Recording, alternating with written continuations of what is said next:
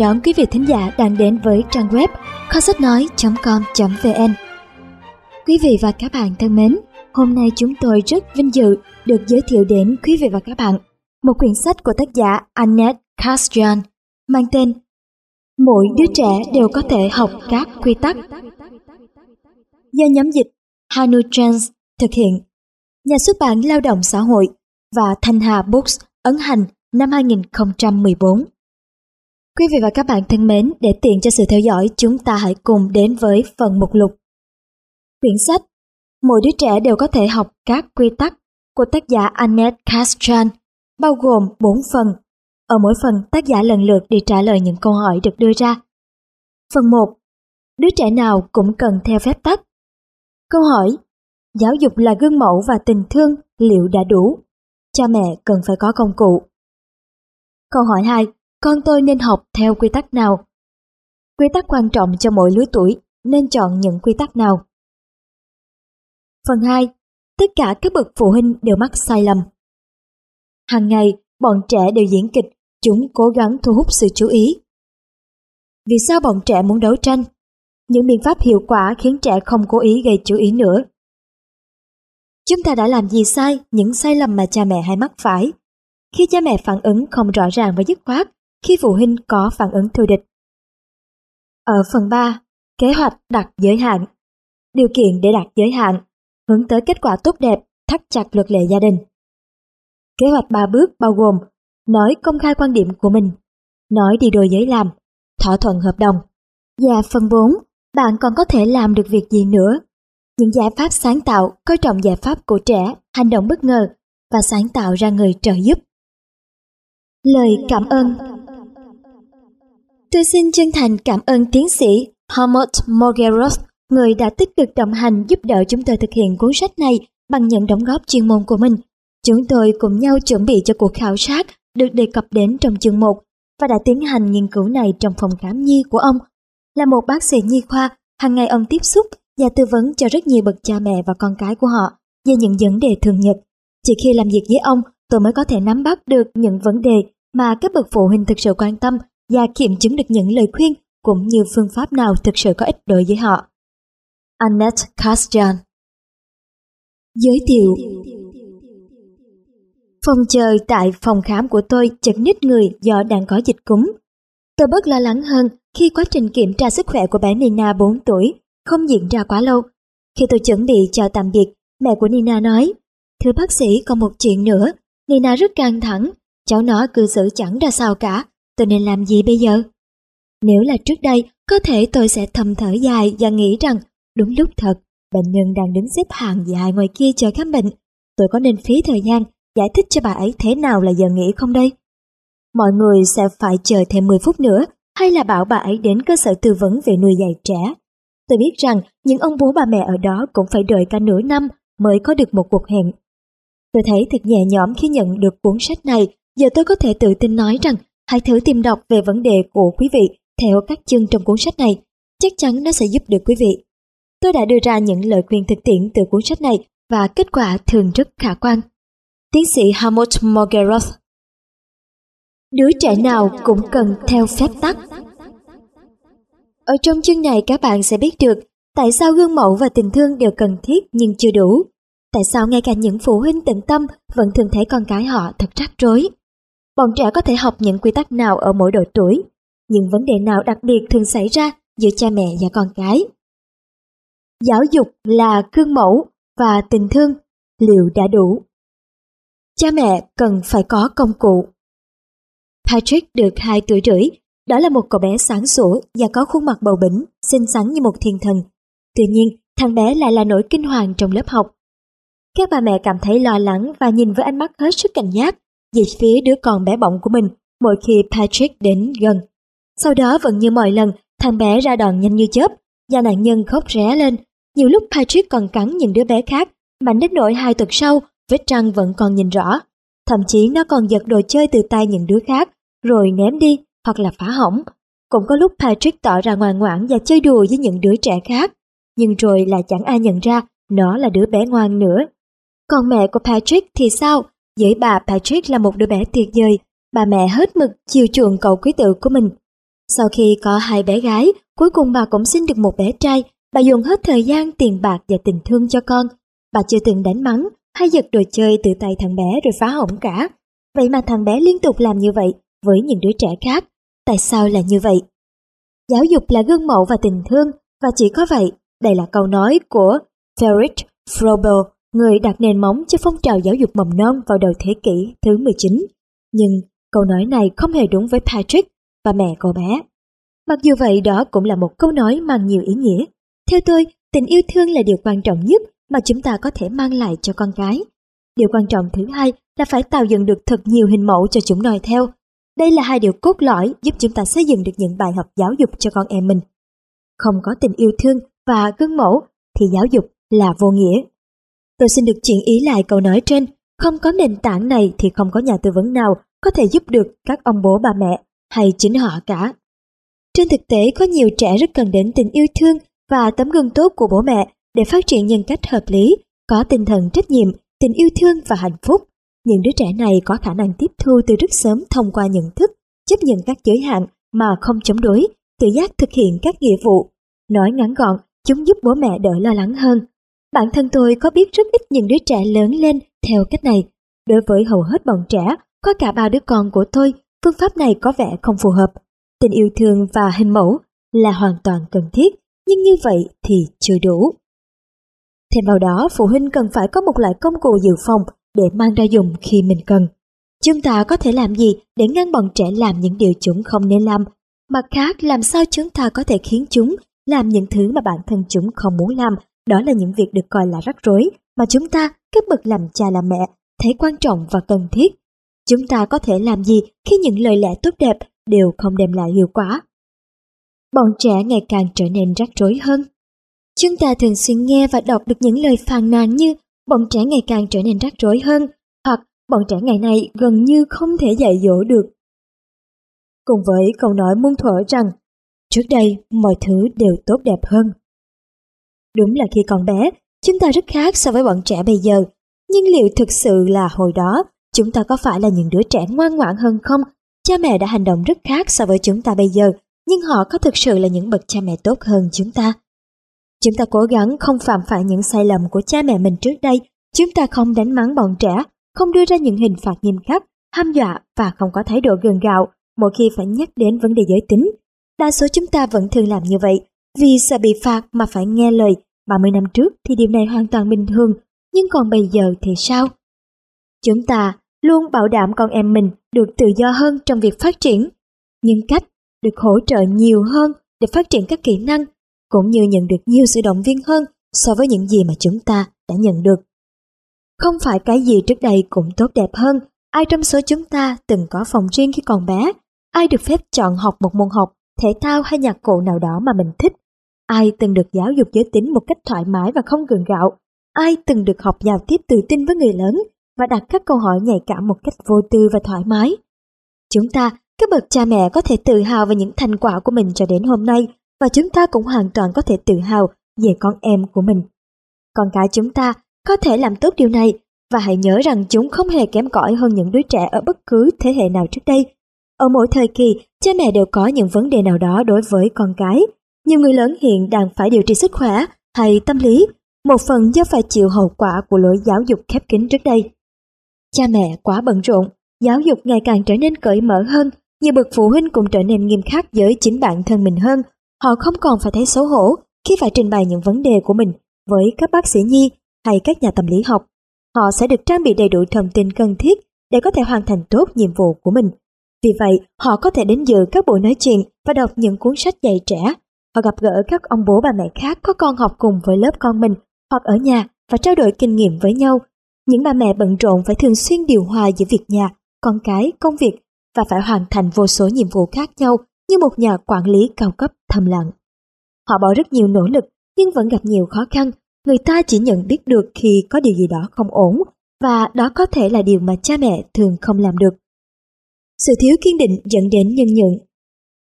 Sự thiếu kiên định của cha mẹ ảnh hưởng đến thái độ của họ đối với con cái. Nỗi sợ làm sai một điều gì đó dẫn đến kết quả khi cha mẹ không biết rõ điều mình định làm và không dám đưa ra những hành động cương quyết, mạnh mẽ thì bọn trẻ sẽ trở nên quyền lực. Bất kể đứa bé mới 6 tháng lên 3 hay 10 tuổi, chúng đều cảm nhận được sự thiếu kiên định của cha mẹ. Bọn trẻ sẽ cảm thấy chúng có thể tự do làm những gì mà mình muốn. Khi cha mẹ không ứng xử một cách chủ động và quả quyết, mọi sự sẽ trở thành thảm họa. Tuy vậy, điều gì sẽ xảy đến khi mà cha mẹ luôn chỉ thầm nghĩ trong đầu thế này? Mong là nó sẽ hết gào khóc. Luôn hay là tôi sẽ làm những gì con tôi muốn, quan trọng là không phải chịu mấy trò hề của nó nữa.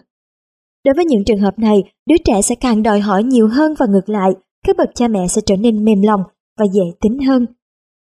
Bố hay mẹ sẽ không phải là người đề ra thời gian biểu nữa, mà chính là bọn trẻ.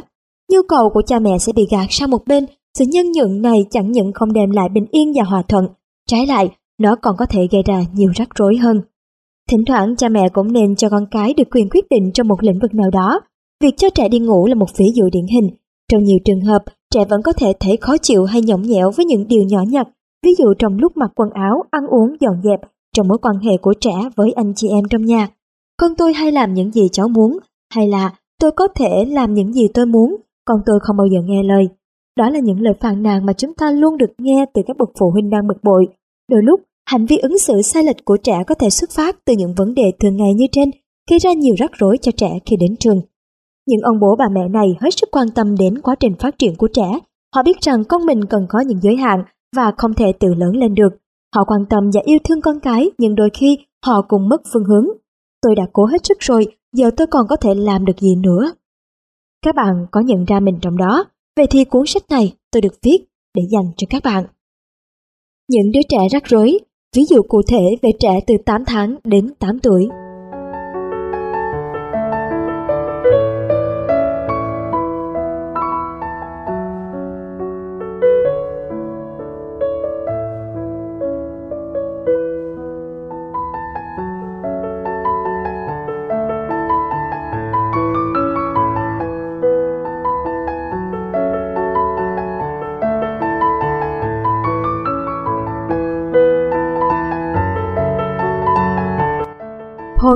Hồi đó được 8 tháng tuổi, bố mẹ cháu đến phòng khám của tôi xin được tư vấn. Nó là một đứa bé hư, bà mẹ thở dài. Nó khiến chúng tôi mệt mỏi, thật chẳng sung sướng gì. Từ ngày đầu tiên Paul đã kêu khóc âm ỉ liên hồi, vậy nên chúng tôi chỉ còn cách bế nó suốt ngày. Vẫn còn may là ban đêm nó cũng ngủ được một chút, chúng tôi nghĩ có khi nó khóc dạ đề. Nhưng sau 3 tháng tình hình vẫn không khá hơn, ngược lại Paul còn gào và khóc nhiều hơn. Thậm chí tôi còn đưa cháu đến viện khám cả tuần liền nhưng vẫn không rõ nguyên nhân tại sao tình hình của Paul ngày càng tệ hơn. Nó khóc ngay khi tôi vừa bế lên, cứ nín được vài phút nó lại khóc. Tôi vừa phải rửa bát, lau dọn bếp, vừa phải trông nó, và sau 15 phút thì tôi chỉ kịp rửa sạch được mỗi một cái tách. Thậm chí vào toilet, tôi cũng phải mang nó theo, nó chẳng thể ở một mình dù chỉ một phút, giờ tôi biết phải làm gì đây. Vậy thì tại sao là như vậy? Các bạn có lời khuyên nào cho mẹ của Paul không? Các bạn cũng có thể thử trả lời các câu hỏi trên dưới các ví dụ sau đây. Mẹ của Oliver khóc qua điện thoại khi bà đặt lịch hẹn tư vấn với tôi. Đứa con trai mới 2 tuổi của bà đã bị đuổi ra khỏi nhóm. Người phụ trách Oliver đã nói với tôi rằng Oliver quá hung hăng và không thể chơi trong lớp được. Đôi lúc chính tôi còn sợ nó, bà nói, thằng bé rất hung dữ, nó cắn và dẫm lên tôi. Một lần nó còn ném cả cái máy ghi âm vào người tôi. Mỗi khi có gì không vừa ý, nó mặc sức kêu gào, tôi không thể nào chịu nổi nữa. Carola được 3 tuổi rưỡi nó không chịu ăn gì và lúc nào cũng phải có người bón.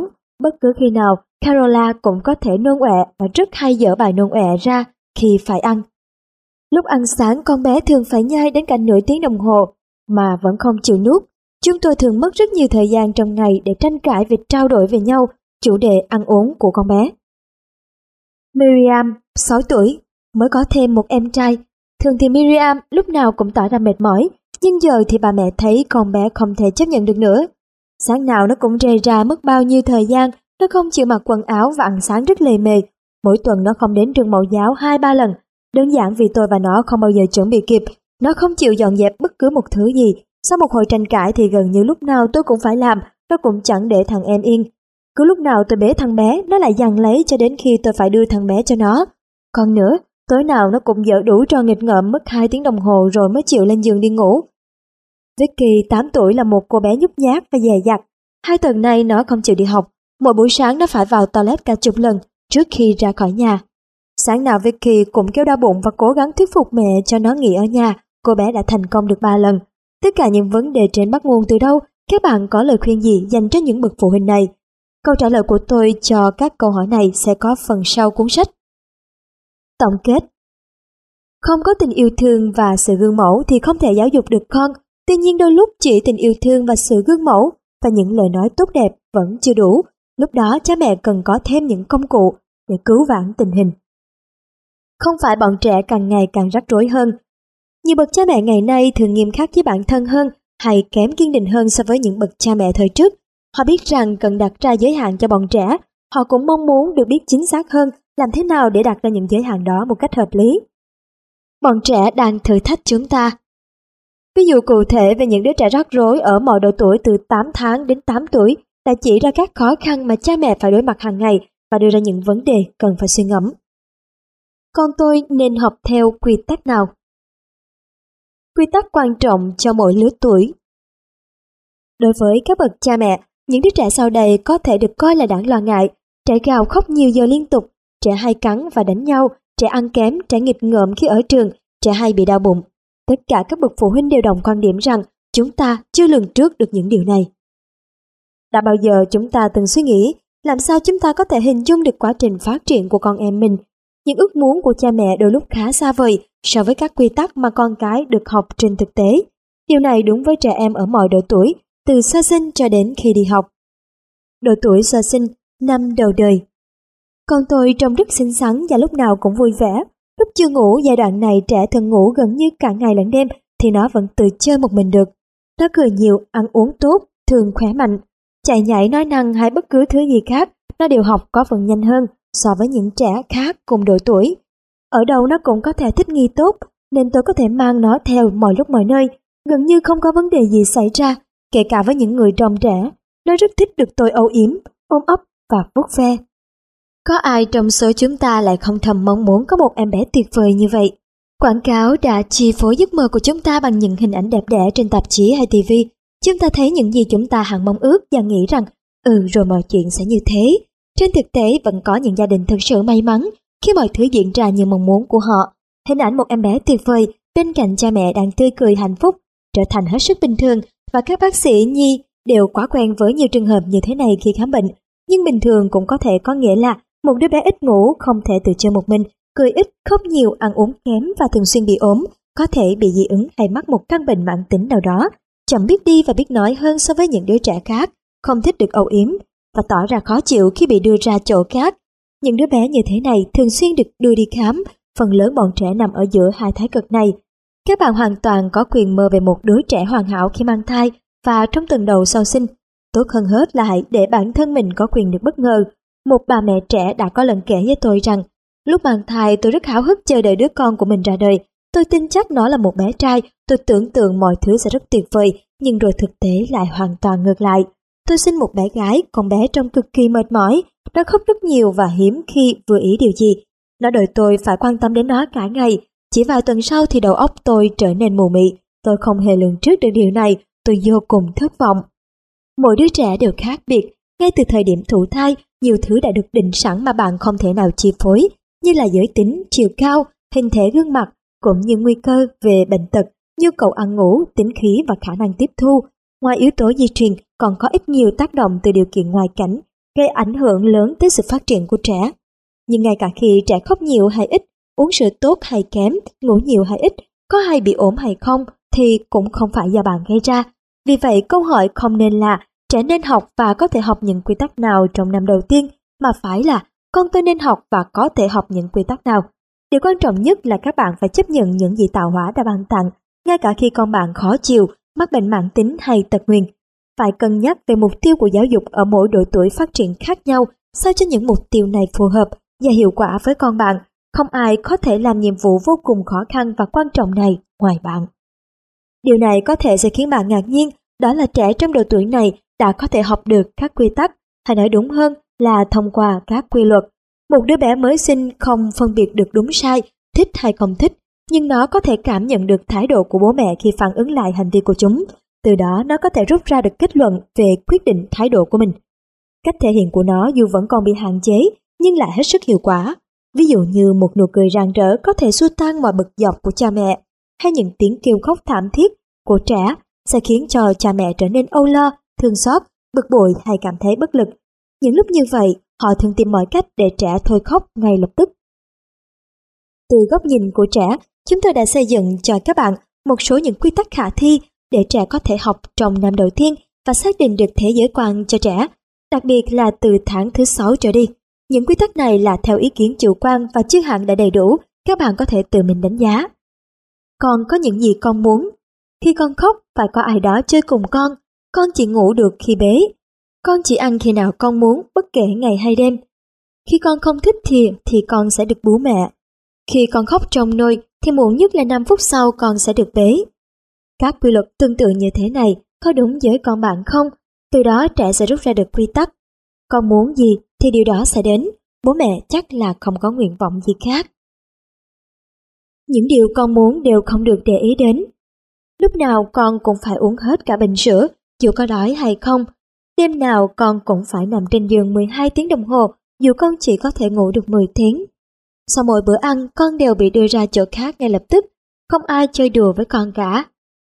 Trái ngược với những quy tắc trên, con bạn trong những trường hợp này là nhận ra rằng mọi chuyện đều diễn ra như bố mẹ mong muốn, mọi nhu cầu của mình đều không được đáp ứng. Giải pháp Những quy tắc khuyên dùng cho lứa tuổi này Cả hai trường hợp quy tắc nêu trên đều có nhiều bất cập, nhưng vẫn có trường hợp thứ ba như sau. Mẹ quyết định con sẽ được ăn vào lúc nào và ăn món gì, con được phép quyết định có muốn ăn không và ăn bao nhiêu. Khi con thấy đủ no và vui vẻ, thoải mái, mẹ sẽ rất thích chơi với con. Khi con khóc, con sẽ có những gì con muốn. Nếu sau đó con vẫn tiếp tục khóc, bố mẹ sẽ ít quan tâm đến con hơn. Bố mẹ dành nhiều thời gian trong ngày để chơi đùa với con, nhưng khi bố mẹ phải làm một công việc gì đó quan trọng, con phải tự chơi một mình, dù muốn hay không. Trong nhà con được phép nghịch ngợm mọi thứ, nhưng có một vài thứ thì tuyệt đối không được chạm vào. Con bạn có đúng với những quy luật này không? Nếu có, trẻ sẽ rút ra được là con sẽ được bố mẹ cung cấp bất cứ thứ gì con cần, nhưng không phải là tất cả những gì con muốn. Bố mẹ quan tâm đến mọi nhu cầu của con, nhưng bố mẹ còn biết rõ điều gì là tốt cho con hơn. Quý vị và các bạn thân mến, chúng ta vừa theo dõi xong phần đầu của phần 1 mang tên Đứa trẻ nào cũng cần theo phép tắc. Chúng ta hãy cùng đón theo dõi những phần tiếp theo trong quyển sách này trên trang web của chúng ta, kho sách nói.com.vn.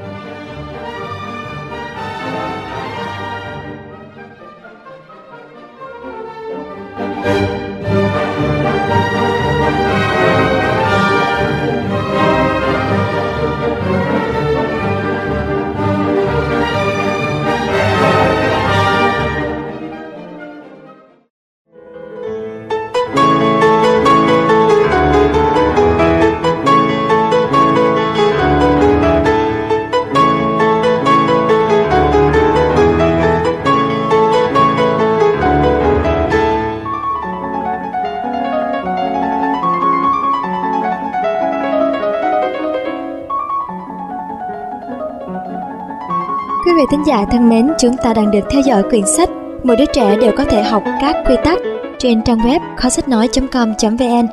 Sau đây chúng ta cùng tiếp tục theo dõi phần 1 Đứa trẻ nào cũng cần theo phép tắc. Độ tuổi những năm đầu đời, năm thứ hai và thứ ba. Ngày sinh nhật đầu tiên của bé đã trôi qua, các bạn mong đợi điều gì trong hai năm tới? Sau một năm thì con đã có thể chạy và bắt đầu tập nói. Sau ba năm, con đã có thể nói trôi chảy, tất nhiên cũng ngủ được đủ giấc. Thức ăn của con cũng phong phú hơn, con thích chơi với những đứa bé khác, thích chia sẻ đồ chơi, nhưng cũng có thể đòi lại nếu như con muốn. Trong lớp, con tham gia một cách tích cực, con đặc biệt yêu quý em mình, con luôn luôn nghe lời, không bao giờ chạy lung tung, có thể tách khỏi bố mẹ, chỉ làm một việc gì đó khi được phép, luôn vui vẻ và khỏe mạnh. Hai tuổi con đã tự đi vệ sinh được, tất nhiên nó cũng tự ăn được, con rất thích các món rau và hoa quả. Con cực kỳ thích chơi trong phòng riêng. Con có thể chơi đồ chơi một mình hàng giờ liền. Con chơi đùa rất hăng hái ở sân chơi. Nó cũng khá dũng cảm nhưng không bao giờ làm gì quá nguy hiểm và con trong lúc nào cũng sạch sẽ gọn gàng. Giấc mơ và sự thật. Bạn có biết đứa bé nào hoàn hảo không?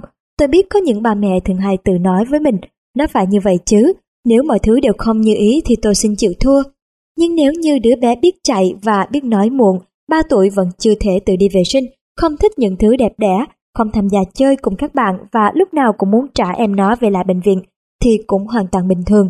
Trong giai đoạn phát triển thú vị này, mỗi đứa trẻ mở mang tầm nhận thức của mình với một tốc độ khác nhau. Trẻ học chạy tới nhưng cũng biết chạy lui. Trẻ học nói tất nhiên bao gồm cả từ không. Trẻ có thể dựng một cái tháp nhưng cũng có thể xô đổ cái tháp đó. Chúng dần dần tiếp xúc với những đứa trẻ khác, không chỉ qua lời nói mà còn có thể bằng những cử chỉ nhẹ nhàng, hay thậm chí là đánh và cắn. Trẻ có thể tự giác ăn, hoặc cũng có thể cầm đồ ăn và ném đi. Trẻ có thể ôm mẹ vào lòng, hoặc dẫm lên chân mẹ. Không đứa trẻ nào trong độ tuổi này biết được điều gì là tốt và điều gì là không tốt. Nhưng trẻ có thể ghi nhớ những phản ứng lặp lại của cha mẹ và từ đó rút ra bài học cho mình. Tuy nhiên bài học gì thì còn tùy thuộc vào các quy tắc mà trẻ được làm quen. Bạn có thể áp dụng những quy tắc có thể áp dụng cho trẻ 2 và 3 tuổi. Con là người quyết định. Con được phép giữ những gì con giật được từ những đứa trẻ khác. Nếu con không ăn món này, mẹ sẽ nấu món khác. Nếu con nằm ra sàn và kêu khóc, con sẽ có những gì con muốn. Mỗi khi con buồn đi vệ sinh, nếu con không muốn tự vào toilet thì mẹ sẽ phải rửa ráy và thay tã mới cho con. Tất cả các quy tắc trên đều bắt nguồn từ quan điểm sau, lúc nào mọi chuyện cũng theo ý con, ý kiến của người khác không có ý nghĩa gì cả. Cha mẹ luôn áp đặt quyền lực và tỏ ra nghiêm khắc. Khi con lấy thứ gì đó của một đứa trẻ khác, con sẽ bị tét vào mông. Con phải ngồi yên trong toilet đến khi nào xong mới thôi. Nếu con không chịu ăn bữa trưa thì con vẫn bị ép phải ăn. Nếu con nằm ra sàn và kêu khóc, con sẽ bị mắng và ăn đòn.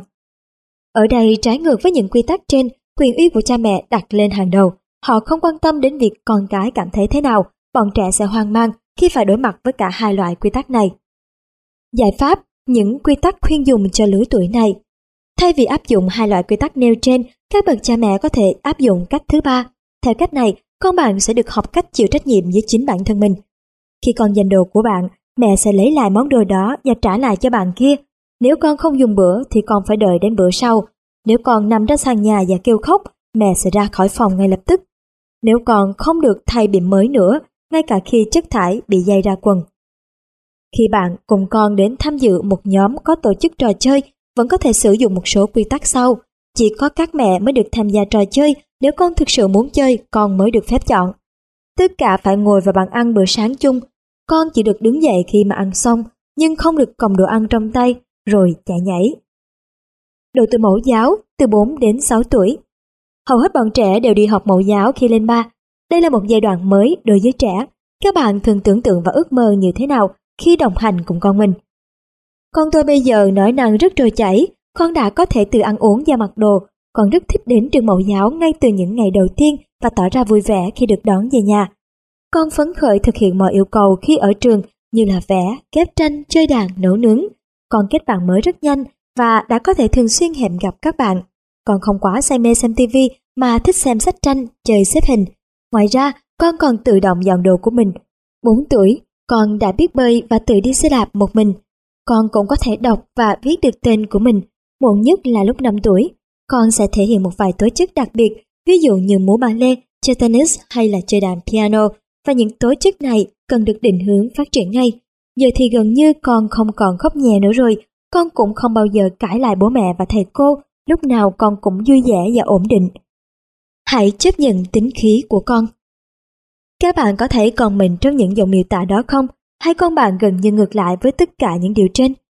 Trẻ vẫn còn nói bập bõm lúc 3 tuổi và các bạn vẫn phải bón cho ăn và mặc đồ cho trẻ hàng ngày. Trẻ không muốn đến trường, Trẻ vẫn sợ khi không có bố mẹ ở bên cạnh, trẻ không thích những thứ hấp dẫn khác mà chỉ muốn nói đùa ở bên ngoài. Hay phải cố gắng lắm mới rời xa được cái tivi. Trẻ không muốn đi tắm hay tập xe đạp. Trẻ không thích những đồ chơi bổ ích mà chỉ thích những loại đồ chơi nhựa sặc sỡ bạn không ưa. Trẻ khóc nhẹ ở lớp học thể dục hay các lớp học khác. Trẻ thường khóc nhẹ hoặc là nói không mỗi khi bạn sai chúng làm việc gì. Nếu con bạn có những đặc điểm trên, bạn cũng đừng dội lo lắng. Có thể bạn đã từng hình dung hoàn toàn khác nhưng con bạn vẫn hoàn toàn bình thường. Trước hết bạn phải chấp nhận tính khí con mình, dù chúng có thế nào đi chăng nữa. Dù vậy, không thể phủ nhận vai trò của bạn, vì con bạn học các quy tắc phần lớn là từ bố mẹ. Bạn có thể nhận ra những quy tắc nào trong những quy tắc dưới đây. Con là sếp. Khi con không thay đồ vào buổi sáng, mẹ sẽ mặc đồ cho con. Khi con rề rà hay kêu khóc ầm ĩ buổi sáng, con sẽ được nghỉ học. Khi con không dọn phòng, mẹ sẽ dọn cho con. Như vậy con bạn sẽ tìm được cách để thỏa mãn đòi hỏi của nó mà không phải tự thân vận động. Tuy nhiên nếu theo chiều hướng này thì cũng đáng suy nghĩ. Con không có gì để trình bày. Khi con không tự mặc quần áo hay làm mất thì giờ, con sẽ bị quát mắng hoặc bị phạt nặng. Con cái sẽ cảm thấy bố mẹ thật chuyên quyền, độc đoán với mình. Một vài vị phụ huynh còn sử dụng đồng thời hai thái cực này. Điều này có tác động như thế nào đến con cái các bạn sẽ có thể tự hình dung ra, sẽ không có điều gì tốt đẹp xảy ra. Giải pháp, những quy tắc khuyên dùng cho lứa tuổi này. Thay vì những quy tắc không thực sự có ích, chúng ta có thể tiếp tục có những lựa chọn thứ ba. Ngay cả khi con chưa kịp thay quần áo xong, mẹ vẫn đưa con đến trường đúng giờ. Khi con khóc và làm mẹ cáu, mẹ sẽ đi ra ngoài. Con phải tự dọn đồ chơi của mình. Ở trường mẫu giáo, trẻ cũng được học các quy tắc tương tự. Tất cả phải ngồi yên trên ghế khi quay thành vòng tròn. Sau bữa sáng con phải dọn đĩa của mình và rửa sạch. Tất cả phải dọn dẹp, làm xong mới được ra ngoài. Tất nhiên, trẻ sẽ tiếp thu được những quy tắc này khi trẻ nghiêm chỉnh chấp hành và tuân theo cả khi ở nhà lẫn ở trường. Độ tuổi đi học từ 7 tuổi trở đi Cuộc sống nghiêm chỉnh sẽ bắt đầu từ ngày đầu tiên con đi học.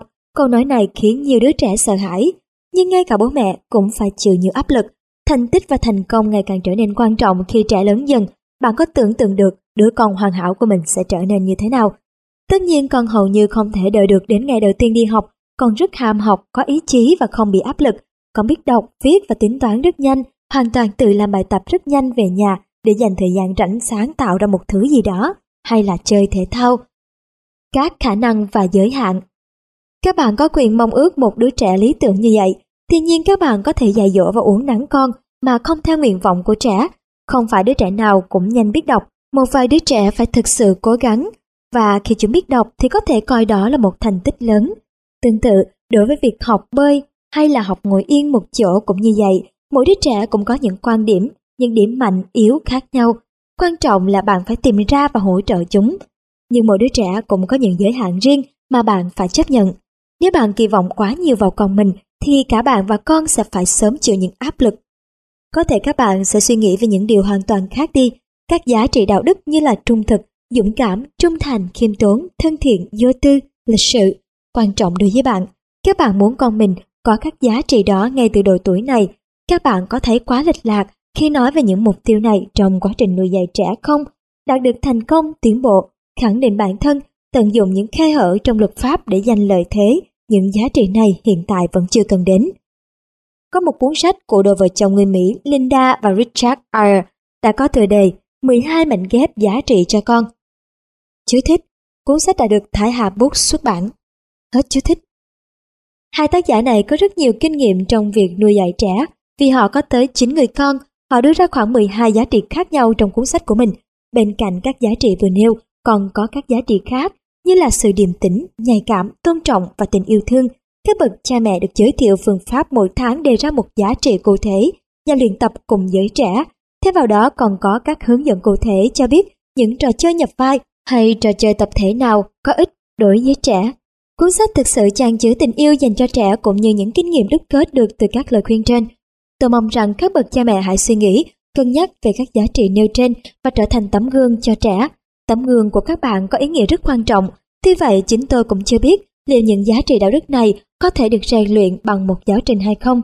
Tiếp sau đây là các phương án cho bạn lựa chọn. Câu hỏi dành cho bạn là bạn thấy quy tắc nào là hữu ích? Con chiến thắng Khi con rề rà vào buổi sáng nhưng vẫn chưa muộn học, bố vẫn chở con đến trường. Khi con tỏ vẻ không làm được bài tập về nhà, ngày nào mẹ cũng dành ra hai tiếng ngồi cạnh con hướng dẫn con học. Khi con không được xem tivi ở nhà, con thường nài nỉ mẹ rất lâu đến khi nào được phép mới thôi. Với những quy tắc này, bọn trẻ đã chiến thắng ngay cả khi chúng cư xử không đúng mực. Đứa trẻ có thể học được thói quen đòi hỏi bất cứ lúc nào, nhưng trẻ vẫn không biết chịu trách nhiệm cho hành động của mình. Con chịu thua. Khi con rề rà vào mỗi buổi sáng, buổi tối con sẽ không được xem tivi nữa. Khi có lỗi sai trong bài tập về nhà, mẹ sẽ xóa hết, con bắt đầu viết lại từ đầu. Khi mẹ bắt gặp con đang xem tivi, nếu không được phép, con sẽ bị mắng và bị cấm ra khỏi nhà. Với những quy tắc này, cha mẹ đã trở nên độc đoán, nó không liên quan gì đến thái độ của bọn trẻ và khiến trẻ không nhận thức được ý nghĩa hình phạt. Đứa trẻ sẽ không được tôn trọng và nó sẽ cảm thấy tồi tệ. Hợp tác là cần thiết. Khi ở nhà, một vài trẻ chưa học được cách tuân thủ những quy tắc cần thiết, Sau đó có thể chúng sẽ phải đối mặt với những quy tắc này ở nhà trẻ cũng như ở trường tiểu học. Chúng dễ dàng mất kiểm soát nếu như không tuân theo một giới hạn nào, không quan tâm đến ai và chỉ làm việc khi có hứng. Nhưng ngay cả khi ở trường mẫu giáo, trường tiểu học hay trong nhà trẻ, các quy tắc không những phải được truyền đạt rõ ràng mà còn phải được chấp hành. Nếu không bọn trẻ sẽ cho rằng các quy tắc chỉ dành cho các bạn khác chứ không phải cho mình. Bọn trẻ càng lớn chúng ta càng phải chú trọng vào việc hợp tác với trường học hoặc nhà trẻ. Giải pháp, những quy tắc khuyên dùng cho lứa tuổi này. Những quy tắc sau đây sẽ hữu ích hơn so với các quy tắc vừa nêu. Khi con rời rạ một buổi sáng, con sẽ bị muộn học. Mẹ luôn hướng dẫn con làm bài tập, nhưng nếu con kêu ca thì mẹ sẽ ra ngoài. Con sẽ không được xem các chương trình truyền hình không phù hợp. Môi trường xung quanh của trẻ ở lứa tuổi đi học được quy định bởi rất nhiều quy tắc. Một vài ví dụ trong số đó là con luôn có mặt ở trường đúng giờ, con thường xuyên làm bài tập về nhà, ở lớp con ngồi đúng chỗ của mình, còn giơ tay trước khi muốn phát biểu điều gì.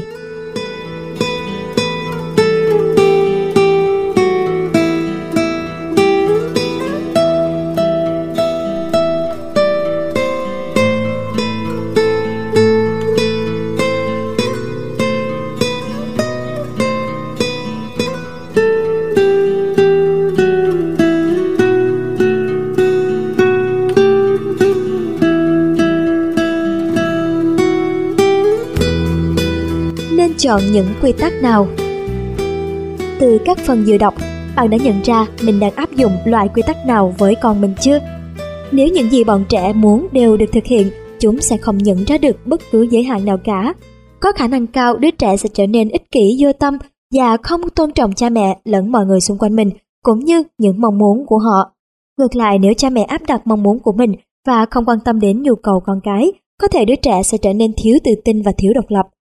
Phương án khả thi nhất là nhóm quy tắc thứ ba, đó là các quy tắc đảm bảo tính công bằng, vừa thỏa mãn nhu cầu con cái, vừa hạn chế những mong muốn của chúng.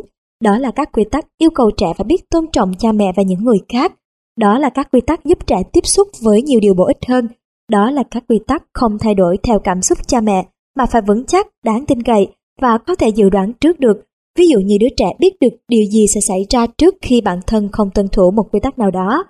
Đó là các quy tắc phù hợp với độ tuổi và tình trạng phát triển của trẻ, hỗ trợ phát triển kỹ năng của trẻ một cách hợp lý, đề ra những giới hạn hữu ích cho trẻ, hỗ trợ phát triển kỹ năng, không gây ảnh hưởng đến quá trình phát triển nhân cách.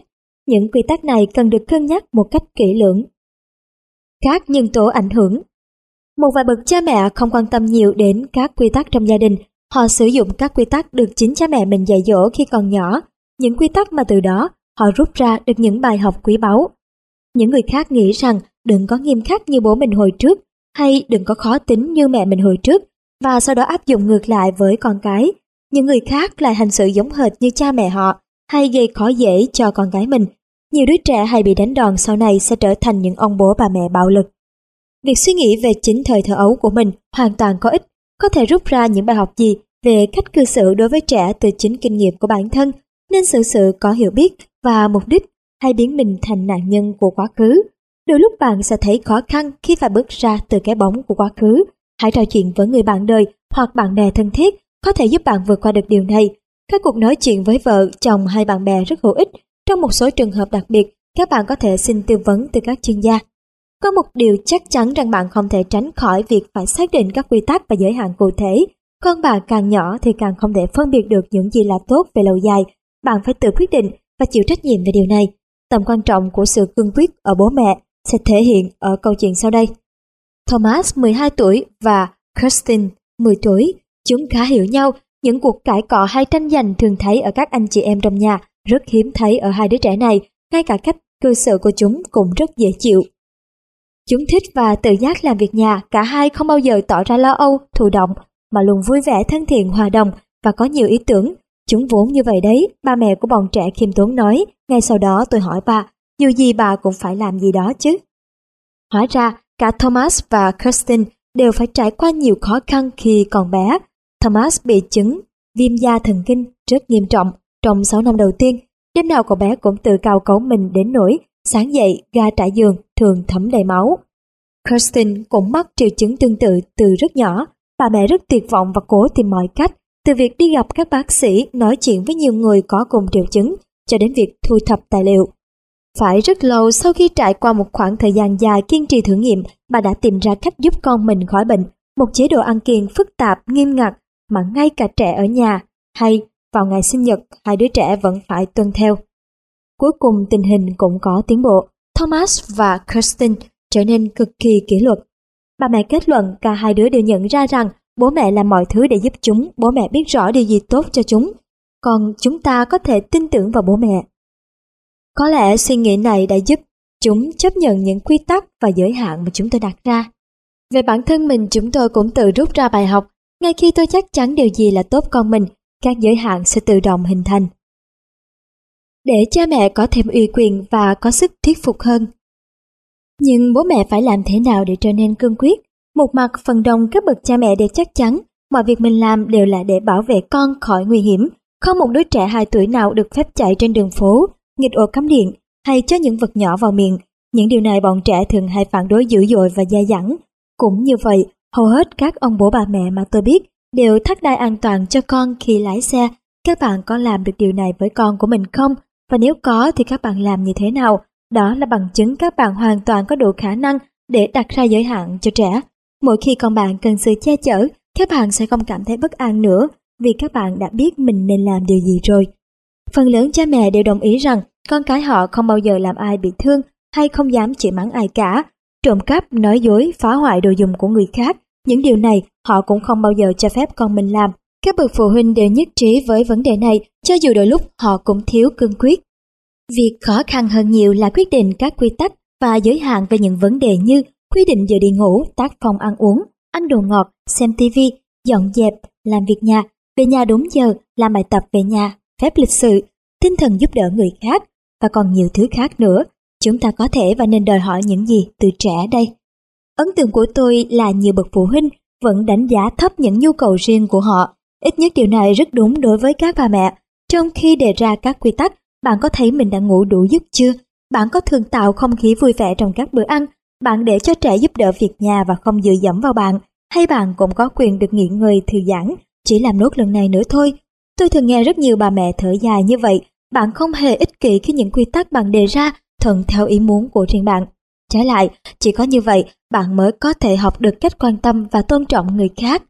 Cha mẹ thường yêu cầu rất ít từ phía con cái, mặt khác nhiều đứa trẻ lại phải gánh vác quá nhiều trách nhiệm, bọn trẻ thường phải tự quyết định những điều mà chúng chưa từng trải qua. Mới đây một người trong trẻ đã nói với tôi có hôm lớp của cô ấy phải nhận đến ba đứa trẻ bị cảm lạnh và sốt cao. Các bà mẹ được gọi đến và phải đến đón bọn trẻ. Cả ba đều giải thích giống nhau. Tôi biết là con mình bị ốm, tôi có thể để cháu ở nhà nhưng cháu lại thích đến trường hơn. Tôi phải làm sao? Việc cho bọn trẻ quyền quyết định trong những trường hợp như vậy thực sự là việc quá sức với chúng. Trẻ muốn cảm thấy an toàn và được bảo vệ, vì vậy chúng cần ai đó để có thể chở che và chăm sóc. Trẻ cần phải cảm giác rằng bố mẹ biết rõ điều gì là tốt cho mình. Khi bạn cho con quyền quyết định quá nhiều quy tắc, con sẽ thấy tự do hơn, nhưng con sẽ không yêu quý bạn hơn mà thậm chí còn tỏ ra thiếu tôn trọng bạn. Những gì con tôi thấy bằng lòng thì được coi là luật ở nhà. Nếu điều này đúng với gia đình bạn, đây là lúc bạn nên chịu trách nhiệm và điều chỉnh lại mọi thứ. Chúng ta nên tránh những điều gì? Chúng ta phải làm sao để trẻ cảm thấy được che chở, an toàn mà không có cảm giác bị gò bó. Chúng ta không cần trả phạt vâng lời vô điều kiện, chúng ta cần đề ra cho chúng các quy tắc hợp lý để tránh và giải quyết các vấn đề tương tự nhau và tạo điều kiện để hai mẹ con cùng hợp tác. Chúng ta sẽ hướng sang mặt tích cực của vấn đề. Trước tiên, một điều quan trọng mà chúng ta nên nắm được là những vấn đề nào thường xuất hiện và hàng ngày giữa bố mẹ, con cái. Để tìm câu trả lời cho câu hỏi này, tôi đã cùng bác sĩ nhi khoa, tiến sĩ Morgan Rose lập ra một bản khảo sát và gửi tới các bậc phụ huynh có con ở lứa tuổi từ 4 tháng đến 6 tuổi khi đến khám bệnh. Trong bản khảo sát có tất cả 16 loại vấn đề về hành vi ứng xử được sắp xếp theo độ tuổi. Không thể khái quát toàn bộ kết quả nhưng sau khi tổng hợp 320 bản khảo sát có thể rút ra một số kết luận thú vị như sau. Trong tất cả các nhóm tuổi từ 4 tháng đến 4 đến 5 tuổi, vấn đề phổ biến nhất là con tôi lúc nào cũng muốn chơi đùa mãi. Khoảng 20% đến 25% các bậc cha mẹ cho đó là một vấn đề. Đối với những đứa trẻ 6 tuổi, tức là đã vào độ tuổi đi học, thì điều này không còn quan trọng nữa. Những vấn đề sau đây cũng thường xuyên được nhắc đến. Con tôi không chịu nghe lời, con hay làm những thứ con thích từ 1 đến 6 tuổi. Con tôi thường xuyên tỏ ra cáo kỉnh vài lần một tuần. không nghiêm trọng khi trẻ một tuổi, nhưng trở thành vấn đề lớn khi trẻ từ 2 đến 4 tuổi.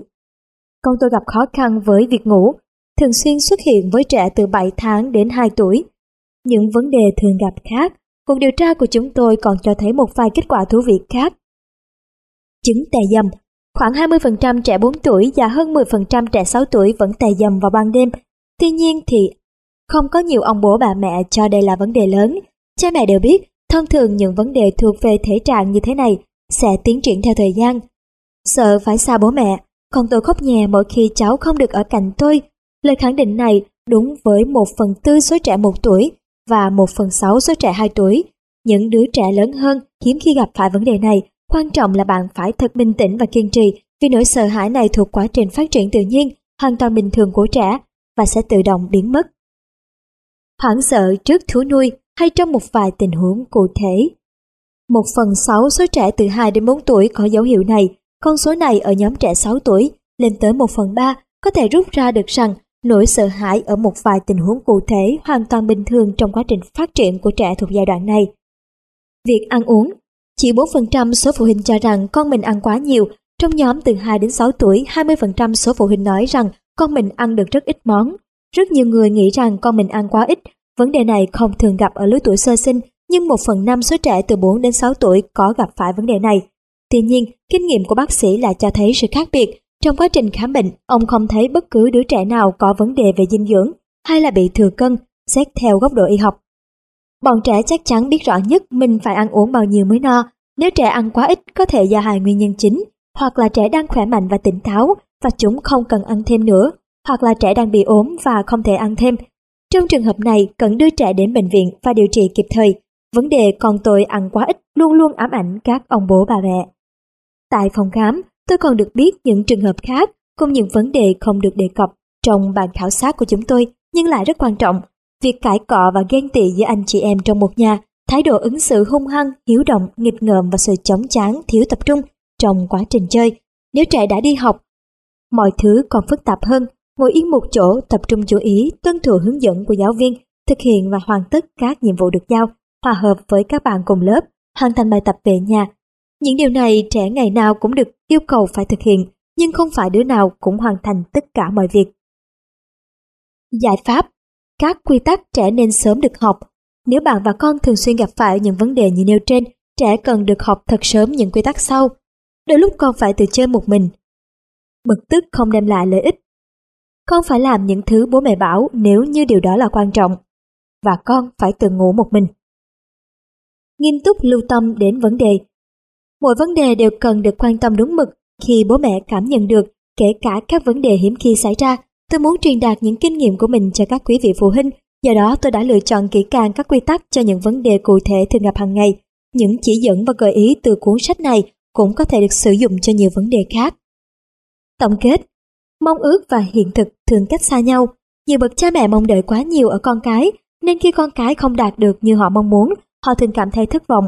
Điều nên làm trước tiên là phải chấp nhận tính khí con mình, dù nó có thế nào. Trẻ có thể bắt đầu học các quy tắc từ độ tuổi sơ sinh. Một đứa trẻ sơ sinh đã có thể để ý đến phản ứng của cha mẹ và từ đó quyết định hành vi ứng xử của mình, cho dù trong độ tuổi sơ sinh, độ tuổi nhỏ, độ tuổi mẫu giáo hay độ tuổi đến trường. Trẻ học các quy tắc từ những điều vẫn thường làm hàng ngày với bố mẹ. Từ độ tuổi mẫu giáo trở đi, những ảnh hưởng bên ngoài càng trở nên quan trọng hơn. Cha mẹ có thể lựa chọn các quy tắc cho con. Các bạn có thể vận dụng kinh nghiệm sẵn có của mình hay từ những lời dạy. Mọi chuyện sẽ dễ dàng hơn nếu cha mẹ biết được điều gì là quan trọng và những vấn đề nào cần tránh. Trong 6 năm đầu tiên, cha mẹ thường hay phàn nàn nhiều về việc con họ lúc nào cũng muốn chơi đùa, không vâng lời, thường xuyên kháu kỉnh hay có vấn đề về giấc ngủ.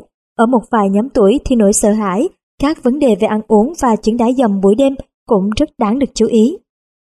Quý vị và các bạn thân mến, chúng ta vừa theo dõi xong phần 1. Đứa trẻ nào cũng cần theo phép tắc.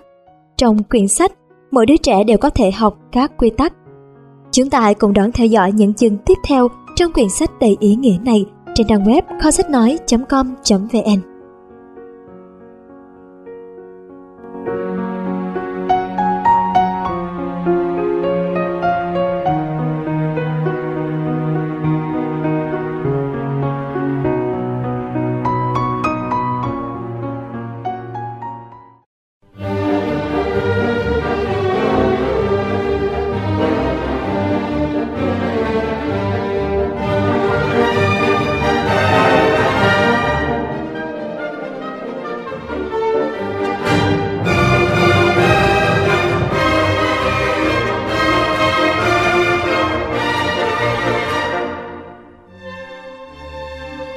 thính giả thân mến, chúng ta đang được theo dõi quyển sách Mỗi đứa trẻ đều có thể học các quy tắc.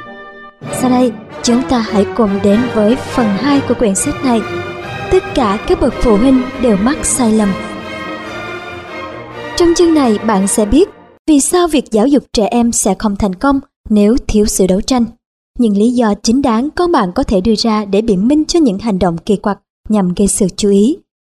Những lý do dẫn đến hành vi tai hại nhằm gây sự chú ý. Bạn có thể khiến trẻ cảm thấy không cần thiết phải gây sự chú ý bằng cách nào. Những phản ứng nào của phụ huynh được trẻ đặc biệt ưa thích nhưng lại không hiệu quả. Vì sao những phản ứng mang tính ghét bỏ của bố mẹ sẽ mang lại những hậu quả khôn lường. Hàng ngày, bọn trẻ đều diễn kịch, chúng cố gắng thu hút sự chú ý. Vì sao bọn trẻ muốn đấu tranh? Giáo dục sẽ không thành công nếu không có xung đột và thiếu tính đấu tranh, vì việc dạy dỗ được hiểu đơn giản là thỉnh thoảng ngăn cản bọn trẻ làm những thứ mà chúng thích, chẳng hạn như xem tivi, ăn đồ ngọt, vầy nước, ra ngoài chơi hay bắt chước cha mẹ quát mắng và dầm chân. Với bọn trẻ thì bạn chính là một người, những người dập tắt mọi thú vui và lúc nào cũng nói Đủ rồi đấy, chấm dứt ngay đi. Điều đó khiến bạn không còn đáng yêu trong mắt lũ trẻ nữa và thật dễ hiểu nếu sau đó lũ trẻ sẽ phản đối, cãi lại hoặc bực bội. Những phản ứng này cho thấy trẻ đang cố gắng thể hiện thái độ không vừa lòng với những kẻ dập tắt mọi thú vui của chúng. Thêm nữa, dạy dỗ trẻ còn có nghĩa là yêu cầu chúng làm cả những việc chúng không thích, chẳng hạn như dọn dẹp phòng, đánh răng, lên giường đi ngủ hoặc làm bài tập về nhà. Rất nhiều trẻ không tự giác và chúng sẽ phản kháng, cãi lại, bực bội hoặc thể hiện thái độ không vừa lòng với những ai bắt chúng phải làm những công việc nhàm chán ấy. Bạn có thấy bất thường không nếu con bạn lúc nào cũng nói Vâng thưa mẹ và sau đó thực hiện ngay lập tức những gì bạn yêu cầu. Lũ trẻ bẩm sinh thường không phải những con cừu non dễ bảo đâu. Ngay cả trẻ con cũng luôn muốn biết ai là kẻ mạnh hơn. Lũ trẻ giống như một bầy sư tử con, cả ngày phải cố gắng thể hiện mình trong những cuộc tranh đấu. Chúng muốn biết chúng có sức mạnh và tầm ảnh hưởng lớn đến đâu, có thể thể hiện sự vượt trội của bản thân với ai và như thế nào. Nhưng lũ trẻ gặp khó khăn hơn bầy sư tử con ở chỗ chúng lớn lên trong khuôn khổ những quy tắc mà không có anh chị em đồng trang lứa, thậm chí nhiều đứa còn không có anh chị em. Vì vậy bố mẹ cần đóng vai những đối thủ cạnh tranh của chúng. Con người cũng như các loài động vật có vú khác đều có tinh thần sẵn sàng đấu tranh nhằm thể hiện bản thân mình. Trong khoa học về hành vi, người ta gọi đó là hành vi tích cực khám phá xã hội. Lũ trẻ luôn khám phá xem ảnh hưởng của chúng với môi trường xung quanh mạnh đến đâu và những ai nằm trong tầm ảnh hưởng của chúng. Ví dụ như khi một đứa trẻ liên tục vứt cái thìa từ trên ghế đậu xuống, chúng sẽ rất thích thú khi lần nào mẹ cũng ra nhặt hộ. Ngoài ra, những hành động như đánh, cắn, nằm lăn ra sàn ăn vạ cũng thể hiện rằng lũ trẻ đang thử nghiệm việc khám phá môi trường xung quanh một cách tích cực. Nhiệm vụ của cha mẹ là đặt ra giới hạn khi lũ trẻ hành động thái quá, cư xử coi thường người khác hoặc khi cố tình không nghe lời dù lúc đó chúng phải thực hiện nghĩa vụ của mình thay vì tiếp tục đùa cợt. Từ những kiến thức trên, chúng ta có thể rút ra ba hệ quả sau. Bầu không khí trong gia đình sẽ bất hòa nếu chỉ có bố hoặc mẹ nghiêm khắc uống nắng con gái, trong khi người còn lại lại nuông chiều chúng. Các ông bố thường chỉ biết chơi đùa với lũ trẻ, còn nhiệm vụ dạy dỗ con lại hoàn toàn phó mặc cho những người vợ của mình. Chính vì vậy, hai vợ chồng cần phải giúp đỡ lẫn nhau, cả bố lẫn mẹ đều phải chơi cùng bọn trẻ và tham gia dạy dỗ chúng. Sự xung đột giữa bọn trẻ và bố mẹ là những điều không thể tránh khỏi.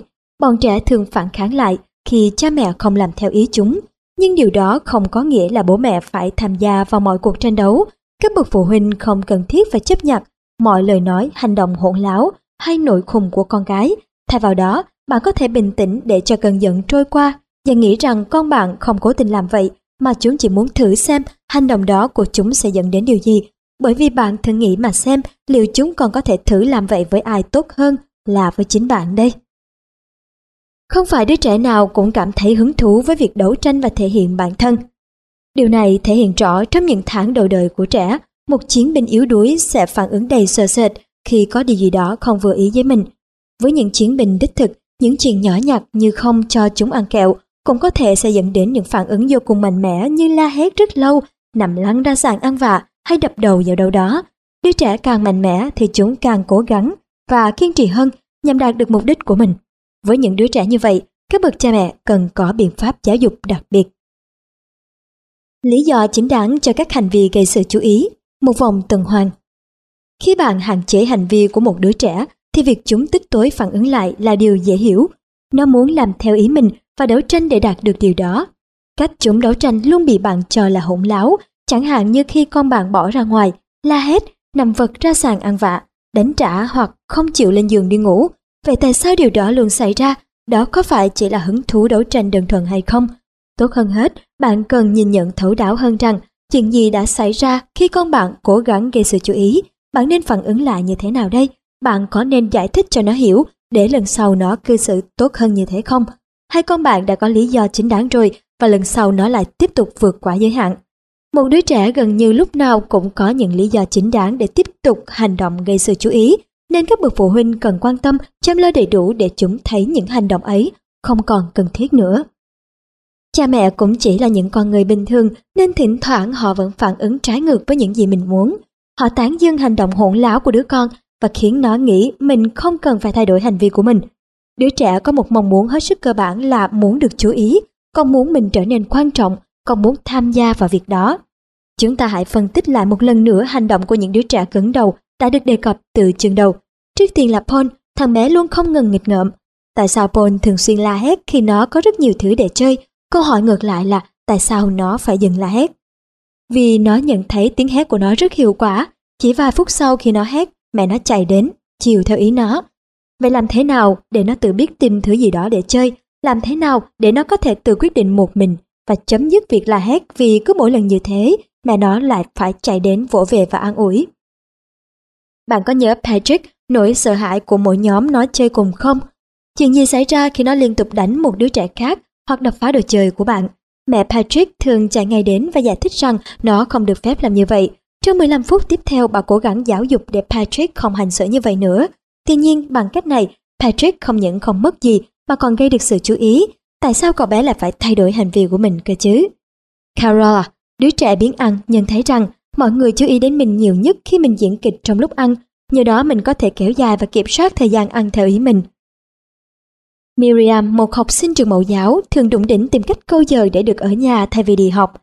Vicky lại hay giả vờ đau bụng mỗi khi nó không thích đi học. Tất cả những đứa trẻ này đều có một điểm chung, việc giả vờ cũng như những hành động gây sự chú ý của chúng tỏ ra có hiệu quả. Chúng đều nhận được nhiều sự chú ý hơn từ mọi người xung quanh. Những hành động nhằm gây sự chú ý chúng áp dụng không khác nhau là mấy. Mỗi đứa trẻ đều có cách hành xử riêng và mỗi ông bố, bà mẹ cũng đều có những lúc dễ mũi lòng. Thường thì những đứa trẻ cảm nhận được khá rõ chúng cần làm gì để khiến cha mẹ bị rối trí. Bố mẹ càng rối trí thì đứa trẻ càng được lợi. Nó hiểu thêm rằng mình không những được chú ý mà còn có thể tự ý làm những điều mà mình thích. Mình còn mạnh hơn cả bố mẹ. Ở đây mình mới là người có quyền quyết định. Trên thực tế trẻ em thường gây nhiều ảnh hưởng hơn là chúng có thể. Đứa trẻ cảm thấy mình thật mạnh mẽ vì nó thường giành chiến thắng trước bạn bè hoặc thậm chí người lớn mỗi khi phải quyết định ai là người mạnh hơn. Tuy nhiên, đứa trẻ giành chiến thắng không hề cảm thấy tự ti mà nó còn bất an hơn. Nó cảm thấy không được chấp nhận nên luôn muốn chứng tỏ cho chính bản thân và những người xung quanh thấy nó mạnh mẽ hơn. Mỗi ngày, nó phải nghĩ ra một cái gì đó mới mẻ hơn để thu hút sự chú ý vì nó tự thuyết phục bản thân mình rằng chẳng ai tự nguyện dành thời gian cho mình cả và khi mình gây chú ý, người khác sẽ ngay lập tức quan tâm tới mình. Còn khi mình ngoan ngoãn thì sẽ chẳng ai thèm đãi họa gì đâu. Những bậc phụ huynh có thói quen giải thích đi giải thích lại cho con họ rằng nó không được làm cái nọ cái kia lại thường quát mắng, tranh cãi, nhượng bộ và cuối cùng càng ngày càng trở nên cáu kỉnh, Sự thất bại khiến họ mất kiên nhẫn, đầu óc lúc nào cũng trống rỗng và xử sự với con trẻ ngày càng nóng giận. Kể cả khi đứa trẻ ngoan ngoãn suốt một thời gian dài, thì nỗi lo sẽ xảy ra cãi vã với chúng vẫn luôn thường trực trong đầu họ. Ngay cả những phụ huynh dành nhiều thời gian chăm sóc con cái cũng vẫn có khả năng rơi vào vòng tuần hoàn khi sự chú ý mà không hề hay biết. Còn với bọn trẻ chúng không thể tự thoát ra khỏi chu trình ấy mà chỉ có bố mẹ mới có thể tạo khởi đầu cho chúng và cắt rời từng giai đoạn của chu trình. Các ví dụ cụ thể, gần như mọi cách ứng xử ương bướng của trẻ đều có thể lý giải dựa theo sơ đồ vòng tuần hoàn gây sự chú ý. Bạn có thể chú ý đến con mình theo những cách thức khác nhau, nhưng thật đáng ngạc nhiên khi bọn trẻ cho rằng những sự chú ý mang tính tiêu cực như là chửi mắng, ép buộc hay thậm chí đánh đập là những hành vi gây chú ý hiệu quả nhất, chứ không chỉ là vỗ về, chơi cùng hay để chúng ngồi vào lòng. Có lẽ bọn trẻ đang nghĩ rằng thà được chú ý theo kiểu tiêu cực còn hơn là không được để ý đến. Ví dụ trên đây đã làm rõ vòng tuần hoàn gây sự chú ý, mỗi một dưới đây tương ứng với một mũi tên trong sơ đồ ở trang 57 và bắt đầu từ những hành động nhằm gây sự chú ý của trẻ. Manuel đóng kịch Cô cậu chỉ mới 5 tuổi, nó gây sự chú ý bằng cách tối nào cũng diễn kịch tới một tiếng đồng hồ trước khi đi ngủ. Cậu bé đòi nghe không chỉ một lần mà nhiều câu chuyện sau đó liên tục bật dậy đòi ăn hoặc uống cái nọ cái kia. Và cứ hai ngày một lần, nó lại bắt mẹ ngủ cùng vì nó sợ. Mẹ Manuel chú ý đến cậu bé. Mẹ Manuel tối nào cũng đọc ít nhất ba câu chuyện để ru cậu bé ngủ. Manuel thường khóc lóc đòi mẹ đọc thêm, thường thì mẹ nó lại chiều theo ý con và đọc tiếp truyện cho cậu nghe. Manuel thấy rằng những vở kịch của mình rất hiệu quả. Nó nhận thấy mỗi lần khóc nhẹ mình lại đòi được mẹ đọc thêm cho một đến hai câu chuyện nữa. Thử nghĩ xem mình còn có thể đòi được những gì nữa nhỉ? Benio lặp đi lặp lại những hành động đáng chú ý này, cậu bé tiếp tục đóng kịch, bật dậy gọi mẹ, khóc lóc và đòi hỏi. Mẹ Mario bắt đầu mất kiên nhẫn và không chịu theo ý muốn con mình nữa. Lúc đầu cô còn khá kiên nhẫn, cô cho Mario ăn, uống và bế cậu bé về giường. Nhưng dần dần cô mất kiên nhẫn, cô bắt đầu quát, chấm dứt ngay, tối nào con cũng làm trò như trong đập xiếc ấy, mẹ không chịu nổi con nữa đâu. Vài lần cô ấy túm chặt lấy Mario, lắc qua lắc lại thậm chí còn đánh đòn, nhưng cuối cùng cô lại mềm lòng, nằm bên cạnh rồi nó ngủ, nén nỗi tức giận và sốt ruột chờ nó ngủ thiếp đi. Manio không còn được mẹ chiều như trước, mẹ Menio rất sợ màn kịch mỗi buổi tối của cậu bé, cô biết rõ những điều gì đang chờ đợi mình. Việc đọc truyện khiến cô chán nản vì cô biết thừa với Menio thì bao nhiêu câu chuyện cũng là chưa đủ. Hành động chịu theo ý con của cô không còn xuất phát từ trái tim nữa. Sự chú ý quá mức cô dành cho Menio chỉ là miễn cưỡng. Mỗi khi Menio bất ngờ hài lòng với một câu chuyện và sau đó ngoan ngoãn nằm im trên giường, cô lại thấy nhẹ nhõm và bình tĩnh trở lại. Cô cẩn thận nhẹ nhàng bước vào phòng cậu bé kiểm tra thêm lần nữa. Menio hiểu rằng phải đấu tranh cực lực để giành lấy sự chú ý. Cô bé nhận thấy rõ ràng là mẹ không muốn dành thời gian cho mình hàng tối. Cô nghĩ thầm chắc mẹ không thích mình, nhưng mình muốn mẹ chơi với mình cơ. Mình biết mình nên làm gì. Nếu tối nào mình cũng đóng kịch thì mẹ sẽ dành riêng cho mình một tiếng đồng hồ. Và một vòng tuần hoàn chấm dứt tại đây. Menio lặp lại hành động gây sự chú ý, những ngày tiếp theo, nó lại đóng kịch. Gây sự chú ý ở nhà trẻ Việc giành lấy sự chú ý không chỉ xảy ra khi trẻ ở nhà với bố mẹ, mà còn thường xuyên xảy ra ở trường mẫu giáo và trường học. Một đứa trẻ sẽ lại áp dụng vòng tuần hoàn kia và cách nhìn nhận thế giới xung quanh của nó sẽ càng được củng cố. Mình có thể bắt tất cả người lớn yêu chiều mình Câu chuyện ở nhà trẻ sau đây sẽ giúp làm rõ vòng tuần hoàn gây sự chú ý. Nina mới 4 tuổi, cô bé rất gần gũi và bám mẹ. Tuy nhiên mẹ Nina thì thoảng lại cảm thấy mệt mỏi vì mỗi lần rời mẹ, con bé khóc lóc và rầu rĩ. Nina được các bạn yêu quý vì cô bé khá cuốn hút và có hàng ngàn ý tưởng tuyệt vời. Thỉnh thoảng cô bé lại ra ngoài chơi cả ngày với bạn. Nina thích rủ các bạn học cùng lớp đến nhà mình, nhưng không đến chơi với bất kỳ ai nếu không có mẹ đi cùng. Năm đầu tiên đi nhà trẻ, Nina mới đầu gặp khó khăn khi phải xa mẹ, nhưng sau đó mọi thứ đều ổn. Từ kỳ nghỉ hè cho đến khi bước vào năm học thứ hai, Nina bắt đầu hành động nhằm gây sự chú ý. Từ lúc ở nhà, con bé đã bắt đầu khóc lóc thảm thiết, con phải đi nhà trẻ thiệt sao? Thường thì Nina sẽ được bố đưa đi để không cảm thấy quá buồn khi phải chia tay mẹ lúc tới trường. Ở trường mẫu giáo vở kịch lại tiếp diễn. Nina khóc lóc, cô bé không chơi cùng các bạn mà ngồi thu mình ở góc phòng và khóc, giấm dứt Mỗi khi ai đó hỏi lý do, con bé lại nói rằng con không biết tại sao lại buồn thế này. Các cô giáo bắt đầu chú ý. Mỗi khi cô bé như vậy, cô giáo lại thấy thương bế Nina đặt lên đùi, an ủi bày trò cho cô bé chơi. Sau khi được vỗ về, Nina nín và ngồi chơi ngoan ngoãn một lúc. Nina đã học được rằng màn kịch của mình thật hiệu quả. Con bé nghĩ các cô giáo chơi với mình nhiều nhất, những giọt nước mắt của mình làm các cô rất chú ý. Nina lặp lại những hành động gây chú ý của mình và ở nhà trẻ thì 25 đứa trẻ sẽ cùng nhau ăn bữa điểm tâm. Cả lớp phải chờ đến khi tất cả các bạn ăn xong mới được chơi tiếp. Nina ghét phải ngồi yên một chỗ và cô bé tìm ra cách rút ngắn khoảng thời gian nhàm chán này. Cứ đến bữa điểm tâm, Nina bắt đầu khóc, không ai được dỗ cô bé. Kết quả là Nina thường được phép rời khỏi bữa ăn đầu tiên, chơi một mình ở góc lớp, tuy nhiên cô bé vẫn tiếp tục khóc. Các giáo viên bắt đầu mất kiên nhẫn và không chịu theo ý Nina. Khi các cô giáo không thể chịu theo Nina nữa, Họ gửi cô bé đến phòng hiệu trưởng, một người rất bận rộn. Vì muốn nhanh chóng được yên, bà hiệu trưởng thưởng cho Nina kẹo.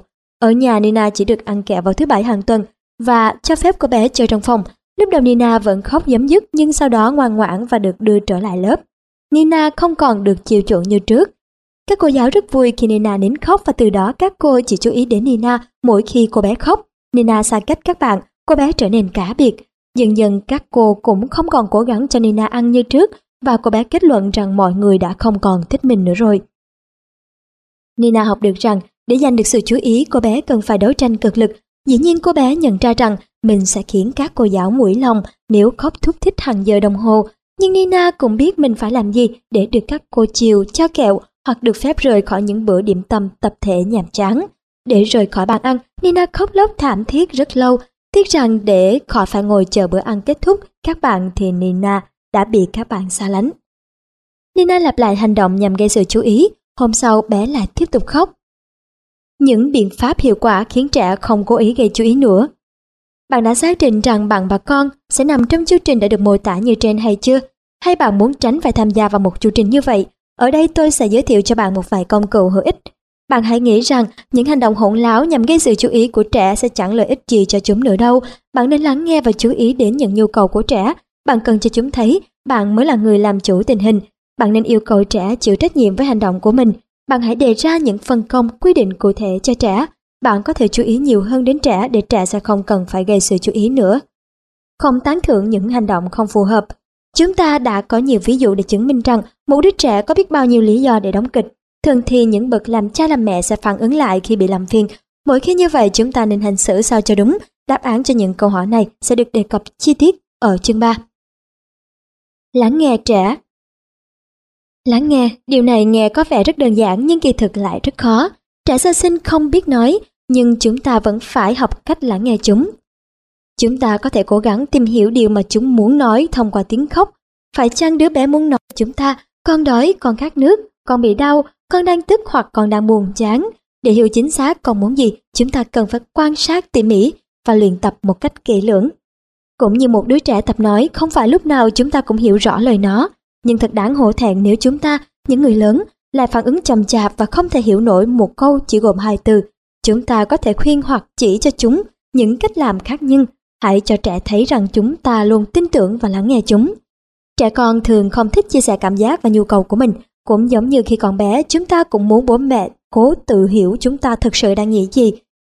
Từ năm 1970, nhà tâm lý học người Mỹ Thomas Gordon đã viết một cuốn sách về chủ đề này, trong đó một trong những cuốn sách kinh điển về nghệ thuật giáo dục con cái. Ông sử dụng thuật ngữ lắng nghe tích cực và kêu gọi các bậc phụ huynh thông qua những lời con nói, hãy suy đoán con muốn gì. Bạn hãy đáp ứng những gì mà bạn nhận ra được, bạn có thể giúp đỡ con hiểu rõ cảm giác của chúng và giúp chúng tìm ra cách giải quyết. Đoạn hội thoại giữa Tom, cậu bé 8 tuổi và mẹ sau đây sẽ làm rõ nghĩa thuật ngữ lắng nghe tích cực.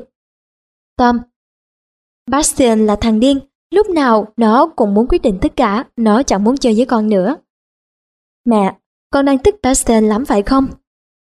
Tom, con mà phải tức nó à, con ghét nó, nó sẽ chẳng bao giờ có bạn bè gì đâu. Mẹ, con này con đang tức lắm à, tốt nhất là con không nên gặp bạn ấy nữa được không?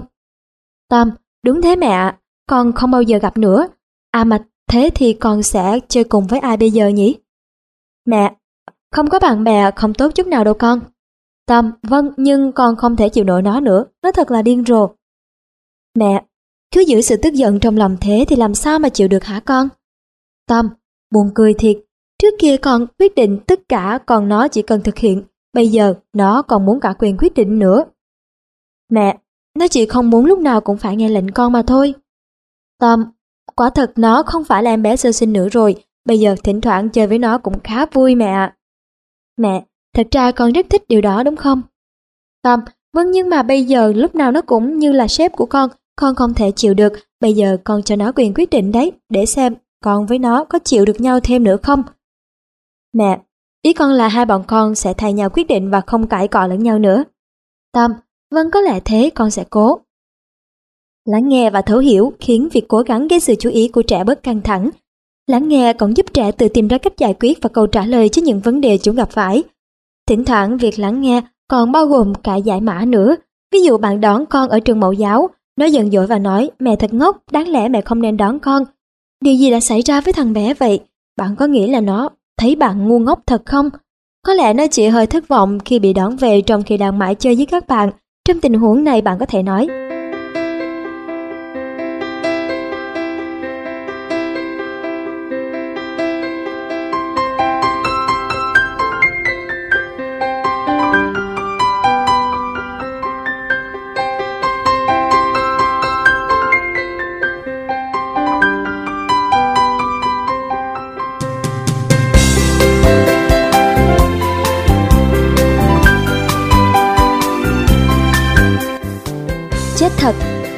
lại đến đón con về đúng lúc mà con đang chơi mới chán chứ.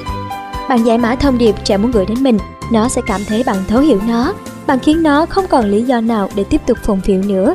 Bạn không nên tiếp tục tranh luận với con, mà thay vào đó, hãy chỉ cần biết là con sẽ ngoan ngoãn theo bạn về nhà ngay bây giờ.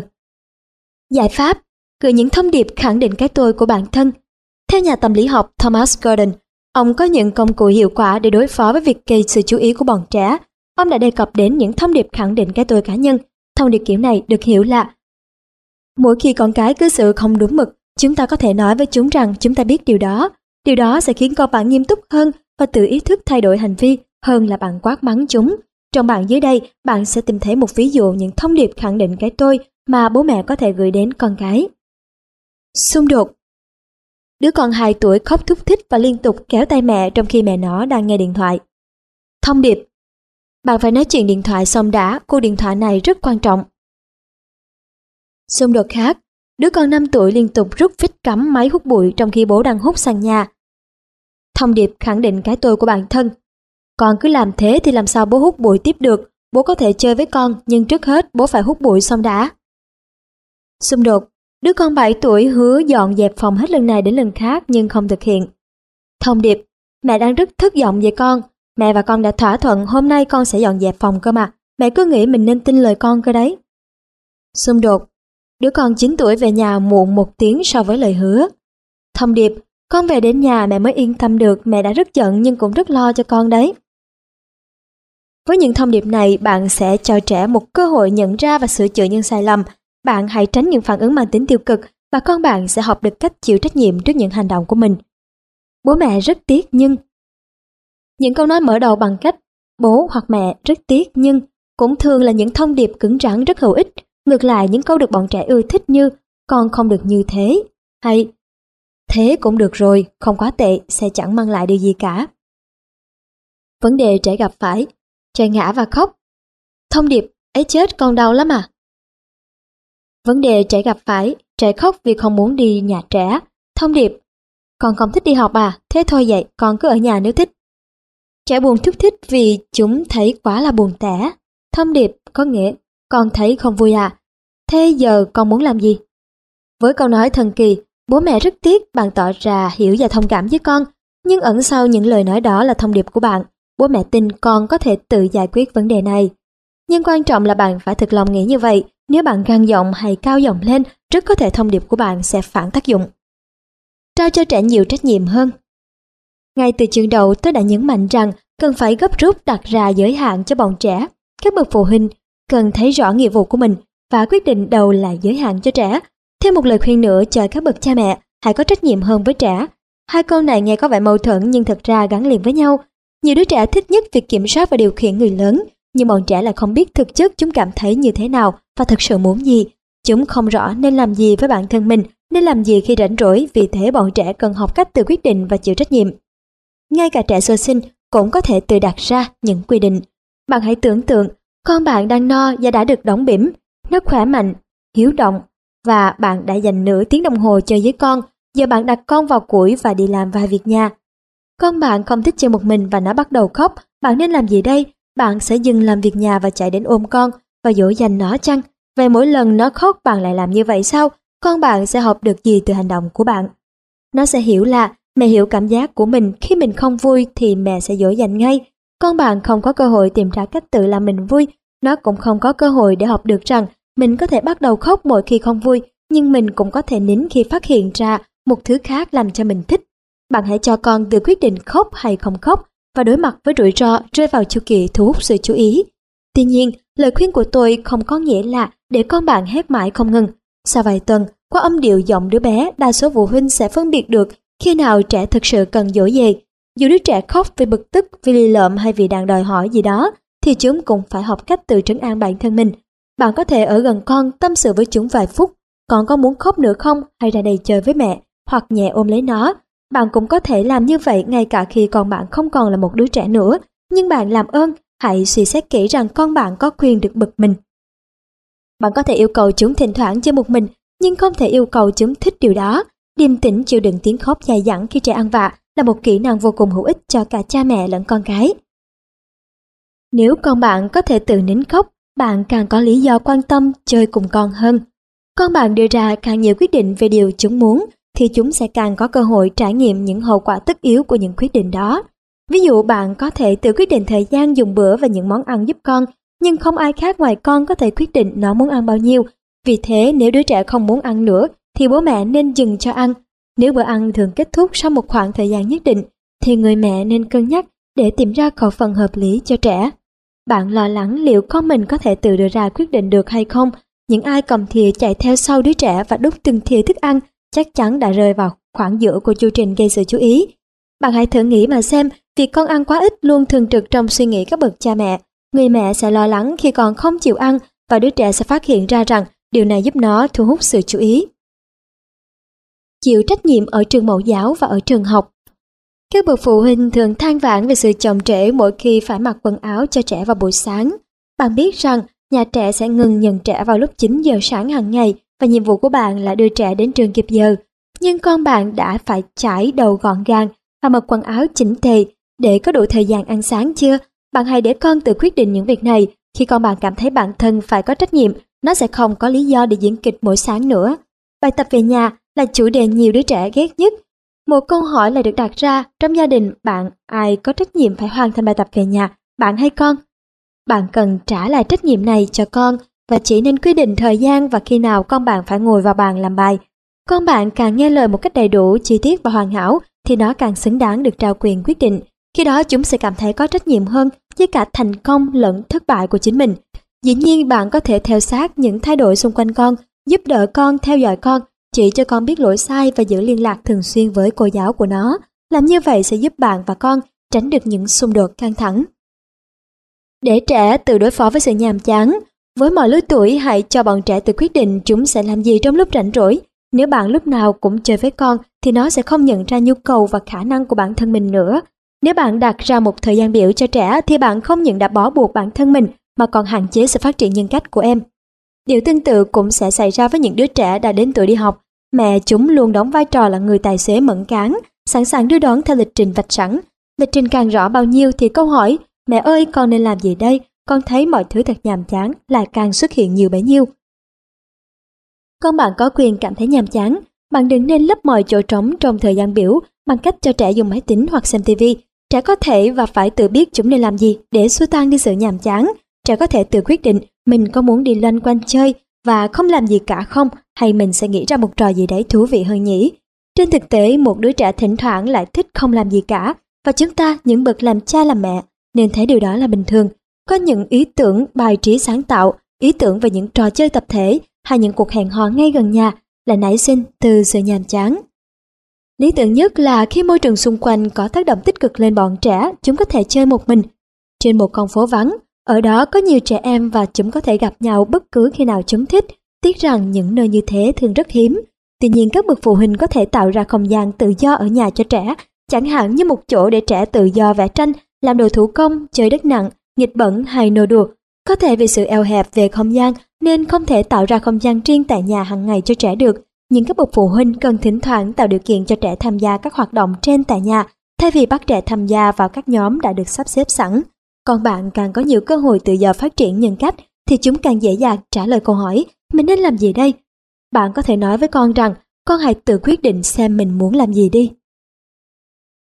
Trách nhiệm và sự tin cậy Trao cho con bạn nhiều trách nhiệm hơn là một hành động đầy mạo hiểm. Nhiều bậc phụ huynh sẽ hỏi đầy lo lắng, tôi có thể yên tâm là con tôi không gào thét cả ngày. Yên tâm là nó đã ăn no, là nó sẽ không mặc quần áo ngủ đi học, là nó sẽ không làm bài tập nếu tôi không dục, hay nó sẽ không lang thang cả ngày bên ngoài ư. Có phải bạn không tin con mình có thể tự quyết định những chuyện này? Bạn luôn gắn bọn trẻ với những thứ tồi tệ nhất, rồi có lẽ sau đó sẽ đúng ý như vậy. Con bạn sẽ cảm nhận được rằng bạn không tin tưởng chúng và chúng sẽ bị nhục chí. Thông điệp bạn gửi đến con bạn phải là mẹ biết con có thể tự quyết định, mẹ tin là con sẽ làm tốt. Dù bạn có nói ra hay không thì con bạn cũng sẽ cảm nhận được điều đó. Sự tin tưởng của bạn sẽ giúp con tự tin đưa ra quyết định và tự chịu trách nhiệm về hành động của mình. Đặt ra những quy định cụ thể. Có phải gia đình bạn sẽ yên bình nếu bọn trẻ không diễn kịch và khiến bạn stress? Có phải không? Sau một thoáng suy nghĩ, nhiều bậc phụ huynh hoang mang liệt kê cho tôi một vài chuyện tương tự như thế, và đa số chúng là những thứ có trình tự lặp đi lặp lại Có lẽ họ sống trong những gia đình mà mọi người không bao giờ được cãi cọ, cãi lại họ về những việc nhỏ nhặt như là thắt dây an toàn trên xe ô tô, cởi giày trước khi bước vào phòng, rửa tay trước khi ăn, đánh răng trước khi đi ngủ, chào và tạm biệt khách hoặc tương tự như thế. Về gia đình bạn có những luật bất thành văn nào, tất cả mọi quy định cần được mọi người trong gia đình gương mẫu thực hiện. Bạn chỉ có thể bắt con trai tự ngồi vào toilet thay vì chờ mẹ bế vào nếu bố nó cũng bắt nó làm như vậy. Hoặc bạn luôn hô hào, bữa sáng hàng ngày phải đầy đủ dinh dưỡng nhưng khẩu hiệu này sẽ không trở thành quy định nếu hàng ngày thay vì ăn sáng bạn chỉ uống cà phê và hút thuốc. Không phải tất cả mọi quy định đều tốt. Chúng ta thường ra lệnh cho trẻ làm những việc với chúng ta là hiển nhiên như là đừng có chống tay lên mặt bàn, bày đồ ăn của con đi, không được nói chuyện trong lúc ăn, trẻ con phải im lặng khi người lớn đang nói chuyện. Trước đây ở nhiều nhà thì chuyện đánh đòn trẻ cũng là một hành động thường xuyên xảy ra. Các quy định thúc đẩy tính cộng đồng Các quy định thúc đẩy tính cộng đồng, sự hiểu biết cũng như khả năng thông cảm lẫn nhau trong gia đình. Một bữa ăn đông đủ thật sự rất quan trọng. Nếu có thể thì hàng ngày cả nhà nên quây quần bên mâm cơm ít nhất một lần, cả nhà sẽ cùng ăn cơm và trò chuyện. Nếu mỗi người trong gia đình tự nấu súp rồi đến trưa mỗi người tự hầm nóng thức ăn của mình bằng lò vi sóng tối đến mỗi người lại bê một đĩa về phòng mình, ngồi vừa ăn vừa xem tivi thì gia đình sẽ không còn là một tổ ấm đúng nghĩa nữa. Điều quan trọng không kém chính là các quy định vào buổi tối với trình tự và thời gian cố định. Cuối cùng mọi người trong nhà sẽ cùng kể chuyện cho nhau nghe hoặc cùng chơi với nhau. Nhờ đó các bạn sẽ phấn khởi và tin rằng buổi tối là thời gian vui vẻ cho cả gia đình. Ngay cả những việc vặt trong nhà cũng có thể trở thành những quy định. Những việc như dọn bàn ăn, lấy bát đĩa bọn trẻ có thể làm được. Tốt nhất bạn nên phân công cho trẻ một công việc nhất định trong gia đình. Mẹ của ba cậu bé 6, 8 và 10 tuổi đã kể với tôi rằng con tôi thường đảm nhận việc dọn bàn, tự rửa bát đĩa. Chúng tôi đã sắp xếp bát đĩa để chúng có thể với tới dễ dàng. Mỗi đứa sẽ làm hai ngày trong tuần, còn ngày Chủ nhật là nhiệm vụ của chồng tôi. Thường thì tôi rất khó chịu và phải tự kiềm chế, bởi nếu tôi trực tiếp làm mọi thứ sẽ nhanh hơn nhiều. Lúc đầu bọn trẻ thường cố trốn tránh việc nhà, nhưng đến giờ thì chúng không còn tranh cãi nữa rồi, mọi thứ đều ổn cả. Khi tất cả mọi người cùng chung tay, các quy định sẽ rất dễ đi vào cuộc sống nếu không chỉ riêng người trong gia đình mà cả mọi người xung quanh cùng chung tay góp sức.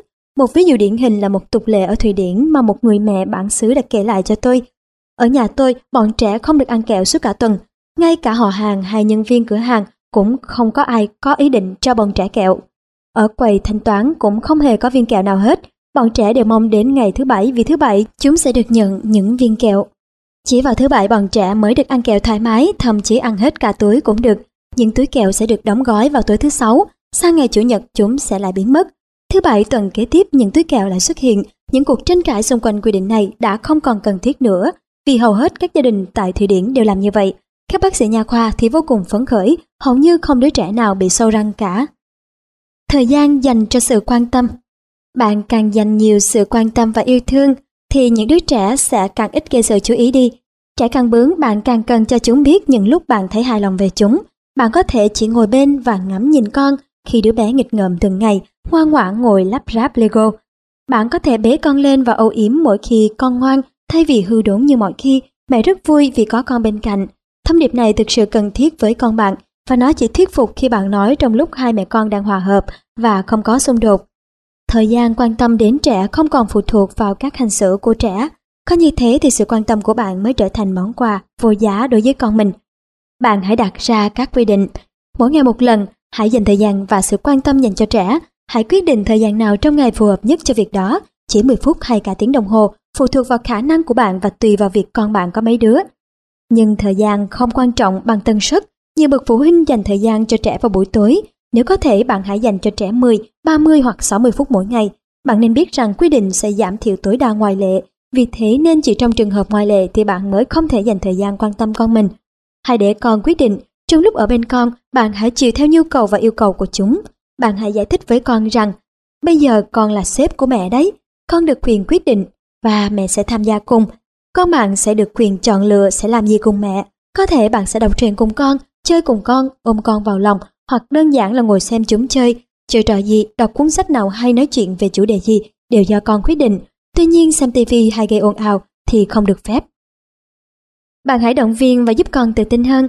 Bạn hãy làm như vậy bất cứ khi nào có cơ hội. Lên lớp, mắng chửi hay cằn nhằn là những điều cấm kỵ. Bạn hãy lắng nghe con, làm tất cả những gì con thấy vui. Bạn hãy tưởng tượng nếu ai đó ngày nào cũng chăm chú lắng nghe, chấp nhận tất cả các nhu cầu của bạn, thấy mọi thứ của bạn đều tốt đẹp, những món quà ấy có phải là liều thuốc xoa dịu tâm hồn bạn không? Với những cử chỉ quan tâm âu yếm thường xuyên của bạn, con sẽ thấy việc gây chú ý sẽ không còn cần thiết nữa và chúng sẽ thấy tự tin hơn vào bản thân mình. Và nếu con bạn được làm sếp mỗi ngày một lần thì nó sẽ dễ dàng chấp nhận những quy định và giới hạn mình phải tuân thủ trong suốt khoảng thời gian còn lại của ngày. Tổng kết Dạy dỗ trẻ không thiếu sự xung đột Cha mẹ phải thỉnh thoảng bắt trẻ làm những việc mà chúng không thích, việc con bạn cố gắng chống cự lại là điều dễ hiểu. Trẻ con rất hay gây sự chú ý, bọn trẻ thường được chú ý nhiều hơn mỗi khi chúng cư xử không đúng mực, thông qua đó chúng có thể đạt được điều mà chúng muốn, vì thế nên chúng chẳng có lý do gì để thay đổi đi hành vi của mình cả. Gây sự chú ý là một chương trình khép kín, con bạn hành động nhằm gây sự chú ý, sau đó bạn chú ý đến trẻ, trẻ nhận ra hành động của mình có hiệu quả. Trẻ sẽ càng gây sự chú ý, còn bạn thì sẽ dần mất đi những kiên nhẫn, dần dần con bạn sẽ không còn nhận được sự quan tâm vô tư từ bạn như trước.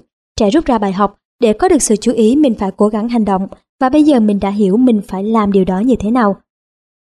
Bạn hãy khiến việc gây sự chú ý của trẻ thành việc không cần thiết nữa. Bạn lo lắng rằng những hành vi không đúng sẽ khiến con bạn không thể tiến bộ được. Bạn hãy lắng nghe con, sử dụng những thông điệp thể hiện cái tôi của mình. Hãy trao cho trẻ nhiều trách nhiệm hơn, áp dụng các quy định hoặc lên kế hoạch dành thời gian quan tâm đến con hàng ngày. Quý vị và các bạn thân mến, chúng ta vừa theo dõi xong phần đầu. Trong phần 2 mang tên Tất cả các bậc phụ huynh đều mắc sai lầm. Trong quyển sách, mỗi đứa trẻ đều có thể học các quy tắc.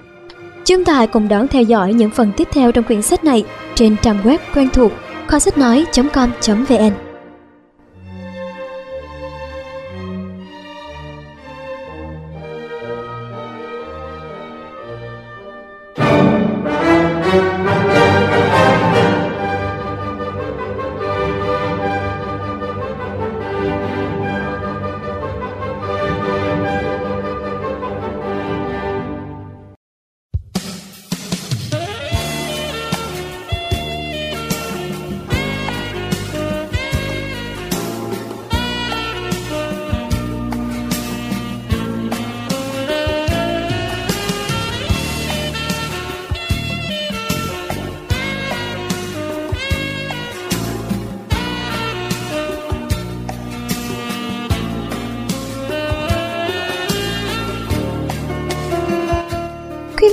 thân mến, chúng ta đang được theo dõi quyển sách Mỗi đứa trẻ đều có thể học các quy tắc của tác giả Annette Castran trên trang web kho sách nói.com.vn.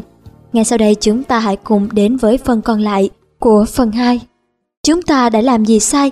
Những sai lầm mà cha mẹ hay mắc phải. Không hiệu quả khi cha mẹ phản ứng không rõ ràng và dứt khoát. Nếu bạn áp dụng tất cả những biện pháp được đề cập trong chương trước thì trẻ sẽ không còn gây sự chú ý nữa.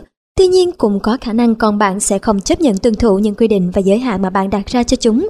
Nhiều phụ huynh than phiền rằng bọn trẻ không làm đúng theo lời họ bảo, hiện tượng này có thể được giải thích như thế nào. Một bệnh nhân 4 tuổi đến phòng khám và nói thẳng ngay trước mặt mẹ mình, mỗi khi mẹ cháu nói điều gì đấy, cháu nghĩ luôn là đằng nào mẹ cũng nói mà không làm, nhưng bà vú nuôi của cháu thì đã nói là làm.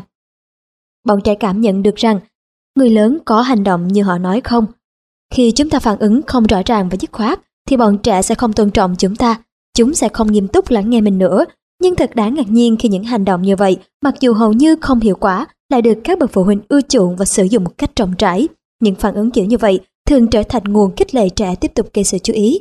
Tuy đa số cha mẹ biết rằng các phương pháp của họ không còn tác dụng nữa, nhưng điều này lại không ngăn được họ tiếp tục cố gắng kiểu như vậy, với hy vọng một lúc nào đó con mình sẽ hiểu ra thôi Rốt cuộc họ sẽ nhục chí vì nỗ lực hết lần này đến lần khác của họ sẽ chẳng đem lại kết quả gì. Để rút ra bài học từ sai lầm, người ta phải biết mình đã sai ở đâu. Vì thế tôi muốn chỉ cho các bạn những sai lầm phổ biến mà các bậc phụ huynh hay mắc phải. Bạn hãy chú ý và xem liệu bạn có nhận ra những sai lầm của chính mình hay không. Tại sao một đứa trẻ lại không nghe lời? Tại sao nó vẫn cư xử hỗn láo dù bố mẹ ra sức dạy bảo? Những phản ứng sau đây của cha mẹ sẽ càng khích lệ trẻ tiếp diễn những hành vi không đúng mực của mình nếu bạn là những ông bố bà mẹ bình thường, bạn nên tham khảo các hành vi dưới đây. Trách móc Nhiều ông bố bà mẹ rất thích quở trách, họ khiển trách lũ trẻ khi chúng cư sự hỗn láo. Con chẳng bao giờ dọn dẹp phòng hết, con xem lại đã ngoan chưa? Con lại làm em bực mình rồi đây. Suốt ngày còn dán mắt vào cái tivi thôi, cả ngày trời con cứ ngậm cái núm vú giả và chạy lăn xăng đi khắp nơi. Những lời trách móc như thế thường xuất hiện qua những lời nói tỏ ra không tôn trọng trẻ, như con làm như thế là không ngoan, mẹ nghĩ điều đó không thể đâu, mẹ thực sự không chịu nổi con nữa. Tóm lại nhiều phụ huynh phàn nàn rằng con chẳng bao giờ làm như lời mẹ dặn, hoặc con không chú ý nghe lời mẹ gì hết. Bạn đã từng phản ứng như vậy chưa? Bạn đã bao giờ nhận thấy con bạn thay đổi hành vi sau khi bị quở trách chưa? Bạn chỉ muốn bắt con làm việc gì đó ngay lập tức. Tuy nhiên con bạn lại rất hiểu theo quy định, việc chúng nhận thức được mình sai chẳng có ý nghĩa gì hết. Với con bạn thì sự quở trách chẳng khác nào càng nhằn, từ đó nó sẽ rút ra kết luận mình không thích điều đó, nhưng mình phải giành lấy sự chú ý và tiếp tục làm như vậy. Điều này đặc biệt đúng nếu những lời trách mắng của bạn còn thể hiện sự thiếu tin tưởng con cái. Trách móc không khiến trẻ cư xử đúng mực hơn. Những câu hỏi tại sao? Bọn trẻ luôn liên tục bị hỏi lý do vì sao chúng hành động như vậy. Tại sao con không dọn phòng đi? Tại sao lúc nào con cũng cáu gắt với em? Sao lúc nào con cũng dán mắt vào tivi được nhỉ?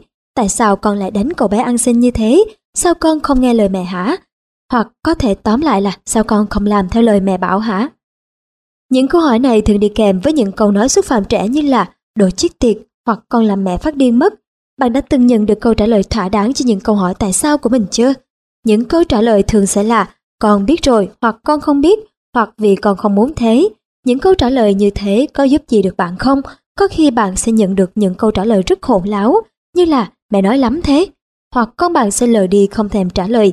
Câu hỏi của bạn có thể sẽ mở ra cuộc đối thoại bổ ích hoặc nó sẽ khiến con bạn suy nghĩ lại và bạn biết điều này. Chúng ta, những bậc làm cha mẹ không mong chờ một câu trả lời tốt.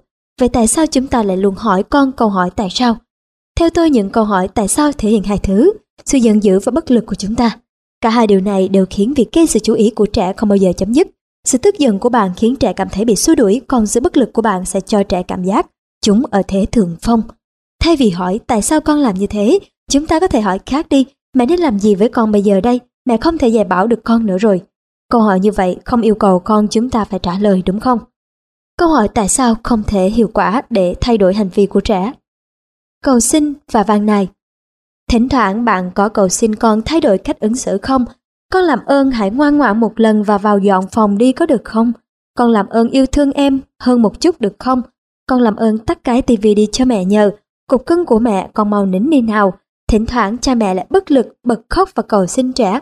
Con làm ơn làm theo lời mẹ đi mà. Gần như không gì có thể kháng cự làm một lời thỉnh cầu chân thành. Tuy nhiên một lời thỉnh cầu cũng đồng nghĩa với việc trao cho trẻ quyền chấp nhận hoặc không chấp nhận. Khi bạn muốn con làm theo ý mình, thì một lời thỉnh cầu là điều không phù hợp. Dường như đang có một sự mâu thuẫn ở đây khi con bạn vẫn tiếp tục có những hành vi không thể chấp nhận được. Trong một tình huống như vậy thì tất cả phụ thuộc vào việc con có tin bạn và cảm nhận được rằng bạn cũng tin tưởng con không. Với những từ làm ơn làm ơn như thế, bạn đã tự khiến bản thân trở nên nhỏ bé trước bé. Bạn thực sự bị động và muốn con thông cảm với mình. Một lời thỉnh cầu có thể được con bạn hiểu theo kiểu nếu mình đồng ý thì mẹ sẽ không cầu xin mình nữa, nếu mình không muốn thế thì mình cứ kệ mẹ thôi. Bạn đã từng khóc và cầu xin con hãy ngoan ngoãn hơn chưa? Có lần tôi ngồi xuống bên con, vừa khóc vừa nói, mẹ rất lo cho con, thời gian gần đây còn rất khó bảo, mẹ đã cố gắng hết sức, nhưng càng ngày mẹ càng hoang mang và không biết nên làm thế nào với con. Mẹ xin con, con hãy trở lại ngoan ngoãn như trước kia có được không? Mẹ biết con làm được mà. Lời thỉnh cầu đã có hiệu quả, đứa con trai 8 tuổi của tôi ngoan hơn trông thấy. Lời thỉnh cầu của tôi được lồng ghép trong nhiều thông điệp, thể hiện cái tôi đã được đề cập chi tiết và hiệu quả chắc chắn đã tăng lên. Khi bạn cho trẻ thấy sự bất lực và buồn rầu của mình, trẻ sẽ thấy có lỗi và thay đổi. Tuy nhiên bạn không nên sử dụng cách này thường xuyên. Bạn hãy tưởng tượng xem liệu bạn có thể khóc lóc cầu xin trẻ hàng tuần hay thậm chí hàng ngày không? Và con bạn còn có thể tin bạn nữa hay không? Tốt nhất, bạn hãy khiến trẻ đồng cảm với bạn, ở bên bạn còn có thể có được cảm giác an toàn và được bao bọc như thế nào nhỉ? Con bạn có thể nghe theo một lời cầu xin, nhưng cũng có thể không. Nếu như vậy thì những lời cầu xin của bạn với con không thực sự hiệu quả. Đưa ra yêu cầu nhưng không kèm theo hình phạt nếu trẻ không vâng lời. Giả sử bạn yêu cầu con bạn một hoặc nhiều lần làm việc gì đấy hoặc để yên cho thứ gì đấy, nhưng con bạn không phản ứng lại. Có chuyện gì đang xảy ra vậy? Hoàn toàn không có gì. Những yêu cầu của bạn giống như đang rơi vào một căn phòng chân không. Tôi có một vài ví dụ cho trường hợp này, bạn có nhận thấy mình trong đó không? Mẹ, Nadine, dọn phòng ngay cho mẹ. Nhìn từ đây vào trong phòng con thiệt là kinh khủng. Nadine mặc kệ vẫn chơi bình thường và không dọn phòng. Mẹ quay trở lại phòng 5 phút sau. Nadine con phải dọn phòng ngay đi. Nadine vâng con dọn ngay đây thưa mẹ. Cô bé vẫn tiếp tục chơi và không dọn dẹp gì hết. Bố, Matthias tắt tivi và làm bài tập về nhà ngay. Matthias vâng con tắt tivi ngay đây. Và vẫn xem tivi tiếp. 10 phút sau bố rất tức giận. Bố đã bảo con tắt tivi cơ mà, con không bao giờ nghe lời bố cả. Matthias lúc nào bố cũng cằn nhằn được, cậu bé vẫn xem tivi tiếp. Mẹ! Này, con trả cái ô tô cho em ngay, có phải ô tô của con đâu. Cô bé gào thét và cố giữ bằng được cái ô tô. Mẹ, con này quái thật. Cô bé vẫn giữ chiếc ô tô. Diễn biến trong những tình huống trên đều chỉ giống nhau rằng bố mẹ chỉ rõ cho trẻ chúng phải làm gì, trẻ không làm theo. Bố mẹ không theo sát sao trẻ đến cùng và không dứt khoát yêu cầu trẻ thực hiện. Trẻ sẽ học được những việc gì từ điều này. Những việc bố mẹ bảo mình làm toàn những thứ chẳng quan trọng, mình có làm hay không thì cũng chẳng sao. Khi bạn đưa ra yêu cầu và không kèm theo điều kiện phạt, thì những yêu cầu và lời nói của bạn sẽ không có tác dụng, trẻ sẽ coi thường và không nghe lời bạn. Nếu thì đe dọa nhưng không thực thi hình phạt, thường thì các bậc phụ huynh sẽ thông báo hậu quả trong trường hợp trẻ con không nghe lời. Nếu con không dọn dẹp ngay lập tức, tối nay con không được xem tivi. Chấm dứt ngay đi, đừng làm chị bực nữa. Mẹ nhốt con vào phòng ngay bây giờ. Không ngậm cái núm vú giả nữa, không mẹ vứt đi bây giờ. Con mà không làm bài tập ngay thì đừng có trách mẹ ác. Vấn đề ở đây là thực tế chẳng có chuyện gì xảy ra cả với những câu nếu thì chúng ta muốn nhấn mạnh những yêu cầu muốn trẻ thực hiện. Chúng ta ngầm hy vọng rằng những hình phạt sẽ dọa được trẻ. Chúng ta cũng mong không phải thi hành những hình phạt ấy. Thực lòng là vậy. Thế còn với bạn thì sao? Theo như kinh nghiệm của tôi thì những lời đe dọa xáo trộn này chẳng thể làm trẻ sợ. Và giờ chúng ta đang đứng đó, đôi thằng bé 5 tuổi đang khóc nức nở vào vòng nó. Điều đó khiến chúng ta phát điên phải chịu đựng một đứa trẻ khóc lóc trên trĩ, thay vì để nó ngậm cái núm vú giả cho yên chuyện, nỗ lực của bạn quả không xứng với thành quả nhận được. Vậy phải làm thế nào đây khi mà cô bé 10 tuổi vẫn không chịu làm bài tập? Ở phần trước chúng ta đã suy nghĩ kỹ đến điều này chứ nhỉ? Có lẽ chúng ta chưa suy nghĩ thật thấu đáo. Về cơ bản chúng ta đã biết gần hết việc thông báo mà không thi hành hình phạt sẽ đem lại hậu quả là chúng ta sẽ không còn được người khác tin tưởng nữa. Và nếu chúng ta dọa trẻ bằng cách này thường xuyên trẻ sẽ không nghe lời ta nữa. Chúng ta hành động như những nhân viên đòi xếp tăng lương và đe dọa nếu tôi không được tăng lương tôi sẽ bỏ việc đấy. Anh ta hy vọng gây được nhiều áp lực bằng cách đe dọa nhưng trên thực tế anh ta không muốn thay đổi chỗ làm chút nào. Sếp sau đó sẽ trả lời ngắn gọn Được xin mời anh thôi việc. Giờ thì anh nhân viên của chúng ta trở thành kẻ ngốc. Nếu anh ta không dám rời công ty, uy tín anh ta giảm sút nghiêm trọng. Chúng ta chính là những ông bố bà mẹ đang ở lại công ty Gia đình không phải thứ có thể thay đổi như chỗ làm, mặc dù phương pháp này có những nhược điểm khá rõ ràng, nhưng nó lại được các bậc phụ huynh đặc biệt ưa chuộng. Chúng ta thường nói một câu, nếu thì mà không cân nhắc kỹ xem lời đe dọa đó có nghĩa lý gì không. Thường thì có thể dễ dàng nhận thấy sự vô nghĩa của những lời đe dọa kiểu như vậy. Nếu các con không ngồi yên thì đừng bao giờ rủ bạn đến nhà chơi nữa nhé. Nếu con không ăn hết chỗ này thì ba ngày nữa nhìn đói. Đa số các bậc phụ huynh đều biết kiểu hành xử nửa vời đó chẳng mang lại điều gì tốt đẹp, vậy mà họ vẫn luôn dẫm lên vết xe đổ của chính mình. Câu chuyện nhỏ sau đây sẽ cho thấy điều đó. Michel 4 tuổi đã đi nhà trẻ mặc dù cậu bé già dặn hơn nhiều so với lứa tuổi, nhưng bố mẹ rất ngạc nhiên khi cậu thường xuyên đóng kịch suốt nhiều tuần liền. Hàng sáng Michel khóc lóc, than vãn vì cậu bé không muốn đến trường. Một hôm bố Michel không thể chịu nổi, ông tức giận nói, con mà tiếp tục làm trò nữa bố mẹ không bao giờ cho con học trường xịn. Ngay lập tức, Michel thay đổi nét mặt, nó nhìn thẳng vào mắt bố và nói, tuyệt vời. Bố Michel không ngờ câu chuyện lại diễn biến theo hướng như thế, ông vội chuyển sang đề tài khác. Từ những kinh nghiệm như vậy, trẻ học được rằng tất cả những gì bố mẹ nói đều chẳng có ý nghĩa gì hết. Những yêu cầu của bố mẹ sẽ vào tay nọ ra tay kia mà thôi, và trẻ sẽ không chú ý lắng nghe bố mẹ nói gì thêm nữa. Chỉ đưa ra yêu cầu cho con cái mà không kiểm soát sẽ phản tác dụng. Bạn hãy chú ý mỗi lần áp dụng một biện pháp và phải dừng ngay nếu thấy không có tác dụng. Tản lờ Ở đây có hai khả năng, một là bạn tản lờ những hành vi hỗn láo của trẻ, hai là bạn thực sự thờ ơ với trẻ. Trong trường hợp thứ hai, bạn thực sự lờ con mình đi, chứ không phải chỉ giả vờ không biết hành vi của nó. Việc tản lờ hành động của trẻ thi thoảng cũng khá hữu ích. Trong một vài trường hợp, những thói xấu như mút ngón tay cái, thỉnh thoảng chửi bậy và cãi bướng chỉ có thể trở thành vấn đề lớn nếu cha mẹ không quan tâm chú ý.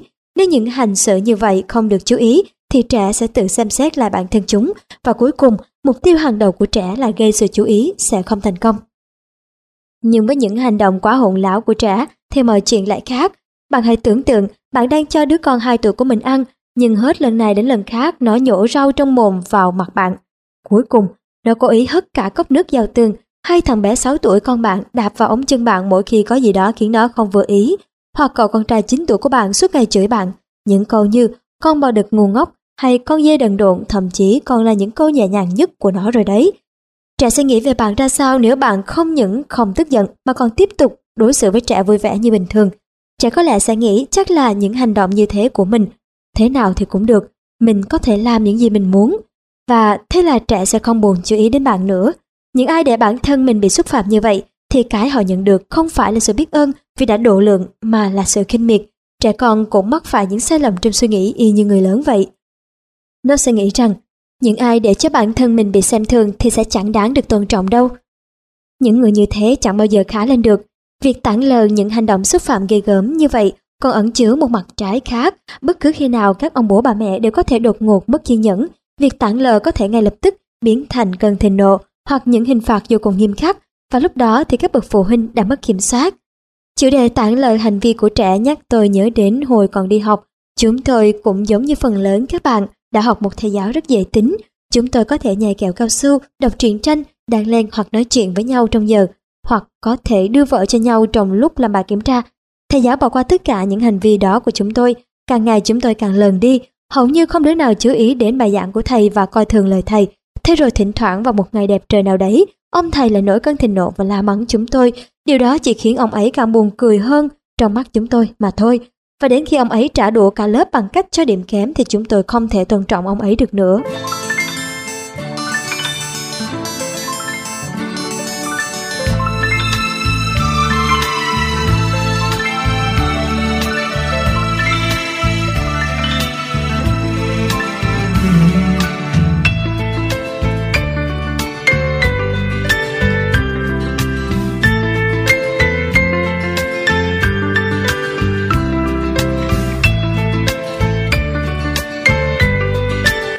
Một vài tình huống điển hình. Đáng lẽ ra con bạn phải nằm trên giường từ lâu rồi, nhưng nó cứ mon men ra phòng khách chỗ bạn đang ngồi, bạn quyết định không để ý nữa và mặc kệ nó muốn làm gì thì làm. Trong buổi tối bạn muốn bàn bạc với chồng một việc quan trọng, thế nhưng con bạn luôn ngắt lời, bạn đợi con rời khỏi bàn ăn, tiếp tục trò chuyện riêng với chồng. Bạn cãi nhau với con vì chuyện bài tập về nhà, khi con mang vợ ra hỏi bạn điều gì đó quá nhiều lần, thì bạn không còn buồn chú ý tới nó nữa. Trong những tình huống trên, cha mẹ không chỉ bỏ qua hành vi không đúng của trẻ mà còn coi như chúng không hề tồn tại và đối xử như chẳng có chuyện gì xảy ra vậy. Phương pháp này thỉnh thoảng được mô tả là hành động vô cảm. Trong trường hợp nghiêm trọng, có thể bố mẹ và con cái sẽ không nói chuyện với nhau cả ngày với hy vọng là sau đó trẻ sẽ suy xét kỹ hơn về hành động của mình. Điều gì đã dẫn đến cách ứng xử này? Bạn hãy thử một lần đặt mình vào vị trí của con. Bạn đã bao giờ bị ai đó chiến tranh lạnh chưa? Cảm giác lúc đó thế nào? Theo tôi, trong lúc tâm trí người đang chiến tranh lạnh bao giờ cũng có chút gì đó thù địch. Thông điệp với tôi anh coi như không tồn tại còn đáng sợ hơn cả câu tôi không ưa anh. Chính vì thế nên việc tản lời không bao giờ có thể giúp trẻ nhận ra khuyết điểm và cư xử ngoan ngoãn hơn đâu. Thậm chí nó còn là công cụ đắc lực để khơi mào cho hành vi gây sự chú ý. Trẻ con sẽ leo thang hành vi ứng xử hỗn láo cho đến khi nào bố mẹ phản ứng lại mới thôi. Thời gian trẻ khiêu khích càng lâu, phản ứng từ phía cha mẹ có thể sẽ càng mạnh và mang tính thù địch nhiều hơn. Tản lời con cái có thể sẽ dẫn tới cuộc chiến giành sự chú ý. Bạn đã từng mắc phải những sai lầm trên đây chưa? Bạn không việc gì phải tự trách mình hay cảm thấy lương tâm cắn rứt gì cả. Có lẽ bạn đã không cảm thấy thoải mái mỗi khi bạn có những phản ứng không rõ ràng rồi. Và mặc dù bạn đã đặt ra những chủ trương hết sức đúng đắn nhưng sai lầm vẫn cứ nối tiếp, tôi cũng chợt nhận ra mình cũng vẫn mắc không ít sai lầm trong cách đối xử với ba đứa con. Thỉnh thoảng tôi lại không thể kiểm soát được mình và tiếp tục mắc lỗi dù tôi biết làm thế là sai. Bạn đừng bao giờ kỳ vọng rằng mình sẽ làm đúng tất cả mọi thứ. Sự cầu toàn chỉ dẫn đến những thất bại và cảm giác tội lỗi mà thôi. Cảm giác tội lỗi sẽ khiến bạn cáu giận, hoang mang. Điều đó chẳng có ích cho ai hết. Bạn hãy sẵn sàng nhận ra những sai lầm bản thân, chấp nhận nó, rút ra được bài học cho mình. Đây mới là điều thực sự có ý nghĩa. Hãy trả lời trung thực, bạn thường mắc phải những sai lầm nào? Tổng điểm ít hơn 5 là bạn đã đạt tiêu chuẩn. Thang điểm từ 0 đến 3 cho từng câu hỏi. một Tôi trách móc con mình. 2. Tôi đọc câu hỏi vì sao. 3. Tôi thỉnh cầu và van nài. 4. Tôi đưa ra yêu cầu mà không có hình phạt cụ thể nếu con không nghe lời. 5. Tôi dùng câu nếu thì nhưng lại không thực thi hình phạt như đã nói. 6. Tôi tặng lời con mình mỗi khi nó cư xử hỗn láo. Với thang đối chiếu, không, nghĩa là không bao giờ hoặc gần như không bao giờ. 1. Thỉnh thoảng 2. Rất thường xuyên và 3 điểm là thường xuyên.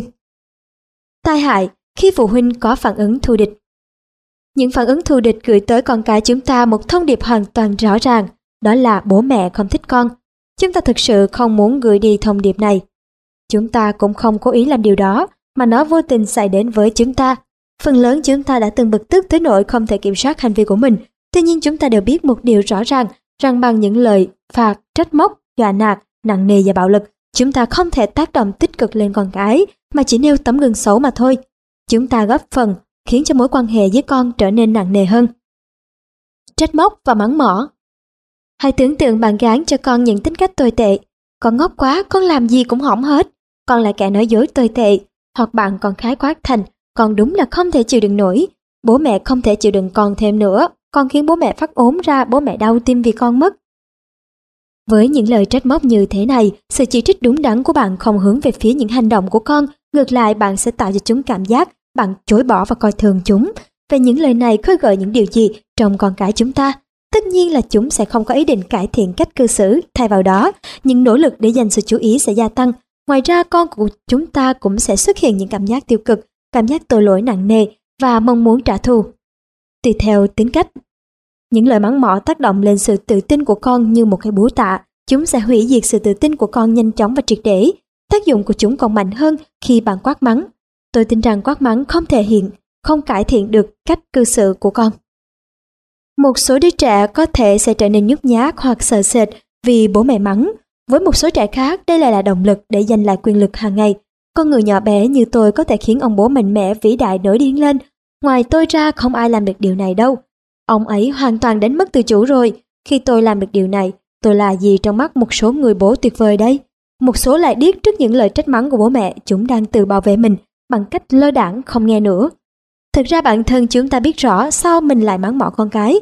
Chúng ta làm thế để xả tức giận ngoài cơn thịnh nộ của chúng ta ra và vào bất cứ đâu. Chúng ta trút giận, người trả giá là con cái chúng ta. Khi thừa nhận điều này, chúng ta đã tiến thêm một bước.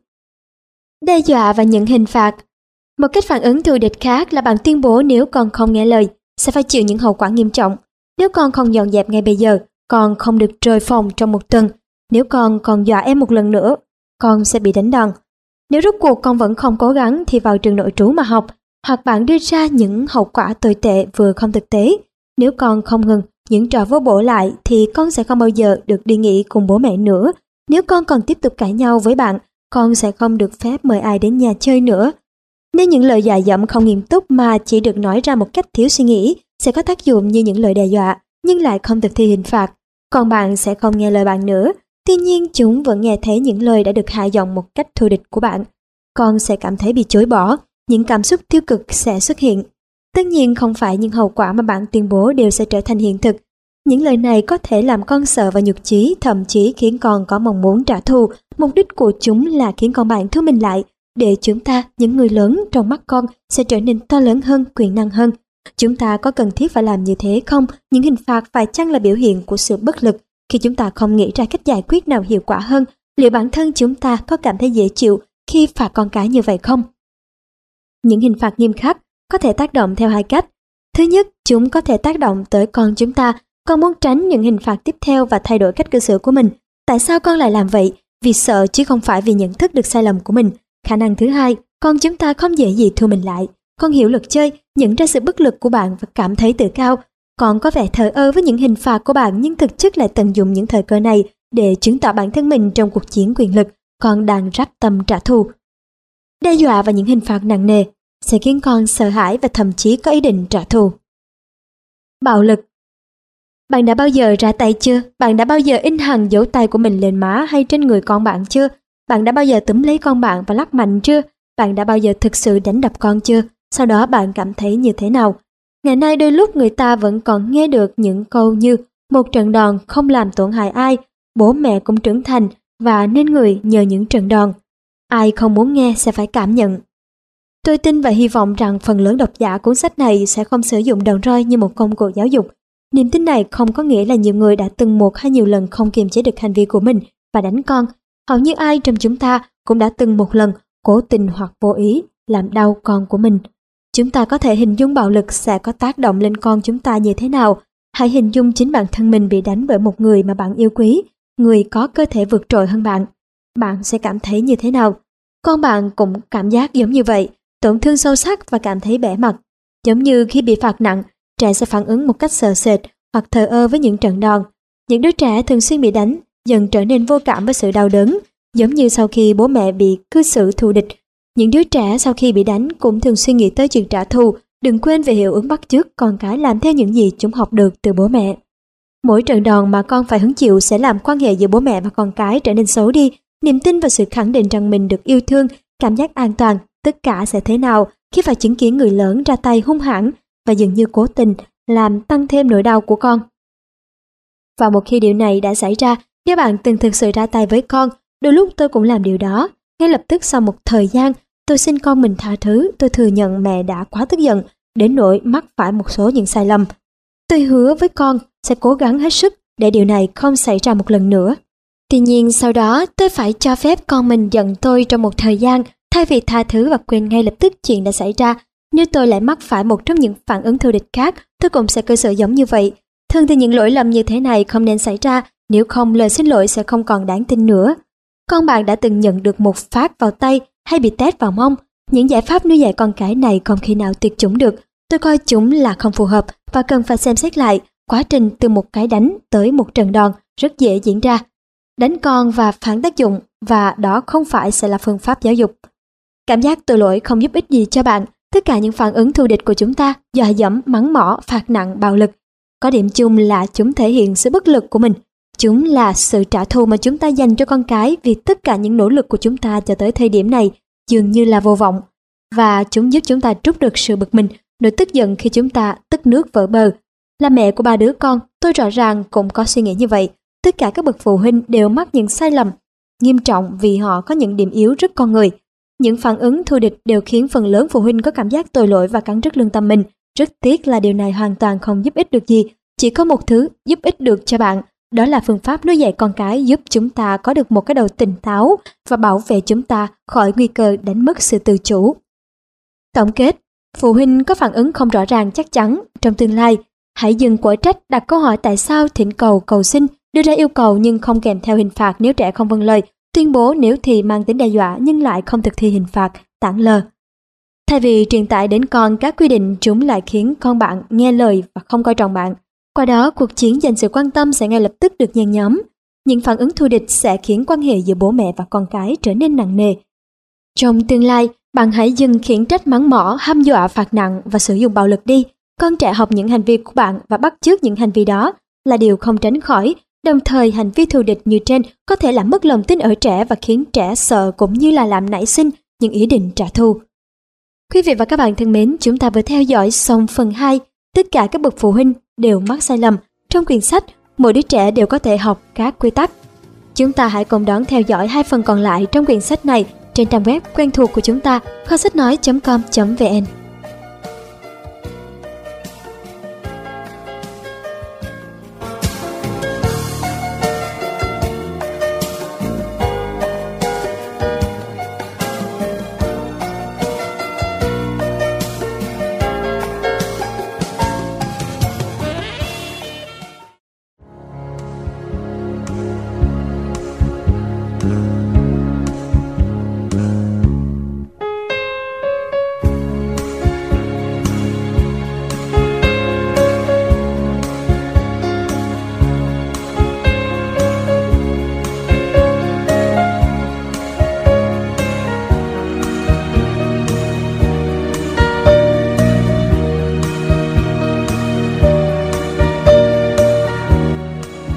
giả thân mến, chúng ta đang được theo dõi quyển sách Mỗi đứa trẻ đều có thể học các quy tắc của tác giả Annette Kostjan trên trang web kho sách nói.com.vn. Ngay sau đây, chúng ta hãy cùng đến với phần 3, kế hoạch đặt giới hạn.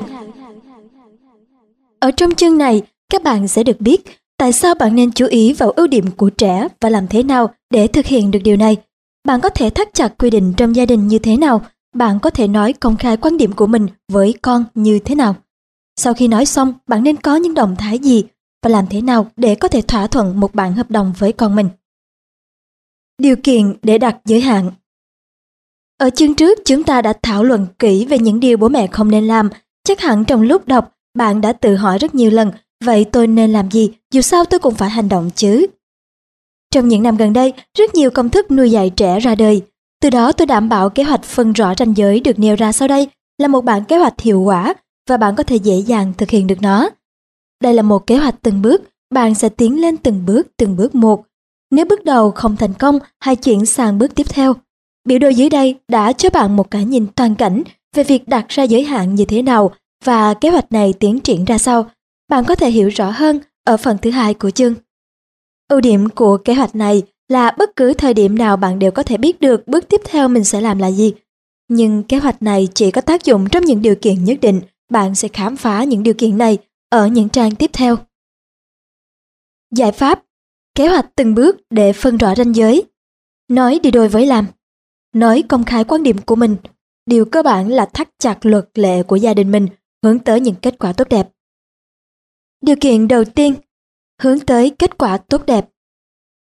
Bạn còn nhớ tới công cụ hữu ích chống lại cuộc chiến nhằm gây sự chú ý không? Hãy lắng nghe thông điệp khẳng định cái tôi có trách nhiệm hơn với con, thời gian dành cho sự quan tâm. Với những công cụ này, bạn sẽ thành công. Xung đột sẽ giảm đi, con bạn sẽ thường xuyên hợp tác và bớt đối đầu với bạn hơn. Tuy nhiên cũng có những trường hợp mà các công cụ này không phát huy tác dụng. Khi bạn đã thấu hiểu cảm giác của con bằng cách lắng nghe, nói lên nhu cầu của bản thân qua thông điệp cá nhân đưa ra những luận điểm xác đáng mà con bạn vẫn cứ tiếp tục làm những điều nó muốn. Nếu ngày ngày tranh giành quyền lực và tranh luận mà vẫn chưa có một sự thay đổi nào, thì bố mẹ cần đến công cụ để phân định ranh giới.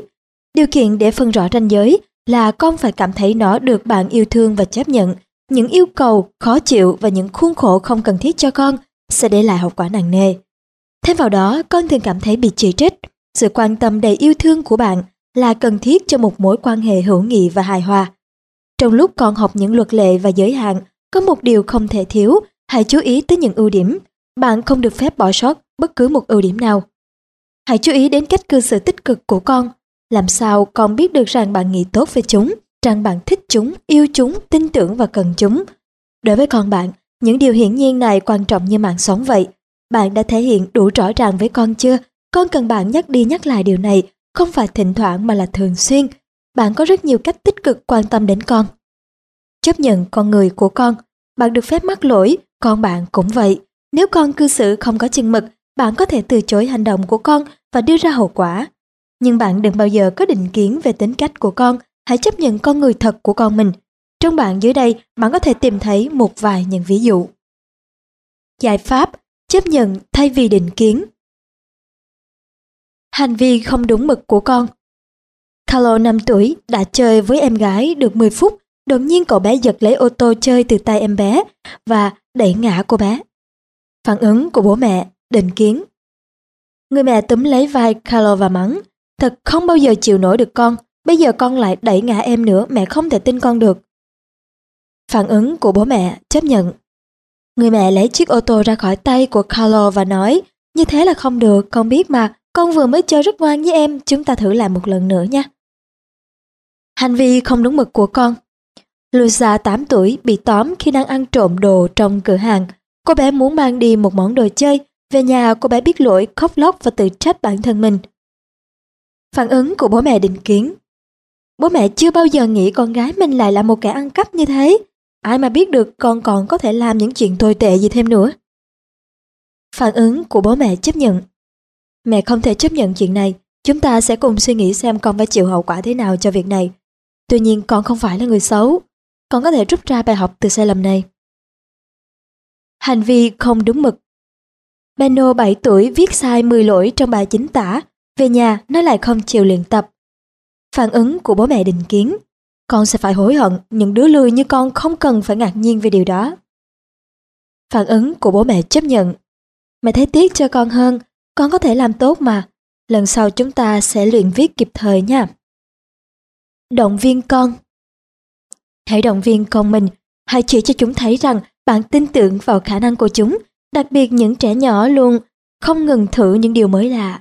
Đây là một cơ hội tuyệt vời để bố mẹ có thể chỉ cho con thấy rằng bố mẹ tin là con làm được, bố mẹ rất vui nếu có thể làm cùng con. Tiếc rằng chúng ta bỏ lỡ rất nhiều những cơ hội như thế này, chúng ta thường khiến con nản chí thay vì cho con thêm động lực. Ví dụ như Maria 8 tuổi thích tới trường và học rất tốt, chỉ có môn toán khiến cô bé gặp chút rắc rối. Trong bảng điểm của cô bé có ghi rằng Maria gặp khó khăn lớn trong việc tập trung, cô bé phải học bảng cựu chương chăm chỉ hơn. Cô giáo có thể ghi để động viên trẻ như sau. Maria thích nhiều thứ và thường làm những điều cô bé thích rất say mê. Cô bé đã có tiến bộ trong việc học bảng cửu chương. Nếu tiếp tục luyện tập, cô bé có thể nhanh chóng sử dụng nó thành thục. Giải pháp Động viên thay vì làm nhục chí Hành động của trẻ Lars 2 tuổi tập trung cố gắng mang giày trong nhà, cuối cùng cậu bé cũng làm được. Tuy nhiên cậu lại đi giày ngược, cậu bé lạch bạch đi đến bên mẹ một cách đầy tự hào. Phản ứng của bố mẹ làm nhục chí.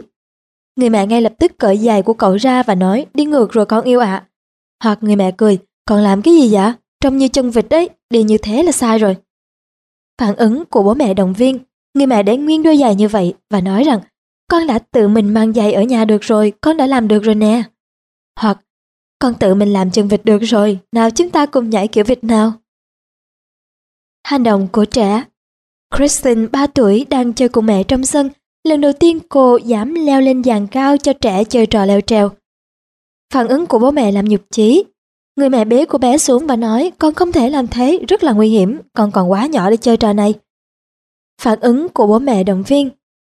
Người mẹ đứng tại giàn mà Kristen có thể với tới nhưng không nói gì. Khi Kristen đã ở bên trên thì người mẹ đã nói to, tiếc con đã làm được rồi, bây giờ thì con có thể tự mình leo xuống. Mẹ tin là con làm được. Hành động của trẻ Kristen, 3 tuổi, lôi cái chổi ra khỏi nhà kho và quét loạn xạ những mẫu vụn vặt trên mặt đất. Phản ứng của bố mẹ làm nhục chí, người mẹ giật chổi khỏi tay Kristen. Người ta không cầm chổi như thế, trông mới ngốc nghếch làm sao, con làm bụi bẩn bay hết cả bếp rồi nè. Phản ứng của bố mẹ động viên, người mẹ xoa đầu Kristen nhìn cậu và nói, mẹ rất vui khi con giúp mẹ, mẹ biết phải bắt đầu như thế nào nếu không có con đây. Hành động của trẻ Andrea, 6 tuổi, mới đi học không lâu. Với rất nhiều cố gắng, cô bé viết một mẫu giấy và đưa cho bố xem một cách đầy tự hào. Bố ơi, con yêu bố. Người bố nói, Ồ, con viết thư cho bố nhưng nhìn nè, nhiều lỗi quá. Ông lấy bút chì và sửa những lỗi này. Đó chính là phản ứng của bố mẹ làm nhục chí.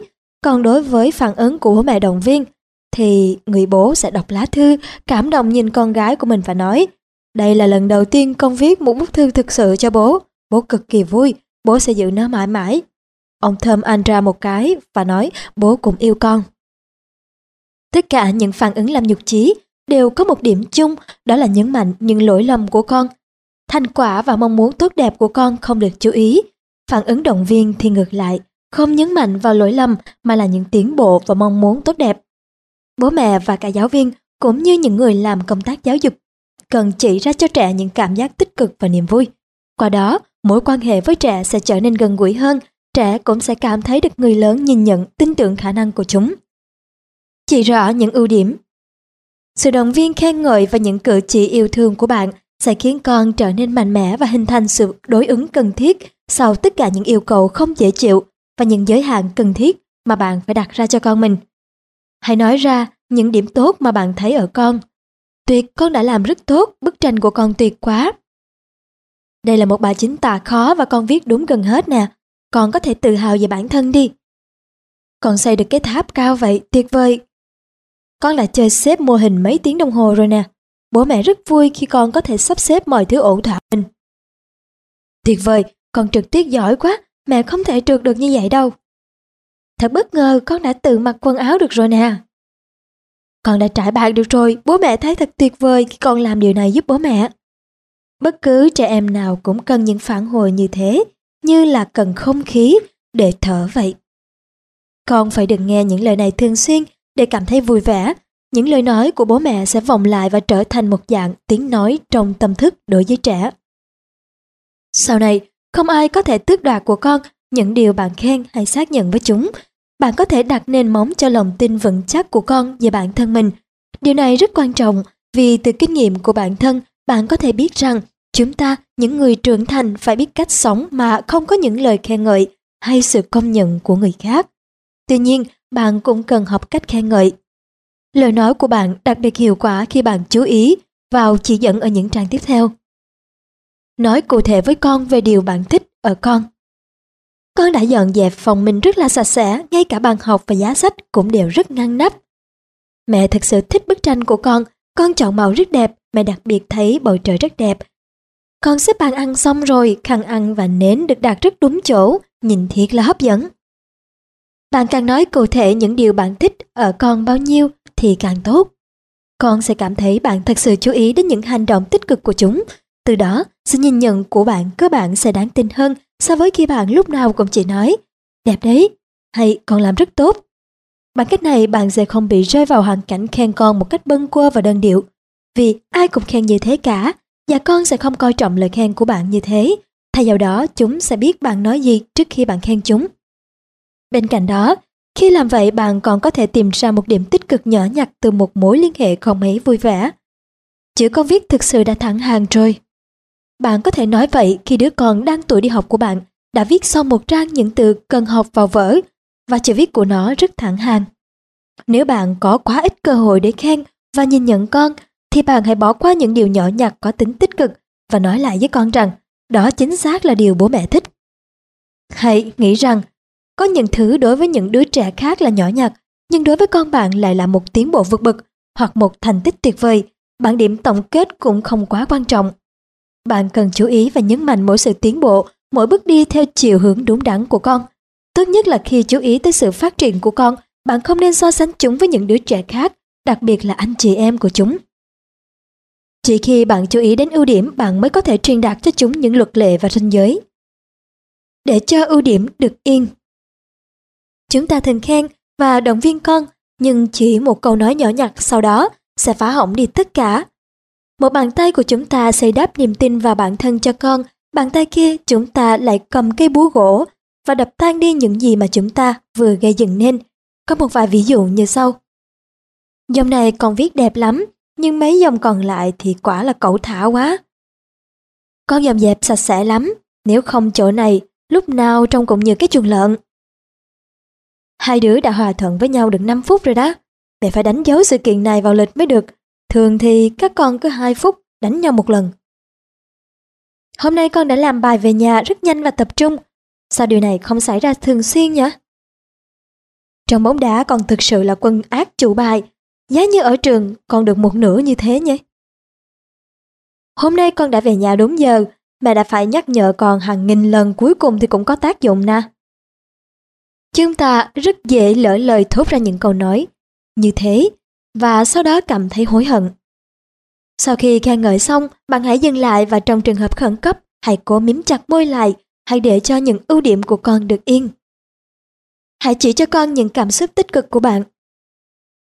Chúng ta thường hiểu lời khen bằng một câu nói bắt đầu bằng đại từ chỉ ngôi thứ hai.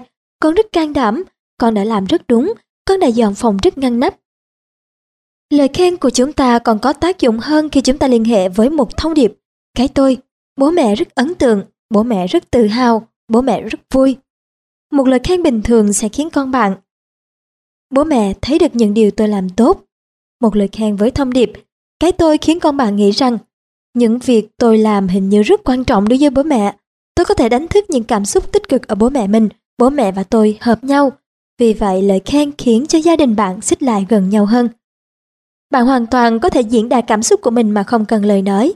Con bạn sẽ nhìn thấy ánh mắt lấp lánh của bạn khi chúng cảm nhận được tình yêu và sự che chở của bạn trong một khoảnh khắc nào đó.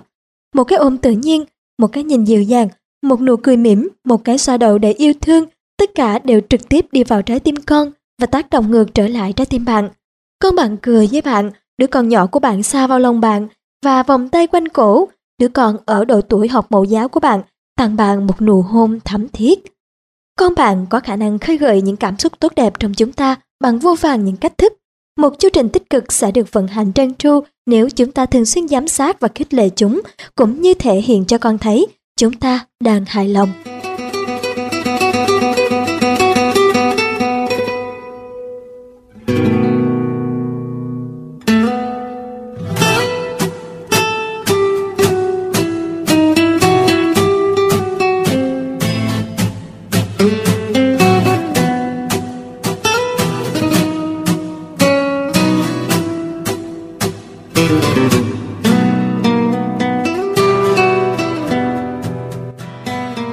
Kiện thứ hai, thắt chặt luật lệ gia đình. Bạn đã từng nghĩ những luật lệ nào đặc biệt quan trọng cho gia đình và con cái của mình chưa? Chỉ khi chính bạn tự biết bản thân mình muốn đạt được điều gì thì bạn mới có thể đặt ra những giới hạn hợp lý. Hãy xây dựng những luật lệ gia đình rõ ràng và dễ hiểu đối với con. Từ đó con sẽ biết trước điều bạn mong mỏi ở chúng. Con sẽ tự nhận ra điều này khi con vi phạm một luật lệ. Và bạn có thể loại bỏ những mệnh lệnh hay sự cấm đoán chuyên quyền. Trên tất cả đặt ra giới hạn còn bao gồm cả việc tuân thủ những luật lệ đó nữa. Hãy công khai tuyên bố những luật lệ trong gia đình bạn. Hãy nhắc nhở con bạn khi chúng bắt đầu vi phạm một luật lệ trong gia đình. Hãy hỏi con bạn về điều đó và thỉnh thoảng lặp lại những luật lệ đó. Bằng cách này bạn có thể phòng tránh được những xung đột và tranh cãi. Trong chương 1, bạn đã biết về sự lựa chọn quy tắc. Sau đây là một vài ví dụ về cách chúng ta đưa ra luật lệ trong gia đình. Nhưng luật lệ trong gia đình không nên cứng nhắc. Bạn có thể nhìn thấy những điều khác nhau trong mỗi gia đình và điều chỉnh tùy thuộc vào độ tuổi của con hay là thông qua những thay đổi trong đời sống hàng ngày. Bạn quyết định quy định trong gia đình mà mình sẽ thắt chặt, nhưng hãy chú ý đến nhu cầu của con và cả của bạn. Ngủ Sau khi đọc truyện cho con nghe, mẹ hoặc bố rời khỏi phòng con, sau đó con hãy ở trong phòng mình và phải yên lặng. Ăn Chúng ta sẽ ăn tại bàn, sẽ có quy định về thời gian dành cho các bữa ăn trong ngày. Ai cũng phải ăn, mẹ sẽ quyết định ăn món gì, con được phép quyết định mình muốn ăn nhiều hay là ít.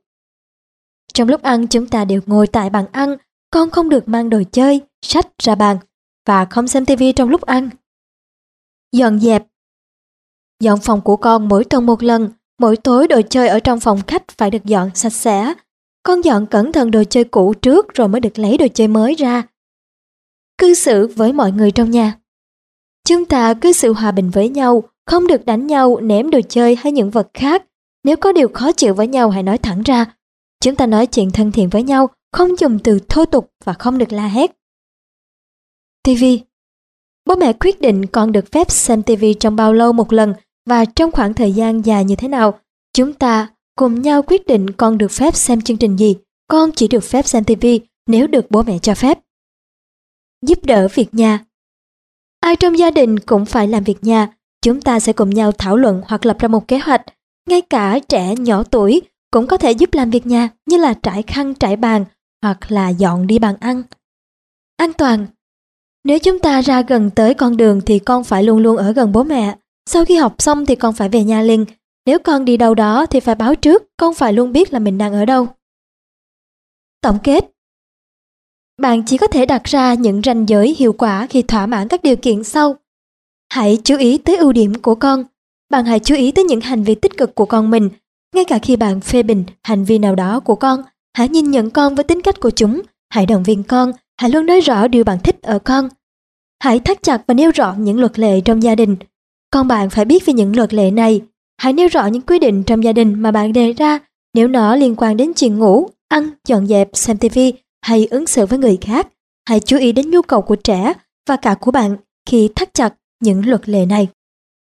Kế hoạch 3 bước Bước 1 nói công khai quan điểm của mình. Con bạn đã tuân theo quy định nào chưa? Chúng luôn gặp vấn đề trong lĩnh vực nào? Những hành vi và sai lầm của chúng khiến bạn cảm thấy phiền lòng nhất. Chúng diễn ra nhiều lần trong ngày không? Chúng khiến sinh hoạt thường ngày của bạn trở nên quá tải không? Gia đình bạn có xuất hiện những xung đột mới không? Bạn hãy thầm trả lời những câu hỏi này. Bây giờ thì bạn đã biết con nên học quy định nào đầu tiên. Tốt hơn hết là nên tập trung vào một hành vi trước tiên và thực hiện kế hoạch vạch ra ranh giới trong tất cả các bước, từ đó bạn có thể kiểm soát tốt hơn những thành công của mình. Không phải lúc nào chúng ta cũng phải nói công khai quan điểm của mình với con. Chúng ta thường nói không rõ ràng, đặt ra những câu hỏi tại sao hoặc những yêu cầu mà không có kết quả. Đôi lúc việc con có làm theo những gì chúng ta nói không, không quan trọng. Đôi lúc chúng ta chỉ nói cho vui. Tuy nhiên con chúng ta nên biết cách nhận biết được khi nào chúng ta nghiêm túc. Sau đó chúng ta phải nói với con rằng chúng nên nghe lời và coi trọng lời bố mẹ nói. Đưa ra những chỉ dẫn rõ ràng. Trong bạn ở trang sau sẽ so sánh những yêu cầu không rõ ràng, gián tiếp và những tuyên bố rõ ràng kiên định. Những yêu cầu mập mờ gián tiếp có khiến bạn nhớ đến sai lầm cha mẹ hay mắc phải đã được nhắc đến ở chương trước, cụ thể là trách móc. Tốt hơn là bạn nên nói với con những điều con nên làm thay vì quở trách khi chúng lại làm sai điều gì. Vì vậy một yêu cầu không chỉ cần rõ ràng mà còn phải được diễn đạt một cách tích cực. Nguyên nhân tại sao trẻ con muốn nghe những lời nói tích cực rất dễ hiểu khi con bạn nghe được những từ ngã, chạy biến đi, la hét, trong đầu chúng lưu giữ những hình dung nhất định và những tiến trình vận động của những hành động này. Trong những khoảng thời gian này, những hành động đó sẽ được vận hành một cách tự động, ngay cả khi có từ không đứng đằng trước. Nó quá yếu đuối để xóa bỏ đi những hình dung đó trong đầu. Và điều xảy ra là con bạn sẽ tiếp tục ngã, chạy biến đi và la hét. Bạn đã kêu gọi phản ứng này thông qua mệnh lệnh của mình. Bạn sẽ gặp một vài ví dụ trong bảng dưới đây.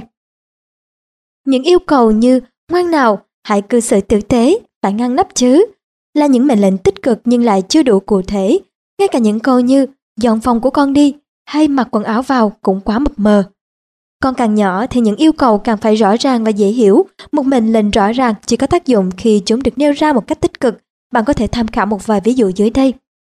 Giải pháp diễn đạt rõ ràng thay vì mập mờ, tích cực thay vì tiêu cực. Yêu cầu không rõ ràng. Lại bật tivi rồi, con sẽ bị đau đầu cho xem. Chỉ dẫn rõ ràng. Bố mẹ muốn con tắt tivi. Yêu cầu không rõ ràng. Con lúc nào cũng chưa mặc quần áo xong. Chỉ dẫn rõ ràng. Lucas đi tất của con vào ngay. Yêu cầu không rõ ràng. Nhìn xem ở đây bừa bãi thế này này. Chị dẫn rõ ràng. Con dọn đồ chơi xếp hình vào trong thùng ngay đi. Yêu cầu không rõ ràng. Mẹ nói với con bao nhiêu lần là không được trêu em gái.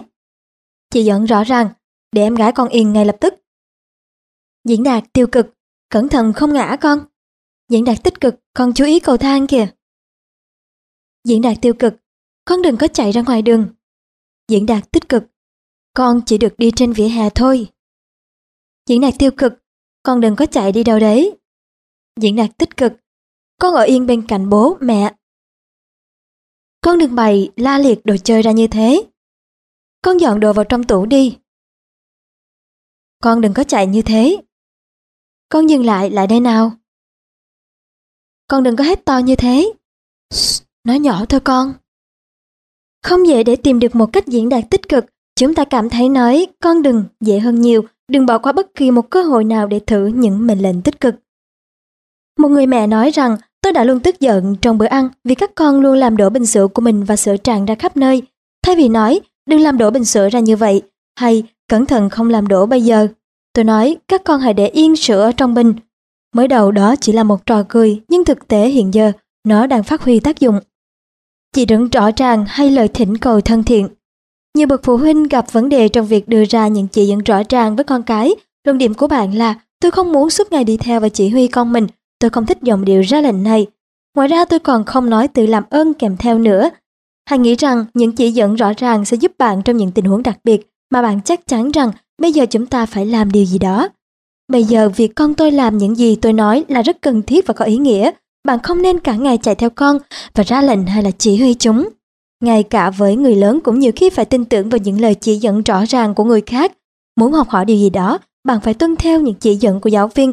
Ví dụ bạn hãy nghĩ đến khi bạn học lái xe, khi bắt đầu mỗi động tác, thầy giáo dạy lái xe cho bạn sẽ đưa ra bạn những lời chỉ dẫn hết sức rõ ràng. Bạn có trông chờ câu làm ơn của họ trong tình huống này không? Có lẽ bạn đã tin tưởng rằng ông ấy với những kinh nghiệm của mình sẽ đưa ra những chỉ dẫn đúng đắn. Hoặc bạn hãy nghĩ tới những nữ bác sĩ chịu trách nhiệm trong một ca phẫu thuật. Bà ấy có kiến thức chuyên môn trong việc đưa ra những quyết định cần thiết. Câu làm ơn cũng không cần thiết ngay cả với đồng nghiệp. Những yêu cầu gián tiếp không rõ ràng thậm chí có thể dẫn đến những hậu quả khủng khiếp. Yêu cầu của bạn được thực hiện vì đồng nghiệp tin tưởng vào khả năng và công nhận kiến thức vượt trội của bạn. Tuy nhiên, bạn vẫn có thể có một mối quan hệ tốt đẹp và thân thiết với đồng nghiệp. Liệu với con, bạn có được sự vượt trội về kiến thức và kinh nghiệm hay không? Có khi nào con bạn không tin tưởng vào kiến thức và không coi trọng khả năng của bạn? Có đáng chê trách không khi thỉnh thoảng bạn lại đòi hỏi ở con một điều gì đó mà không cho con có quyền phản đối vì bạn tin rằng đó cần thiết cho con? Liệu có điều gì không ổn không khi thỉnh thoảng con bạn chấp nhận con sẽ làm điều mẹ nói vì mẹ biết điều gì tốt cho con. Vì vậy, từ làm ơn không cần biến mất trong lời ăn tiếng nói hàng ngày của bạn, còn bạn sẽ học được sự khác nhau giữa một lời thỉnh cầu và một chỉ dẫn rõ ràng. Chẳng ai trong chúng ta muốn bất ngờ nghe lời vô điều kiện. Điều con cái vẫn mong mỏi trong quá trình nuôi dạy của thế hệ bố mẹ chúng. Ai cũng biết phương thức giáo dục này có tác dụng tai hại như thế nào. Sự thần trọng bị cấm đoán ngay cả những mệnh lệnh vô nghĩa chuyên quyền và thậm chí nguy hiểm có thể được diễn đạt như một lời chỉ dẫn rõ ràng. những chỉ dẫn rõ ràng cũng như những lời khuyên và hướng dẫn trong một cuốn sách có thể bị lạm dụng để làm hại con. Chúng ta, những người làm cha mẹ phải luôn theo sát xem con có cảm thấy ổn không và tránh mọi điều gây tổn hại cho con cả về thể chất lẫn tâm hồn. Bạn hãy nghĩ xem quyết định nào thực sự quan trọng đối với bạn, tại sao lại là quyết định ấy, khi nào bạn thực sự coi trọng nó. Không ai có thể trả lời những câu hỏi này giúp bạn. Bạn càng nghĩ đến điều này nghiêm túc bao nhiêu, những chỉ dẫn rõ ràng của bạn lại càng có sức thuyết phục bấy nhiêu. Hãy nghĩ kỹ trước khi nói, hãy đưa ra những chỉ dẫn rõ ràng và dễ hiểu, hãy diễn đạt nó một cách tích cực. Kiểm soát giọng nói và ngôn ngữ cơ thể không chỉ phải cân nhắc trong lời nói mỗi khi bạn nói chuyện với con bằng giọng nói và ngôn ngữ cơ thể, bạn có thể nhấn mạnh một cách hiệu quả khi nào bạn thật sự nghiêm túc. Dòng điệu có tác dụng rất lớn. Khi yêu cầu điều gì đó, giọng nói của bạn cũng quan trọng như cách lựa chọn từ ngữ vậy. Một giọng nói nhỏ nhẹ như sắp khóc, vang này không có tác dụng đối với con. Ngược lại, khi chúng ta la hét, con cái chúng ta sẽ thấy như thế nào. Điều này đã được đề cập trong phần trước của cuốn sách. Có thể chúng sẽ rụt ra, có thể chúng sẽ cho đôi tay đi tàu bài giấy, có thể chúng sẽ bắt chước và la hét trở lại. Nhiều trong trường hợp nào, chúng cũng nhận ra rằng, à ha, mẹ đã mất kiểm soát rồi nè. Mỗi bậc cha mẹ đều từng đánh mất kiểm soát trong lời nói và quát con của mình. Khi ở gần con, dường như khả năng kiểm soát của bố mẹ đặc biệt kém. Các cặp vợ chồng cũng thường xuyên có những âm điệu không phù hợp. Thật đáng ngạc nhiên khi chúng ta lại thường xuyên to tiếng với những người mình yêu thương nhất. Đối với người lạ, về cơ bản thì chúng ta kiểm soát bản thân tốt hơn. Chúng ta đối xử với họ như cách mà chúng ta muốn được đối xử. Chúng ta biết bị người khác quát tháo sẽ khó chịu thế nào. Chúng ta biết rằng những người thường xuyên nổi cáo với đồng nghiệp khiến chính bản thân họ trở nên nực cười như thế nào. Từ đó, chúng ta rút ra bài học chính mình. Phần lớn chúng ta còn nghĩ sâu xa hơn, đối với người khác chúng ta thường kìm nén những điều làm chúng ta phiền lòng, chúng ta có xu hướng im lặng một cách lịch sự thay vì thể hiện sự chỉ trích công khai. Những người luôn kiểm soát tốt bản thân trước những người khác sẽ phải tức nước vỡ bờ ở đâu đó. Nơi đó thường là gia đình. Đôi lúc con sẽ phải hứng chịu nỗi tức giận của bố mẹ tích tụ sau một ngày. Điều này cũng xảy ra với một người mẹ có ba đứa con nhỏ hiếu động. Cô ấy đã nhiều lần không kiểm soát được và mắng mỏ con cái. Đôi lúc cô cảm thấy kiệt sức vì việc nhà và con cái. Mặc dù có nhiều việc ở nhà, người mẹ vẫn tích cực làm các công việc tình nguyện của cộng đồng và cần giúp đỡ một cô bạn tu sửa và bài trí căn hộ mới của mình. Vì vậy ở nhà vẫn còn nhiều thứ phải làm, bà mẹ này giải thích tôi không thể nói không, bạn tôi sẽ không hiểu đâu, tôi không muốn trở thành người không nhiệt tình giúp đỡ người khác. Những người khác vẫn làm được tất cả mọi thứ đó thôi, ít nhất bề ngoài tôi cũng nên tỏ ra mình có thể sắp xếp ổn thỏa mọi thứ chứ. Trước hết cô ấy nên học cách thỉnh thoảng chỉ trích người khác, ngay cả việc nói không và đôi lúc phải thú nhận rằng tôi có quá nhiều việc rồi tôi không thể làm được. Trước tiên tôi phải nghĩ tới gia đình mình đã. Nếu ngay từ đầu cô ấy có thể làm tốt điều này thì cô ấy đã có thể nói chuyện kiềm chế và bình tĩnh hơn với con mình. Có lẽ khó ai có thể cư xử nhã nhặn, không to tiếng, không la hét trong mọi tình huống. Nhưng khi có điều gì đó thực sự quan trọng, bạn nên nói với giọng bình tĩnh dứt khoát hơn. Còn bạn chỉ có thể coi trọng bạn khi bạn kiểm soát được chính bản thân mình. Cơ thể cũng góp lời. Không chỉ có giọng nói là quan trọng, việc bạn nhìn là chạm vào con mình để nhấn mạnh những lời bạn nói cũng rất là quan trọng. Phải thừa nhận là điều này không phải lúc nào cũng đơn giản. Rất nhiều đứa trẻ muốn lảng tránh khi mọi thứ trở nên nghiêm trọng. Có lẽ con sẽ quay mặt đi, nhắm chặt mắt lại bạn không thể bắt con nhìn thẳng vào mắt mình khi nói chuyện. Ngay cả khi nhắm mắt, con vẫn sẽ cảm nhận được ánh mắt của bạn khi bạn ở gần con. Bạn sẽ làm gì khi con bạn bịt tai lại? Bạn có thể cầm lấy tay con và giữ chúng trong lòng bàn tay khi nói chuyện.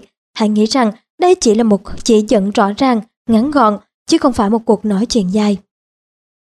Bạn sẽ làm gì nếu con không ở bên cạnh bạn mà muốn chạy ra chỗ khác? Nếu bạn thực sự nghĩ việc này là nghiêm trọng, con bạn sẽ không được phép rời bạn trong trường hợp này. Nếu con miễn cưỡng ở bên cạnh, bạn sẽ chẳng có gì khác.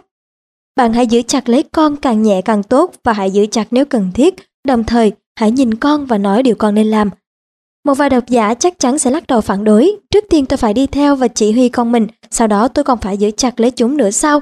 Điều này so với việc sử dụng vũ lực chỉ cách nhau một sợi chỉ mong manh, sau đó tôi còn tận dụng ưu thế cơ thể của tôi nữa.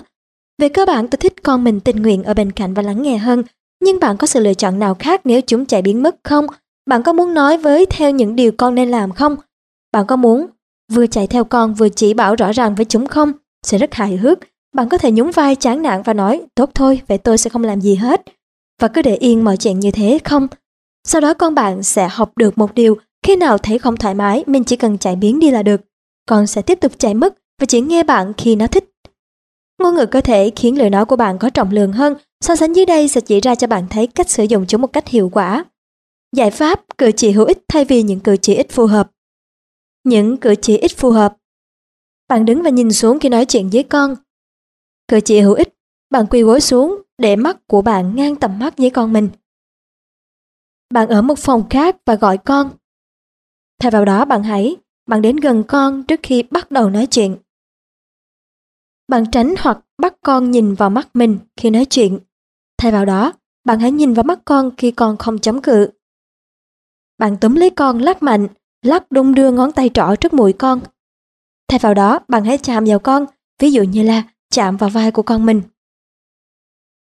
Quý vị và các bạn thân mến, chúng ta vừa theo dõi xong phần A trong phần 3 của quyển sách Mỗi đứa trẻ đều có thể học các quy tắc. Chúng ta hãy cùng đón theo dõi những phần tiếp theo của quyển sách này trên trang web quen thuộc của chúng ta, kho sách nói.com.vn.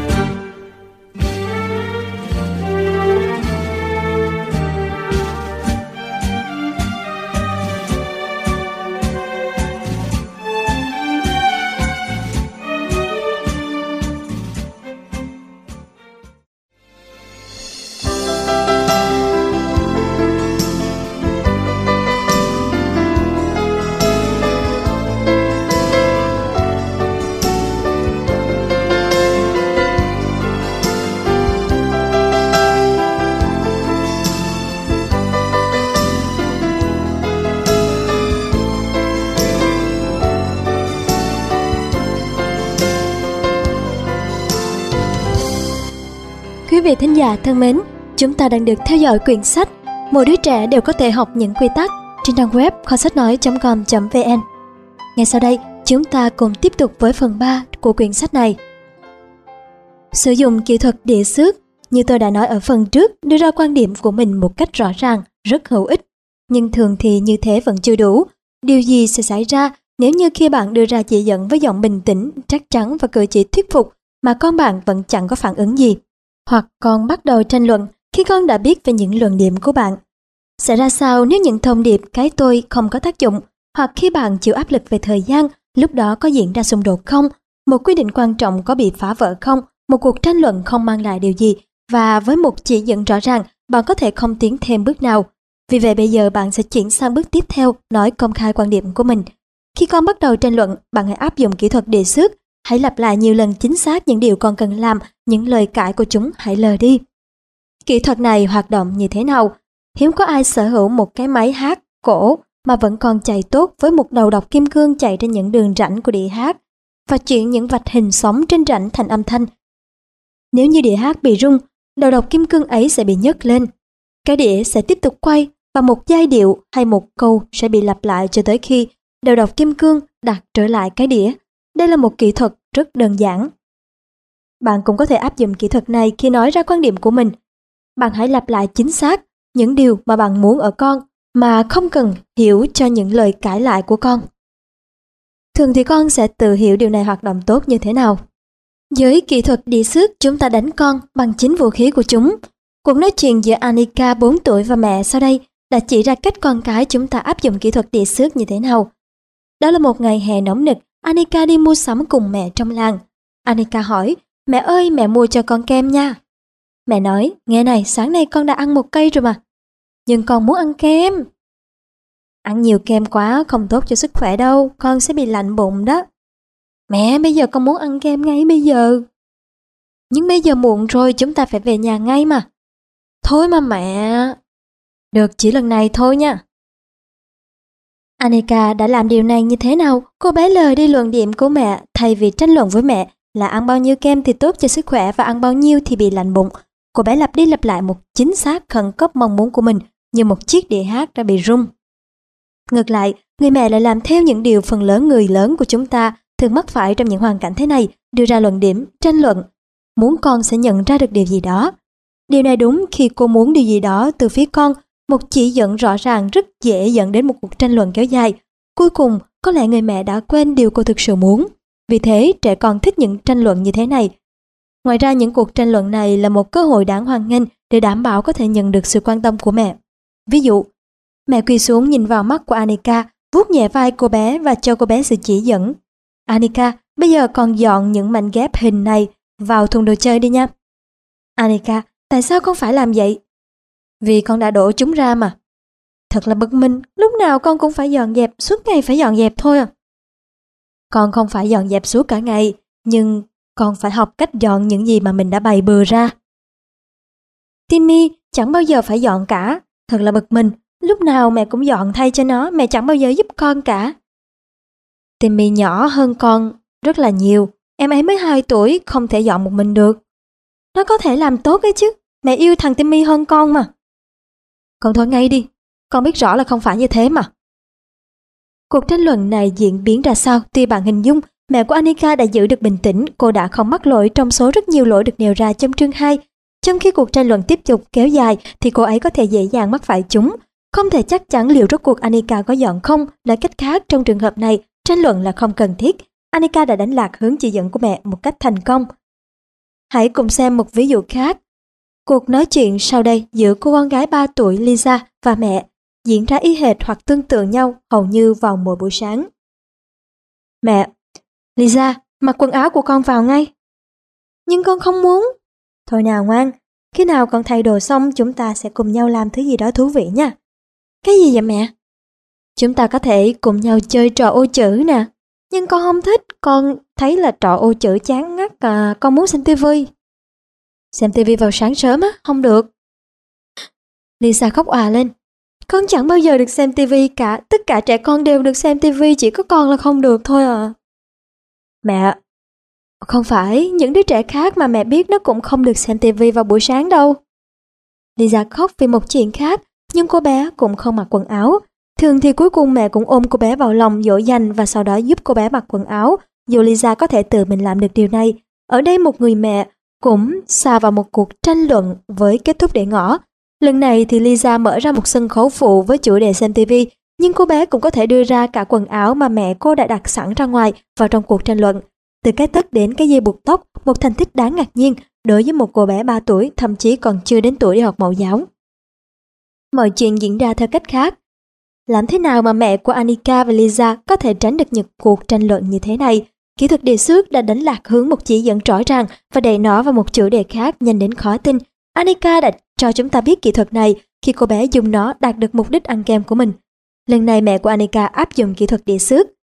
Mẹ kỳ xuống nhìn vào mắt của Anika, xoa nhẹ vai cô bé đưa ra những lời chỉ dẫn rõ ràng. Anika, con thu xếp những miếng xếp hình này vào trong thùng đồ chơi nha. Tại sao lại thế ạ? À? Con phải làm như thế, con nhặt những miếng xếp hình và cho chúng vào thùng đồ chơi. Nhưng con thấy rất bực mình lúc nào con cũng phải dọn dọn cả ngày vậy đó. Nào Anika, con dọn những miếng xếp hình vào thùng đồ chơi đi. Anika bắt đầu dọn và nhỏ giọng phản đối, lúc nào cũng là con ấy. Cuộc nói chuyện giữa Aliza và mẹ cũng diễn ra khác khi người mẹ vận dụng kỹ thuật địa xước. Mẹ nói, Lisa, mặc quần áo vào đi con. Nhưng con không muốn. Đây, Lisa, đầu tiên hãy mặc áo của con vào trước nè. Nhưng con muốn chơi với mẹ. Lisa, bây giờ con mặc áo của con vào. Lisa giận dỗi nhưng vẫn mặc áo vào. Chán thiệt. Bạn không tin là việc này đơn giản như vậy phải không? Hãy thử mà xem. Nhiều bậc phụ huynh khẳng định rằng họ đã thường xuyên tham gia vào những cuộc tranh luận ít lời lãi. Khi sử dụng phương pháp địa xước, họ đã sưng sốt cho thành công của mình. Chiếc địa xước không bao giờ phải chạy đi chạy lại mãi. Bạn chỉ cần lặp lại chỉ dẫn rõ ràng chính xác 3 lần, không hơn. Ở chương 1, tôi đã kể cho các bạn nghe những câu chuyện về cô bé Vicky 8 tuổi. Cô bé thường xuyên kêu đau bụng khi ở trường vào sáng nào cũng vào nhà vệ sinh đến 10 lần. Mẹ của Vicky đã tranh luận với con suốt 2 tuần dỗ dành cô bé và cuối cùng cũng để cô bé nghỉ học ở nhà ba lần. Nhưng nỗi sợ hãi bất chợt của Vicky không có điểm dừng. Suốt cả ngày cô bé rất thoải mái và vui vẻ. Vì thế mẹ Vicky quyết định bảo vệ Vicky bằng một cách khác. Dù Vicky có vòi vĩnh và tranh cãi hàng sáng, mẹ cô bé vẫn phản ứng theo một cách giống nhau. Cô cúi người xuống ngang tầm Vicky, vuốt nhẹ vai cô bé nói một cách quả quyết, yêu thương. Bây giờ con sẽ tới trường, mẹ rất tiếc vì điều này rất là khó khăn với con. Nếu Vicky vẫn muốn đi vệ sinh vào phút cuối, mẹ cô bé sẽ nói, bây giờ con phải đi ngay, việc đi vệ sinh phải tạm thời hoãn lại. Cô không nói gì thêm, thỉnh thoảng cô lặp lại lời này, kỹ thuật đề xước. người mẹ rất ngạc nhiên khi cơn đau bụng của Vicky đã được cải thiện nhanh chóng như thế nào. Một tuần sau thì Vicky tới trường như trước mà không có vấn đề gì xảy ra. Thời gian để tranh luận Để tránh hiểu lầm, tôi muốn nói rõ rằng tranh luận giữa bố mẹ và con cái rất quan trọng và hoàn toàn có thể diễn ra nhiều lần trong ngày. Những cuộc tranh luận trong bữa ăn, bữa tối, trong thời gian hàng ngày bạn ở chung với con, trong nửa tiếng đồng hồ tĩnh lặng, trong những tình huống như thế này, những cuộc tranh luận rất có ý nghĩa và có thể dẫn đến những kết quả tốt. Bạn có thời gian để lắng nghe, có thể nói rõ với con những nhu cầu của mình và đưa ra luận điểm. Hãy cùng con tranh luận, tôi không có ý kiến gì về những cuộc tranh luận như thế này. Trong thời gian nửa tiếng tĩnh lặng, bạn có thể giải thích những gì bạn đã bỏ qua khi áp dụng kỹ thuật đề xước. Thường thì một đứa trẻ chỉ thấy những cuộc tranh luận thú vị khi bằng cách này nó muốn bố mẹ sao lãng khỏi điều gì đó và muốn đảm bảo rằng nó có được sự quan tâm của người đối diện. Nửa tiếng tĩnh lặng này, mục đích ấy không còn nữa, với con bạn cuộc tranh luận có lẽ không còn quan trọng nữa. Khi xung đột xảy ra cho một quy định bị phá vỡ, một cuộc tranh luận không mang lại gì cả, lúc đó cần sử dụng kỹ thuật đề xuất, con bạn sẽ không có phản ứng gì sau ba lần lặp đi lặp lại. Vậy thì chúng ta có thể bắt đầu những bước đầu tiên của kế hoạch vạch rõ ranh giới. Chỉ nêu rõ quan điểm của mình thôi vẫn chưa có tác dụng. Bây giờ bạn phải sang bước kế tiếp, nói đi đôi với làm. Bước 2. Nói đi đôi với làm. Rất nhiều bậc phụ huynh gặp khó khăn với gợi ý nói rõ công khai quan điểm của mình, đặc biệt là việc con trẻ từ chối nói chuyện và cha mẹ sử dụng biện pháp nhắc đi nhắc lại đã được chứng minh là có tác dụng. Trong khi đó phụ huynh có thể đưa ra một chỉ dẫn rõ ràng hơn cho con nếu như họ biết tiếp theo mình phải làm gì. Nếu con mình không nghe mình nói thì sao? Các bạn thường phản ứng như thế nào khi con không nghe lời? Bạn không thể đảm bảo rằng mình chưa từng mắc những sai lầm lớn của cha mẹ sau đây. Mắng mỏ, vằn vèo hỏi tại sao, nói trước mà không làm thì dọa dẫm và chửi bới, phạt nặng hoặc đánh đập. Những phản ứng này chỉ chứng tỏ bạn đang cáu giận, bực bội và bất lực. Trong những lúc như thế này, điều quan trọng là phải tỉnh táo và kiên trì tiếp tục. Nhiều trẻ em không bị lời nói của bố mẹ tác động, chúng sẽ thử xem nếu như bây giờ mình không làm thì sao.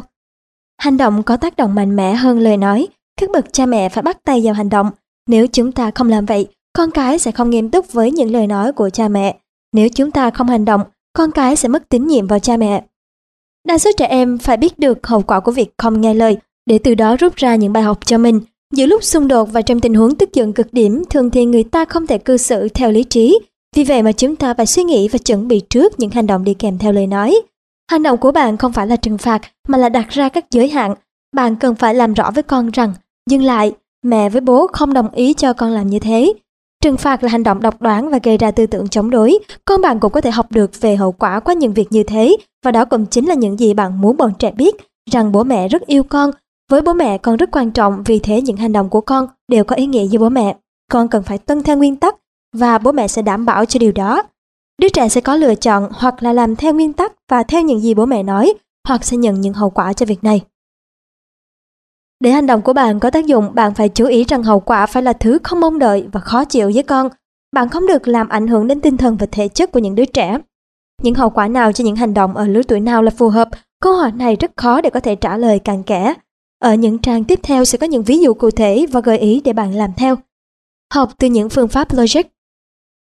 Các chuyên gia nghiên cứu đều nhất trí rằng mối quan hệ giữa hành vi không nên có của trẻ và hậu quả của chúng càng rõ ràng càng tốt. Việc có bạn không dọn dẹp đồ chơi hàng tối và bị phạt không được ăn tráng miệng vào buổi tối quả thiệt là do nghĩa. Trẻ cần phải trở nên hiểu biết hơn sau khi phạt và phải chịu trách nhiệm với những gì mình làm. Vài ví dụ sau đây sẽ làm rõ hơn việc này. Khi trẻ khóc đêm, Jonas 11 tháng tuổi có thói quen khó chịu là khoảng 1 giờ sáng bé thức dậy và khóc. Bé thức ít nhất là 2 giờ sau đó. Bố mẹ của Jonas đã có thể làm bất cứ việc gì họ cần làm nếu bé ngủ lại trước 3 giờ sáng Tuy nhiên, bé lại thức cả đêm và ngủ vào buổi sáng hôm sau. Bé sẽ ngủ và không thức dậy trước 9 hoặc là 10 giờ sáng hôm sau hàng tối vào 9 giờ bé được cho đi ngủ. Các bé ở độ tuổi này thường cần phải ngủ khoảng 10 tiếng vào ban đêm. Cách giải quyết cho việc này là hàng ngày đánh thức bé dậy vào 7 giờ sáng. Từ đêm thứ ba trở đi, bé sẽ ngủ liền mạch đến sáng và bé sẽ học được nguyên tắc, lên giường là phải ngủ. Khi bé hay đi lung tung, Daniel 2 tuổi rất thích đi dạo cùng mẹ trên đường dành cho người đi bộ. Mẹ bé rất không vừa lòng khi bé hay vùng ra khỏi tay mẹ và chạy lung tung. Lúc nào mẹ bé cũng phải chạy theo và tóm bé lại. Trong khi Daniel cảm thấy thích thú thì mẹ của bé thấy chuyện này chẳng hay ho gì. Bà quyết định phải giải quyết chuyện này. Như thường lệ bà đẩy chiếc xe đẩy vào thành phố và dắt tay Daniel. Bà đã nói lại nhiều lần rất rõ ràng với Daniel rằng phải đi cạnh mẹ. Tuy vậy sau 5 phút thì cô cậu lại chạy biến mất đi. Trong tình huống này có hai khả năng người ta có thể nghĩ tới theo logic. Nếu đường không có ô tô, bà mẹ có thể để cho bé chạy và quan sát cậu. Đầu tiên khi bé bắt đầu tìm mẹ, mẹ có thể đi tới chỗ bé và nhắc, giờ thì con phải đi cạnh mẹ. Khi bé cảm thấy đi một mình chẳng dễ dàng, bé sẽ không chạy lung tung nữa. Mẹ của Daniel thích khả năng thứ hai hơn, bà cho bé ngồi cố định trong xe đẩy.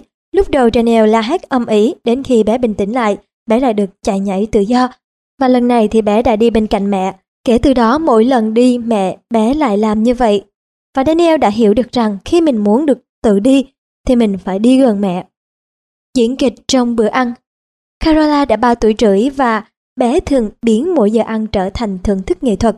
Mỗi bữa ăn kéo dài tới cả tiếng đồng hồ. Carola được cho ăn và cần những thứ giải trí như là TV, sách, tranh ảnh để chơi. Cả ngày trời của cô bé chỉ xung quanh chuyện ăn uống. Mẹ Carola lúc nào cũng nghĩ rằng con gái bà quá gầy, bởi vậy bà không bỏ sót bất cứ cơ hội nào để cho nó ăn. Ví dụ như trong lúc đi dạo bộ, thì trong túi luôn phải có bánh mì để bất kỳ lúc nào đứa trẻ không chú ý nhét ngay vào miệng nó. Vậy trong tình huống này, phải làm gì để bé học được từ những hậu quả? Lúc ăn, trẻ là người hiểu rõ nhất mình cần ăn bao nhiêu. Trong mọi trường hợp, chuyện ép hoặc nhồi bé ăn đều là vô nghĩa. Không bao giờ có thể ép trẻ ăn, kể cả dùng cách lừa cho trẻ ăn hay dùng bạo lực. Cả hai cách đều gây ra những ảnh hưởng không tốt. Ví dụ như Carola sẽ bắt đầu có thói quen thường xuyên nôn đồ ăn. Với chủ đề ăn uống, việc học từ những hậu quả có rất nhiều các phương pháp trái ngược nhau gây tranh cãi về nguyên tắc trong khi cho các bé ăn giới hạn thời gian mỗi bữa ăn. Cho trẻ lựa chọn sẽ ăn gì. Cho phép trẻ ăn bao nhiêu tùy thích. Ăn chung với trẻ, bạn phải bắt trẻ tập trung vào bữa ăn của mình chứ không phải những thứ khác. Khi ăn, trẻ phải ngồi vào chỗ của mình. Mẹ Carola đã thảo luận với tất cả những thứ giải trí hay làm sao nhãn khác, kể cả những cuộc nói chuyện đều vô nghĩa. Mẹ cô bé đến gặp bác sĩ Nhi, sau đó bác sĩ nha khoa đã thuyết phục được bà rằng Carola không hề quá gầy. Từ khi sinh ra, bé đã nhẹ cân hơn mức trung bình và bé cần phải tăng cân từ từ Carola là một đứa trẻ khỏe mạnh, có thể phát triển vừa vặn nhanh nhẹn. Bé biết bé cần ăn bao nhiêu. Phần quan trọng nhất và khó nhất của việc này là làm cho mẹ bé hiểu điều này. Sau khi đi tư vấn bác sĩ thì mẹ Carola đã để cho con gái mình muốn ăn bao nhiêu tùy thích. Thời gian mỗi bữa được giới hạn chỉ trong vòng 15 phút. Sau đó bàn ăn được dọn đi trong bữa ăn tiếp của Carola. Con bé sẽ được phép ăn hoa quả trong bữa ăn bao nhiêu tùy ý. Tất cả các đồ giải trí và gây sao nhãn như là tivi, sách tranh ảnh đều không được phép sử dụng trong lúc ăn. Trong vòng 4 ngày, Carola ăn cực kỳ ít, sau đó bé học được rằng nếu không ăn mình sẽ bị đói, trong lúc ấy mình sẽ không có gì để ăn cả. Chỉ có thời điểm ăn cố định. Nếu mình không muốn có cảm giác khó chịu thì trong bữa ăn mình phải ăn cái gì đó. Carola không ăn nhiều hơn trước kia, nhưng cô bé không còn phải đấu tranh trong bữa ăn nữa.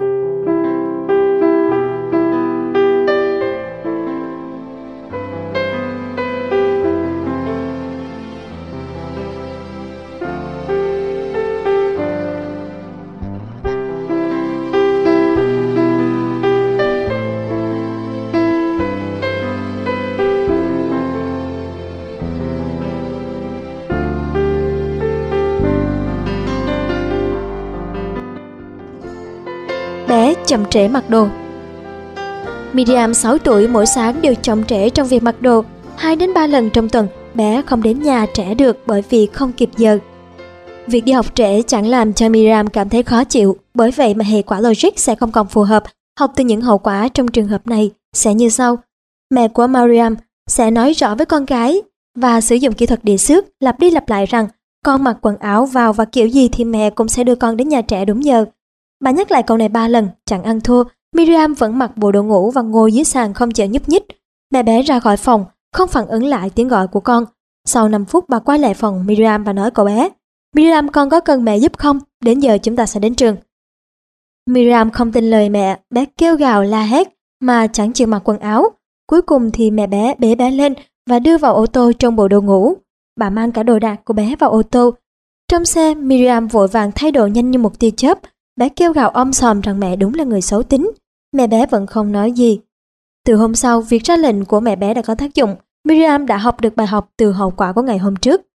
Với những trẻ trong độ tuổi đi nhà trẻ thì phương pháp này rất có hiệu quả, rất hiếm khi xảy ra chuyện trẻ thật sự mặc đồ ngủ ra khỏi nhà. Như vậy phụ huynh phải sẵn sàng tinh thần khi tình huống đi quá xa, trẻ có thể cảm nhận được điều đó. Hầu hết trẻ thường quyết định vào phút cuối để hoàn thành việc này. stress mỗi khi đón tại nhà trẻ. Chuyện mặc đồ mỗi sáng với Tilo 4 tuổi chẳng có vấn đề gì, nhưng mỗi lần đón bé ở nhà trẻ đều rất căng thẳng.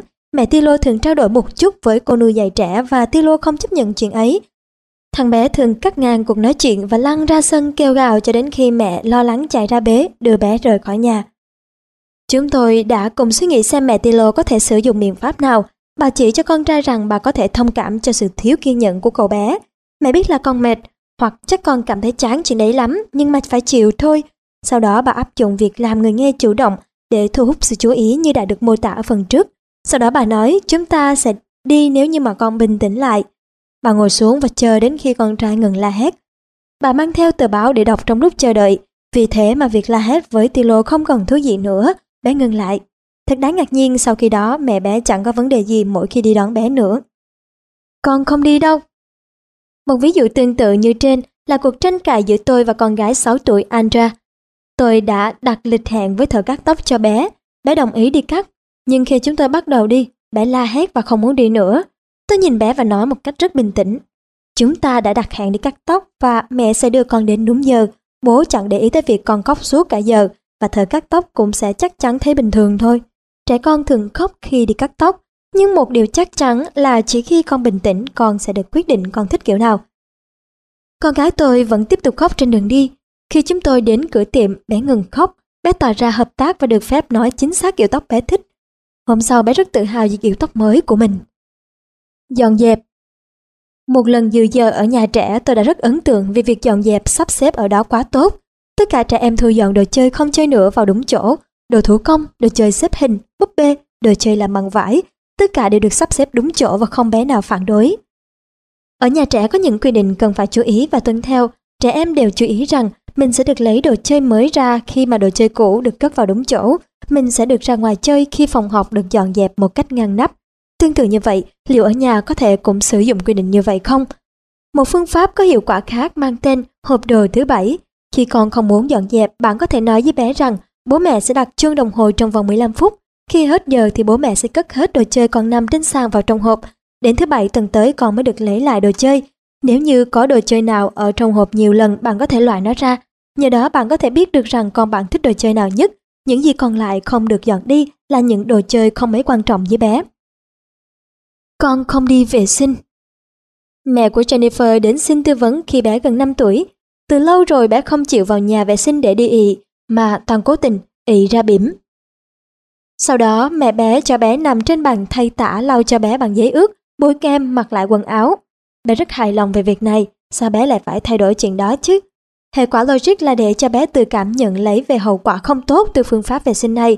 Bé phải tự lấy bỉm, đóng bỉm, vì mẹ bé đã mua bỉm nhỏ hơn hẳn một số.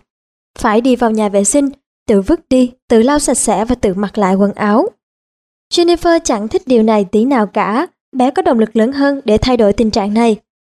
Vài tuần sau đó, Jennifer quyết định sẽ vào nhà vệ sinh để giải quyết. Nghịch ngợm không ngừng.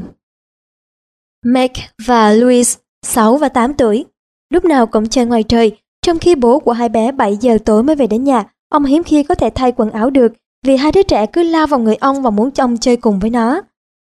Cả ba bố con đều vui và bố chúng cũng rất thích chơi với con. Ông chỉ là không hài lòng vì sau vài phút chơi cùng thì hai đứa trẻ nghịch ngợm thái quá. Bọn trẻ như thể phát cuồng lên, bố hai bé không thể bắt chúng ngừng chơi và buổi tối của ba người chẳng còn ý nghĩa nữa. Trong trường hợp này, có thể sử dụng một quy định đơn giản với phương pháp đơn giản như sau. Bố có nửa tiếng để chơi với các con, hôm nay Meg sẽ tìm trò gì đó, ngày mai thì đến lượt Louis và thay phiên nhau như vậy. Nhưng bố có một điều kiện khi chơi mà có ai đó làm ồn và nghịch thái quá thì giờ chơi sẽ ngay lập tức chấm dứt. Tùy các con chọn. Trong buổi tối đầu tiên, hai đứa trẻ không tin rằng bố chúng thực hiện điều đó và chúng không quen với việc này. Ông đã thật sự chấm dứt giờ chơi sau 10 phút. Sau hôm đó, còn một lần ngừng chơi trước giờ nữa vào lúc chúng không hề để ý tới. Việc được chơi với bố trở nên quý giá hơn với hai đứa trẻ và chúng sử dụng thời gian đó sao cho có ý nghĩa cho tới hết giờ, chứ không gây chuyện nữa. Con không làm đâu. Julie 6 tuổi thường xuyên phải giúp đỡ việc nhà, công việc của bé là xếp bàn ăn cho bữa trưa. Đầu tiên bé làm rất tốt, nhưng sau một thời gian bé đọc bắt đầu phàn nàn với công việc này. Cuối cùng bé từ chối hẳn không làm nữa và nói với mẹ, mẹ tự đi làm đi. Mẹ Julie chỉ trả lời, Xếp bàn ăn là việc của con, không có đĩa và dĩ ăn thì chúng ta không thể đi ăn được. Vào hôm đó, bữa trưa diễn ra vào buổi tối. Khi trẻ từ chối thực hiện nghiệp vụ của chúng, có thể sử dụng phương pháp khác. Trẻ chỉ được phép đi chơi với bạn. Ra ngoài chơi, xem những kênh yêu thích trên TV khi đã hoàn thành hết các công việc. Nếu công việc của con chưa hoàn thành, con không được làm những gì mà con thích. Quên Daniel 7 tuổi rất hay quên. Bé quên túi đồ thể dục mặc dù mẹ bé đã nhắc nhở. Bé quên bài tập về nhà ở trường không mang về và bé không bao giờ biết mình phải làm bài tập nào ở về nhà. Đầu tiên mẹ Daniel mang đồ đến trường cho bé, sau khi về nhà bà lại phải gọi điện đến trường hỏi xem hôm nay là phải làm bài tập về nhà nào. Chẳng khá hơn là bao, tại sao Daniel không tự cảm thấy có trách nhiệm, bé hoàn toàn dựa dẫm vào mẹ của mình.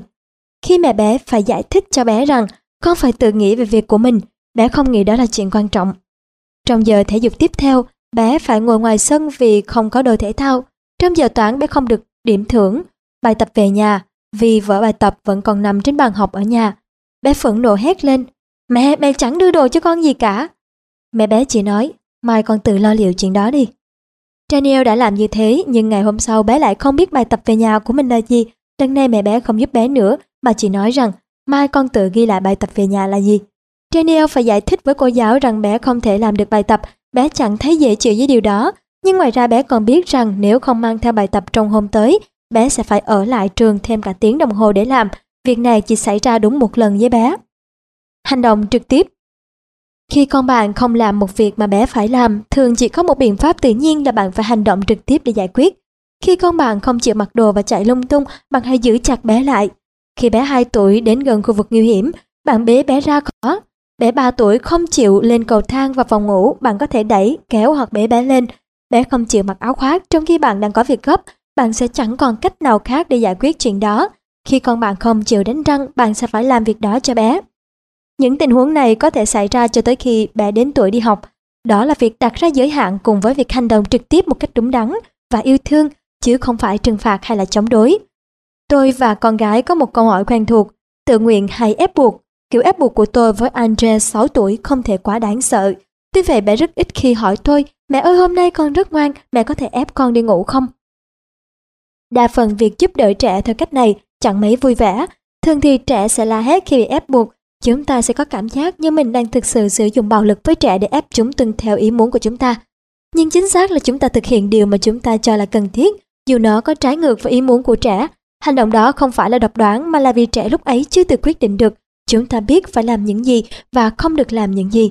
Trong tình huống như thế này, chúng ta còn đặc biệt khó giữ kiểm soát và bình tĩnh, và điều đó mang tính quyết định. Khi những hành động trực tiếp không cần thiết thì bất cứ lúc nào bạn cũng phải nói năng bình tĩnh và thân thiện. Con có thể tự đi được mà. Con cứ giữ như vậy sẽ tốt hơn đấy. Con có thể tự mặc áo khoác được mà. Với những câu nói như thế này, bạn có thể cho con hiểu rằng bé có được những sự lựa chọn cho riêng mình. Không được thế. Ví dụ cuối chỉ ra trong sự lựa chọn hậu quả tự nhiên có thể dễ dàng như thế nào. Maximilian 8 tuổi, mối quan hệ của mẹ và bé lúc nào cũng căng thẳng. Lúc năm hai người cũng tranh cãi về việc tập trung chú ý, ngay cả việc làm bài tập về nhà cũng không tránh khỏi những cãi cọ với nhau. Tôi đã bàn bạc với mẹ của bé Maximilian để bà có thể nói rõ quan điểm của mình cho bé và sử dụng kỹ thuật địa xước như thế nào. Một lần nữa bà đến ngồi bên cạnh con trai đang làm bài tập và rất phiền lòng vì cậu bé không tập trung hầu hết toàn thời gian cậu nghịch tập thẻ bóng đá. Ba lần mẹ bé yêu cầu cất tập thẻ đi, chẳng ăn thua, giờ thì mẹ bé phải xử lý chuyện này, tiếc là bé không biết được mẹ chuẩn bị làm gì. Bà quyết định trong lúc tức tối và cáu giận giật lấy tập thẻ và xé làm đôi. Maximilian khóc òa lên, cậu bé đã cất công dành dụm và đổi lấy thẻ có ảnh của ngôi sao thể thao mà cậu hâm mộ. Và giờ thì tất cả đã đều bị phá hỏng dưới tay của mẹ rồi. Mẹ cậu bé có thể làm gì thay vì sẽ đổi tập thẻ ra? Tập thể làm Maximilian không thể tập trung học được nữa, nhưng mẹ có thể giữ tập thể cho đến khi bé làm xong bài tập, vậy là đủ. Giải pháp Phương pháp giải quyết logic cho các hành vi của trẻ Liana, 9 tháng tuổi, đêm tỉnh dậy tới 3 lần và uống một bình sữa to, ban ngày bé hiếm khi ăn uống gì. Phương pháp giải quyết Giảm lượng sữa bé ăn mỗi đêm sau một tuần. Leona không được ăn sữa đêm nữa để ban ngày bé đói và chịu ăn. Marcel 2 tuổi phá hỏng ô tô đồ chơi yêu thích vì cáo giận. Phương pháp, Marcel sẽ bị phạt không được mua ô tô mới nữa. Laura, 3 tuổi, không chịu vào nhà vệ sinh mặc dù bé có thể kiểm soát được việc đi vệ sinh của mình. Phương pháp giải quyết là không cho bé dùng bỉm nữa, có thể để cho bé mặc quần ẩm một thời gian, hoặc bé phải tự thay đồ cho mình. Carola, 3 tuổi không chịu ăn trưa. Trong bữa tiếp theo, bé được cho ăn thêm gì đó. Thomas, 5 tuổi, làm đổ sữa đầy ra. Phương pháp giải quyết chúng ta hãy đưa cho bé cái yếm và bé phải tự lau đi. Matthias 5 tuổi không chịu dọn đồ chơi trên thảm của phòng khách. Chúng ta hãy cất đồ chơi vào một cái hộp và sau ít nhất một tuần mới trả lại cho bé. Sabrina, 6 tuổi, oà khóc khi thua mẹ chơi trò chơi. Phương pháp là chúng ta hãy chấm dứt cuộc chơi. Alexander 7 tuổi chầm chà vào một buổi sáng mặc dù đã bị cổ trách. Phương pháp giải quyết, bé đến trường muộn. Sarah 8 tuổi trong lúc tranh giành đã làm gãy một tay con búp bê của chị. Phương pháp giải quyết Sarah phải bỏ tiền tiêu vặt của mình ra đền con búp bê cho chị mình. Im lặng là vàng. Tất cả các hệ quả tự nhiên chỉ có tác dụng với một điều kiện hãy để hành động tự lên tiếng và bạn chỉ cần im lặng. Bạn có thể hành động trực tiếp một cách bình tĩnh và chính xác, lôi bé lên trên lầu và im lặng, hoặc chỉ nói ngắn gọn, giờ mẹ đưa con vào phòng tắm. Phần lớn chúng ta đều cố gắng nói như những lời của trách kiểu như là tối nào cũng như là diễn kịch, mẹ phát chán lên với con về chuyện này sao con không một lần tự vào phòng tắm được. Con không biết là mẹ chán như thế nào hả? Bạn nói ra những lời như thế này, nhưng liệu nó khiến mọi chuyện tốt hơn hay không? Khi bạn đồng thời hành động và chỉ trích, việc học từ những hệ quả logic không còn tốt nữa, thay vào đó sẽ là trận chiến giữa bạn và con. Trong bảng phía dưới bạn có thể thấy một vài ví dụ rất gần gũi mà hoàn toàn không có tác dụng cho hệ quả logic. Những ví dụ này đều theo phương châm im lặng là vàng, mà nói ra còn tệ hại hơn cả việc im lặng. Rầy la sẽ biến phương pháp logic trở thành một hình phạt. Cha mẹ có thể sẽ mắc phải lỗi điển hình, im lặng trong trường hợp như vậy thật khó, nhưng có công mài sắt có ngày nên kim. Hệ quả logic cho những hành vi không mong muốn của trẻ sẽ có tác dụng hơn nếu không cần phải báo trước.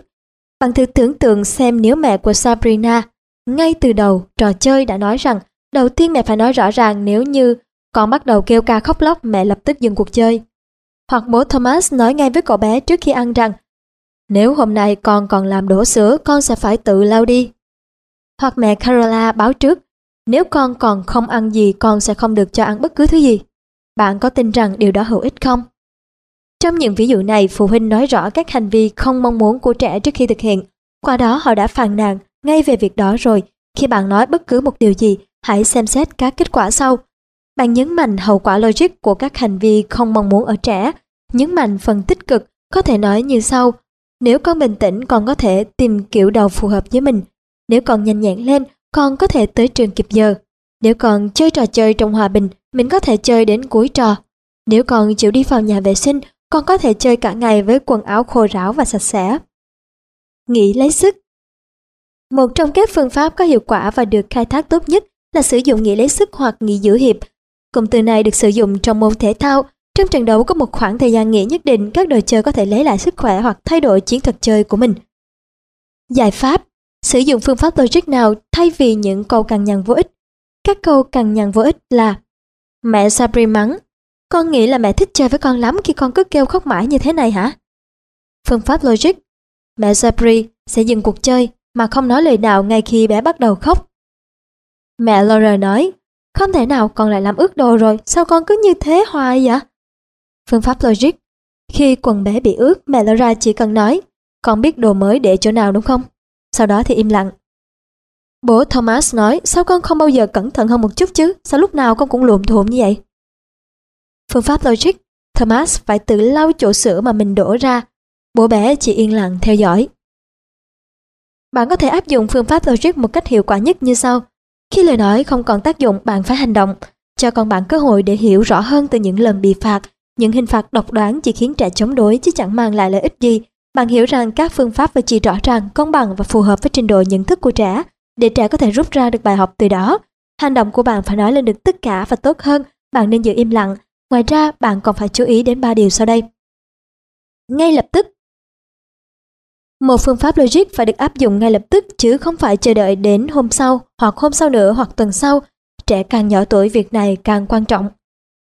Luôn luôn, một lần để lại hậu quả, lần thứ hai chắc chắn sẽ tiếp tục bạn sẽ chỉ vô tình cổ vũ cho con bạn tiếp tục tranh giành quyền lực một phương pháp logic phải được thực hiện liên tục ngay khi bé có hành vi vô lý, luôn luôn có nghĩa là điều quy định nào có giá trị. Hôm nay thì ngày mai sẽ cũng vẫn như thế, luôn luôn cũng có nghĩa là quy định và phương pháp nào của mẹ thì cũng là quy định của bố, quy định phải được thống nhất giữa bố mẹ, nếu không thì trẻ sẽ khiến cho bố mẹ mâu thuẫn nhau. Phù hợp. Một phương pháp có ý nghĩa không chỉ theo logic mà còn phải phù hợp nữa, không quá bạo lực cũng không quá nhẹ nhàng, bị quản tại nhà 2 tuần chỉ vì bé đi học về trễ 10 phút là quá nặng nề và giống như một hình phạt chứ không phải phương pháp logic. Thu một món đồ chơi trong vòng 5 phút vì bé không chịu thu dọn đồ chơi là quá nhẹ để có thể tác động đến bé. Quý vị thính giả thân mến, chúng ta vừa theo dõi xong phần 3B trong quyển sách Mỗi đứa trẻ đều có thể học các quy tắc. Hãy cùng đón theo dõi những phần tiếp theo trong quyển sách này của chúng ta trên trang web quen thuộc kho sách nói.com.vn.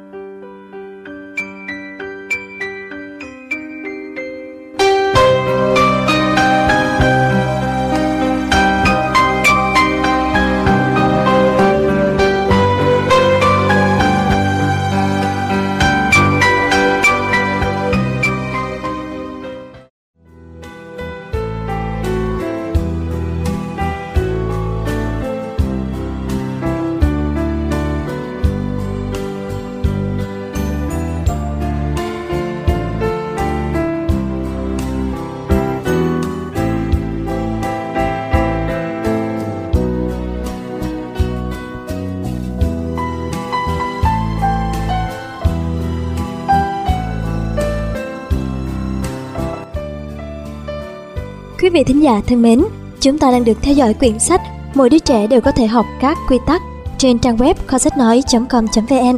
Ngay sau đây chúng ta hãy cùng theo dõi tiếp phần 3C. Là một phương pháp nuôi dạy trẻ, ngừng chơi tạm thời có thể gián đoạn hành vi quá giới hạn của trẻ. Vì thế nó cũng có thể được coi là một phương pháp logic.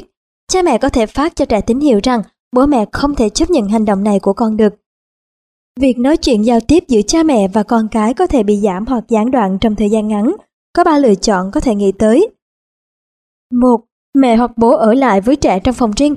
2. Mẹ hoặc bố ra khỏi phòng để trẻ ở đó một mình. 3. Đưa trẻ đến một phòng khác và để trẻ ở lại đó một lúc. Khi phương pháp nói rõ quan điểm không còn thích hợp nữa hoặc không còn có tác dụng nữa, khi những phương pháp logic khác không thể sử dụng được hoặc khi phải xử lý ngay lập tức, bạn nên sử dụng phương pháp nghỉ tạm thời Tôi đã đề cập đến phương pháp này ở những trang trước. Trong tình huống dưới đây, bạn có thể xác định được khi nào nên dùng phương pháp nào cho phù hợp. Với trẻ sơ sinh và trẻ nhỏ, nghỉ tạm thời tại phòng riêng. Với trẻ sơ sinh và trẻ nhỏ dưới 2 tuổi, bạn không thể để trẻ một mình, kể cả trong thời gian ngắn. Tốt hơn là bạn nên ở lại với bé trong phòng hoặc ít nhất trong tầm nhìn của bé. Với những trẻ mắc chứng bệnh sợ bị bỏ lại một mình thì cách nghĩ này có thể sử dụng đến cuối năm 3 tuổi. Bạn có thể đưa con đến góc khác trong phòng, đặt bé lên thảm hồi bạn cũng có thể để bé ngồi lên ghế đẩu hoặc cho bé vào nôi củi hoặc khi bé đã lớn hơn thì để bé ở phía bên kia cửa chặn.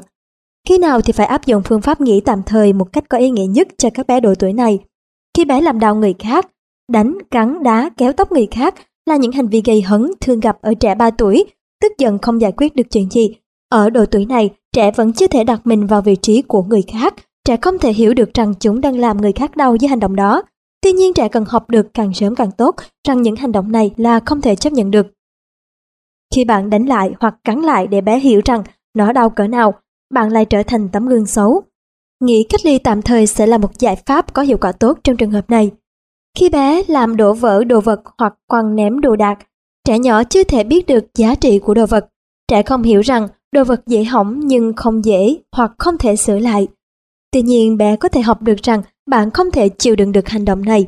Phương pháp logic gần nhất là lấy lại đồ vật đó từ tay trẻ, thực hiện điều đó tương tự với các đồ vật khác và bạn có thể tiến hành phương pháp nghỉ cách ly. Khi bé cứng đầu và khóc nhè, rất nhiều trẻ sơ sinh và trẻ nhỏ được đáp ứng ngay khi mà bé khóc nhè. Bố mẹ có thể thấy rằng điều đó rất tốt. Họ muốn con họ luôn cảm thấy đầy đủ và thoải mái, rất tiếc là phương pháp này không có tác dụng. Ngược lại, những đứa trẻ này thường không bao giờ cảm thấy hài lòng, trẻ la hét nhiều vì trẻ biết rằng la hét gây được sự chú ý và chăm sóc. Trẻ biết được khả năng của mình và không biết về sự chăm sóc yêu thương một cách đúng đắn. Vì thế mà trẻ không thể tự lo liệu cho mình được. Trẻ sẽ tưởng rằng bố mẹ cho phép trẻ làm như vậy. Thời gian nghỉ cách ly bố hoặc với mẹ trong phòng riêng là một cách hữu ích để xử lý chuyện này. Trẻ không bị phạt ở gần cha mẹ nhưng không được đáp ứng ý muốn và phải tự hài lòng với bản thân. Ví dụ sau đây cho thấy phương pháp này được áp dụng vào thực tế như thế nào. Christina, 8 tháng tuổi, vẫn còn ăn sữa hoàn toàn. Gần đây bé mọc hai chiếc răng, cho tới nay thì bé không gặp vấn đề gì cả.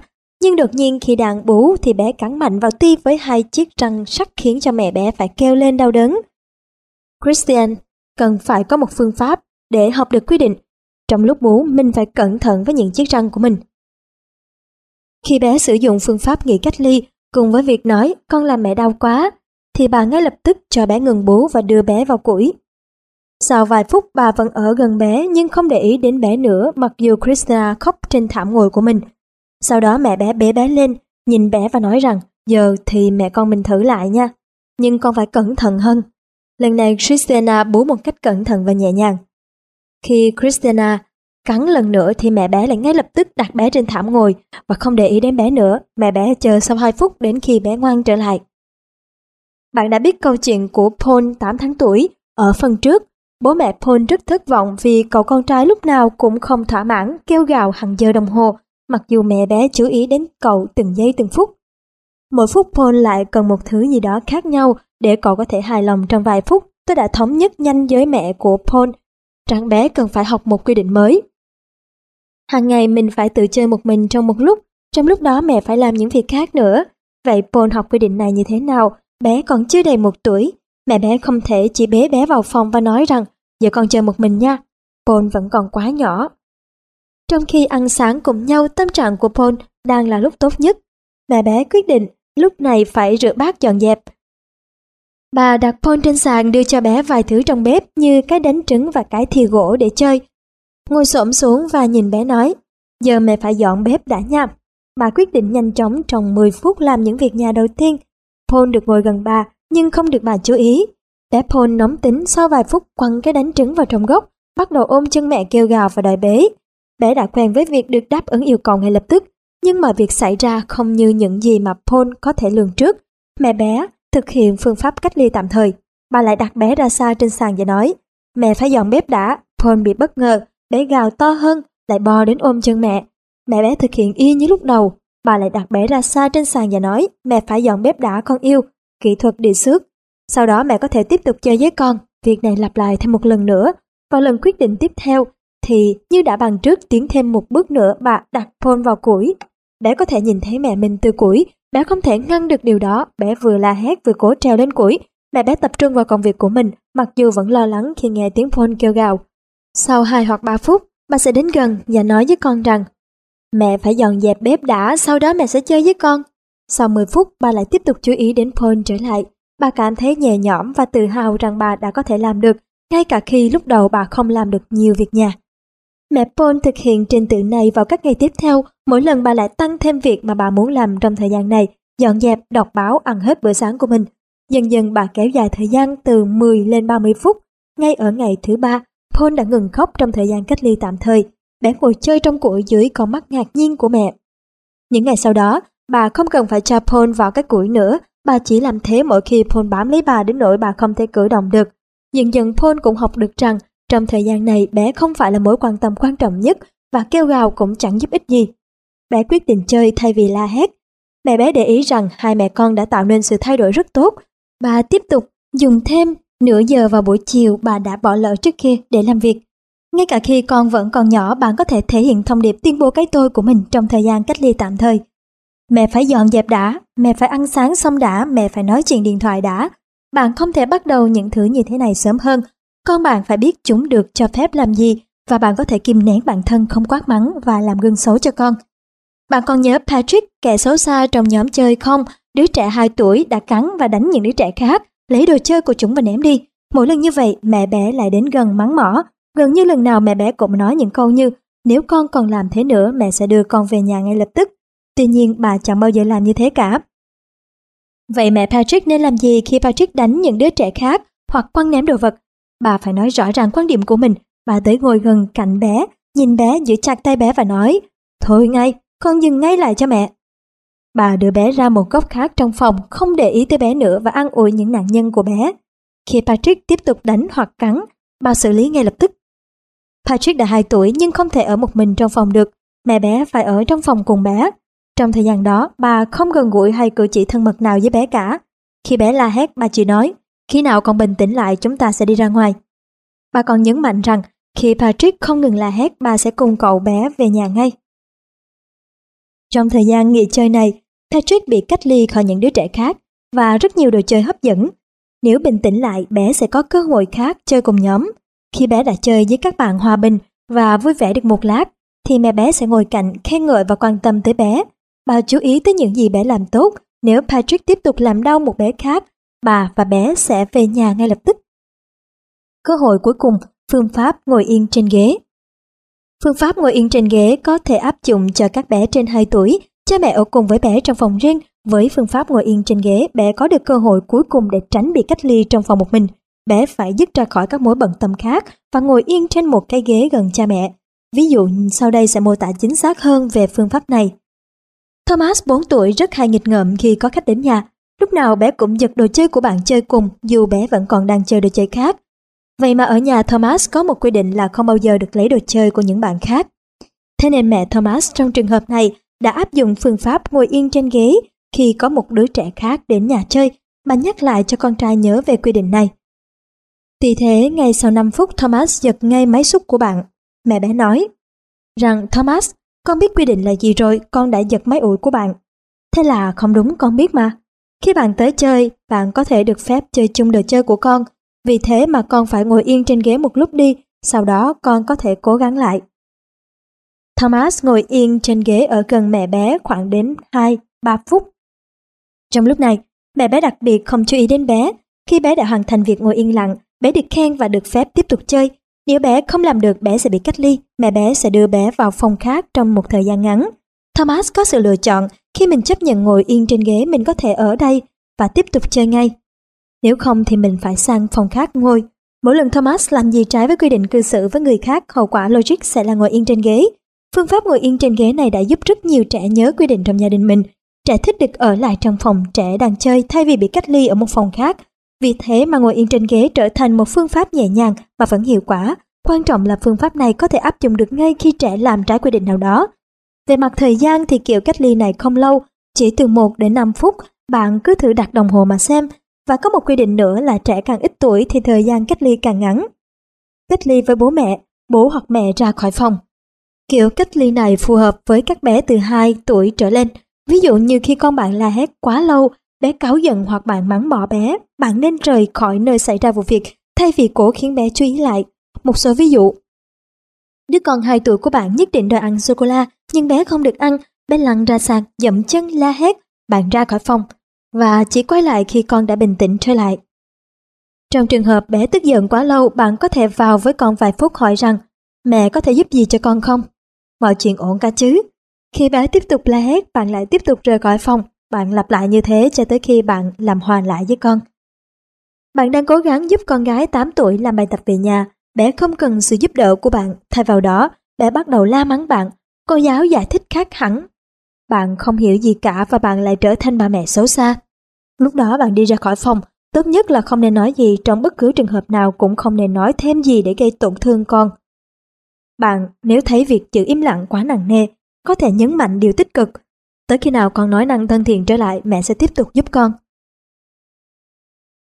Hai đứa con của bạn, 7 tuổi và 9 tuổi đánh nhau suốt cả buổi chiều, cứ vài phút là có tiếng la hét, bạn phải liên tục can thiệp và can ngăn chúng.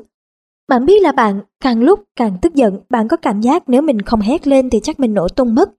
Thay vì hét lên và mất kiểm soát, bạn có làm những thứ có tác dụng hơn để cho cả hai bên thời gian cách ly. Bạn ra khỏi phòng khách và đi một vòng quanh khu nhà nếu con bạn đã đủ lớn để ở nhà một mình. Ngay cả trong nhà bạn cũng có thể có chỗ để rút lui. Rudolph Trakers đã viết trong cuốn sách của mình về phương pháp nhà tắm. Mẹ hoặc bố ra khỏi phòng và vào nhà tắm một lúc, có thể cùng với tờ báo và ngồi ở đó cho đến khi đã kiểm soát lại được cảm xúc của mình.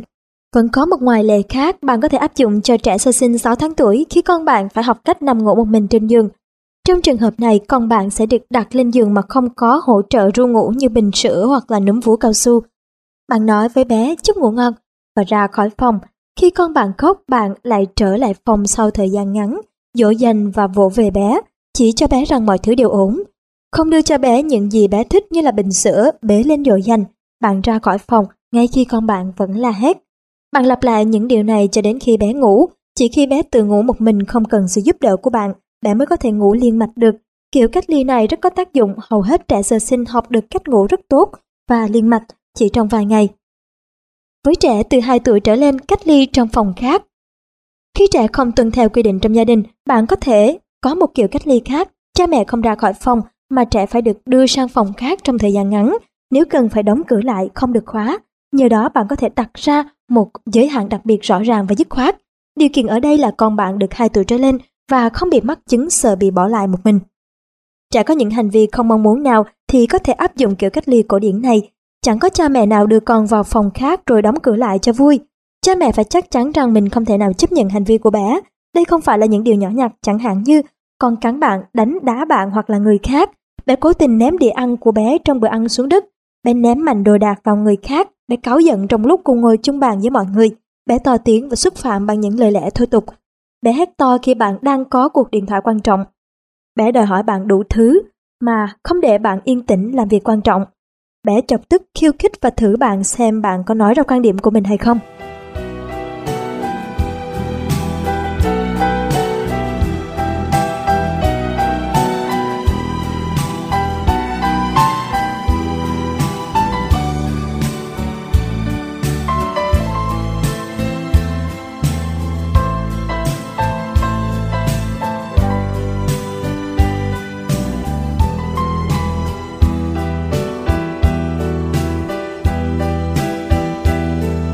Việc cách ly sẽ thực hiện như sau. Đầu tiên bạn phải suy nghĩ xem bé đã vi phạm quy định như thế nào để bạn phải cách ly bé. Khi con bạn chưa biết phương pháp bị cách ly, nói trước để bé chuẩn bị tinh thần. Bạn nói cho bé chính xác những gì sẽ xảy ra nếu bé không tuân theo quy định. Bạn sử dụng phương pháp cách ly mỗi lần bé vi phạm quy định và có hành vi không phù hợp. Chọn một phòng cách ly, đưa bé đến đó nếu bé không tự nguyện đi. Bạn phải lo liệu trước việc con bạn có thể không tuân theo phương pháp cách ly, đóng cửa lại không khóa nếu cần phải giữ bé lại, nếu con bạn có chứng sợ bị bỏ lại một mình, bạn có thể sử dụng chặn cửa và để cánh cửa mở. Cách ly chỉ kéo dài ít phút, đặt đồng hồ hẹn giờ, quy tắc bất di bất dịch, cứ một năm tuổi tương ứng với một phút, hai tuổi tương ứng với hai phút và ba phút với bé 3 tuổi. Khi con bạn sau giờ cách ly vẫn còn la hét hoặc là khóc lóc, bạn tới gần, cho bé cơ hội lặp lại hòa bình.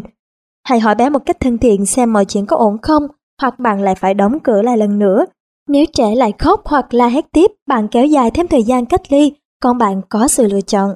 Thời gian nghỉ cách ly sẽ chấm dứt khi con bạn bình tĩnh lại và hết thời gian đặt ra. Nếu cần thiết, hãy lặp lại thời gian nghỉ cách ly, một ví dụ từ những việc hàng ngày. Tôi đã đề cập đến câu chuyện của bé Oliver từ phần đầu tiên, mẹ bé thấy bé thật sự rất xấu tính. Bà bị bé đánh, cắn, đá và ngoài ra bé còn rất hay cáu giận và la hét rất lâu. Với việc bé cáu giận và la hét, mẹ Oliver có thể sử dụng kiểu cách ly đã mô tả ở đoạn trên. Bà ra khỏi phòng và để bé lại một mình. Khi bà vẫn còn việc gì đang làm ở trong phòng hoặc khi Oliver bắt đầu đánh, đá hoặc cắn, bà đưa bé vào trong phòng riêng của bé, sau đó đóng cửa và ở gần đó. Oliver đã có thể tự mở cửa nhưng bé không làm như thế, bé ngồi trong phòng mình và gào thét. Sau 2 phút mẹ bé đi vào và cho bé cơ hội lập lại hòa bình. Mọi thứ đã ổn lại chưa, con có muốn làm hòa với mẹ không? Oliver tiếp tục gào thét, mẹ bé tiếp tục ra khỏi phòng và đóng cửa lại. Sau 2 phút tiếp theo, bà lại vào hỏi bé. Lần này Oliver đưa tay ra với mẹ bé. Bé ngừng khóc và được phép ở bên cạnh mẹ, ngay lập tức mọi thứ đã trở nên bình thường. Trong ngày đầu tiên Oliver đã chú ý tới giới hạn. Sau một khoảng thời gian ngắn, bé lại tiếp tục có những hành vi không tốt. Tổng cộng là bé bị cách ly trong phòng mình 12 lần. Mỗi lần bé đều khóc rất dữ dội nhưng lại chống nín, Lần nào mẹ bé cũng vào phòng bé và hỏi mọi thứ ổn chưa, cho tới khi bé tự bình tĩnh lại được. Đến ngày thứ hai, Oliver phải mất đến 5 lần. Như thế, ngày thứ ba là 3 lần. Dần dần mẹ bé nói rõ quan điểm của mình hơn cho bé thường xuyên. Mẹ bé rất mừng khi cảm thấy bản thân không còn bất lực và cảm thấy nhẹ nhõm hơn với cậu con trai của mình. Sau một tuần thì bà nói tôi dường như có một cậu con trai khác, nó có thể tự chơi một mình hoặc chơi với tôi một cách rất vui vẻ. Làm gì khi trẻ ra khỏi phòng? Trong thời gian cách ly, Oliver tự ở lại trong phòng một mình. Bé chấp nhận đóng cửa, điều đó không đúng với tất cả các trẻ em. Một số trẻ sẽ chạy ra ngoài ngay. Trong trường hợp này, bạn phải chuẩn bị trước rằng bạn không có sự lựa chọn nào khác ngoài việc tiến hành cách ly. Bạn phải ngăn chuyện con bạn có thể không chịu ở lại trong phòng. Trong trường hợp cực chẳng đã, bạn phải dựa vào cánh cửa để giữ hoặc giữ chặt cửa chặn. Nhưng bạn không nhốt con bạn trong đó, nó sẽ trở thành phản ứng chống đối. Chắc chắn là bạn cảm thấy rất khó khăn khi đứng cạnh cửa và giữ chặt nắm vặn cửa trong khi con bạn ở trong kêu khóc, gào thét và rất có thể sẽ đá cái cửa phòng. Nhưng bạn hãy cân nhắc kỹ càng chỉ sau vài phút nữa thôi, bạn lại mở cửa ra và thỏa hiệp với con rằng con có thể quyết định con muốn được tự do trở lại thì đi với mẹ, hoặc là con muốn tiếp tục hò hét thì mẹ sẽ tiếp tục đóng cửa lại. Con bạn có sự lựa chọn, đó là lý do tốt nhất để bé nhanh chóng ngừng la hét đi. Và bé cũng có lý do hợp lý để lần sau cư xử tốt hơn và không phải ngồi sau cánh cửa đóng nữa. Một lựa chọn khác ngoài cách ly là gì? Hãy thử tưởng tượng rằng con bạn có thể chạy trốn và bạn phải chạy theo để tóm bé lại. Liệu có lý do hợp lý nào để chấm dứt tình trạng này hay không? Tôi nghĩ là không, một khi bé đã phát hiện ra trò chơi, thấy thích nó và tự xác định ra luật lệ của mình. Ngoài những kết quả tốt xấu thì vẫn có những cảm giác khi chúng ta tách con cái bằng mọi giá ra khỏi mình, đóng một cánh cửa giữa hai người và bạn phải đi chỗ nào đó khác. Chúng ta biết rõ rằng trong lúc đó con mình không hiểu được tất cả, có thể bé hét lên rằng mẹ thiệt là xấu xa, con ghét mẹ. Bạn cần phải có dụng khí và tin tưởng vào chính bản thân khi làm cho chính con mình không yêu quý mình nữa. Phương pháp cách ly tạm thời sẽ chỉ áp dụng cho một số hành vi nhất định bạn không thể đồng ý được. Bạn không muốn tỏ ra giận dữ hoặc trừng phạt bé, mà chỉ khiến bé hiểu ra rằng mẹ không thể chấp nhận hành vi này được. Con rất quan trọng với mẹ, mẹ phải đặt giới hạn cho con để con thay đổi đi hành vi của mình. Với cách suy nghĩ như thế này, bạn nên chú ý và chấp nhận cá tính của con mình. Vì vậy bạn và con có thể bàn bạc với nhau, nếu không nó sẽ làm hỏng mối quan hệ giữa cha mẹ và con cái. Không phải tất cả trẻ em đều cố tình chống đối, nhiều trẻ em chấp nhận cách ly trong phòng riêng đóng cửa. Không phải hiếm khi bà mẹ thấy con vài phút trước vừa tức tối ầm ĩ không ngừng, sau ít phút đã tự chơi ngoan ngoãn trong phòng riêng. Và bố mẹ nghĩ rằng nghỉ cách ly chẳng có tác dụng gì với con tôi cả, nó không hiệu quả. Nhưng đây là một sai lầm. Với việc cách ly, bạn có thể tạm dừng những hành vi quá đáng của bé. Trong thời gian này, khi bé quyết định sẽ đổi hướng mà chơi ngoan ngoãn, thì đó là lựa chọn tốt. Bạn có thể khen ngợi bé vì điều đó. Khi trẻ hiểu về cách ly sớm, trẻ có thể hành động như con gái Andra của tôi. Khi bé không thích quan điểm của tôi, bé dậm chân tức giận và đi về phòng của bé, đóng sầm cửa lại. Bé tự cho mình thời gian cách ly, tốt hơn là nên để bé yên tĩnh một lúc cho đến khi bé có tâm trạng khá hơn. Tóm tắt về phương pháp cách ly Phương pháp cách ly được dùng để tạm dừng lại một hành vi không thể chấp nhận được hoặc quá trớn của trẻ bằng giảm giao tiếp với con trong thời gian ngắn và rõ ràng hoặc dừng bé lại trong khoảng thời gian này. Thời gian cách ly trong phòng riêng áp dụng cho trẻ dưới 2 tuổi, cho trẻ mắc chứng sợ bị bỏ lại một mình hoặc từ ngoài đưa về nhà. Bạn ở cạnh con nhưng ít chú ý đến bé, cho đến khi bé có thái độ hợp tác. Phương pháp ngồi yên trên ghế hoặc buộc con bạn phải ngồi yên lặng trên ghế đặt gần cha mẹ trong một thời gian ngắn. Kiểu cách ly bố mẹ ra khỏi phòng và để lại con một mình trong phòng rất hữu dụng dành cho các bé từ 2 tuổi trở lên khi cáu giận. Cách ly ở phòng khác phù hợp với trẻ từ 2 tuổi trở lên.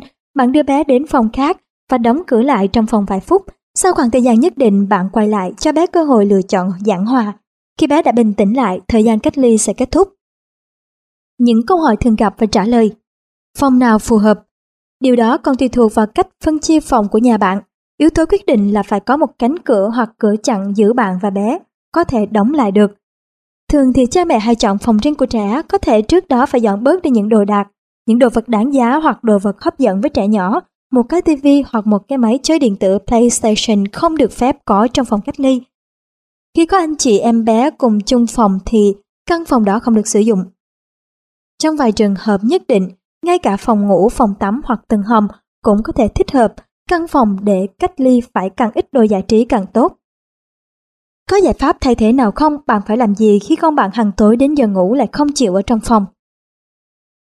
Trẻ phải học cách ngủ trên giường riêng của mình thay vì tỉnh dậy nhiều lần và tới giường cha mẹ. Quy định mà trẻ học được là mình phải nằm trên giường của mình thì cửa phòng mình mới mở. Mình mà tỉnh dậy và chạy ra khỏi phòng thì cửa sẽ đóng lại. Và ngay cả khi có chuyện khẩn cấp, nó cũng vẫn sẽ đóng. Bố mẹ mình vẫn cứ 2-3 phút vào với mình và nhìn mình. Chỉ khi mình nằm trên giường, bố mẹ mới để cửa mở. Chuyện gì sẽ xảy ra nếu đứa trẻ không chịu chấp nhận cách ly? Khi con bạn không tự nguyện đi thì hãy đưa bé tới phòng, cùng lắm là bé bé tới đó, nhẹ nhàng nhưng chính xác, con bạn có sự lựa chọn. Độ tuổi nào phù hợp với phương pháp cách ly?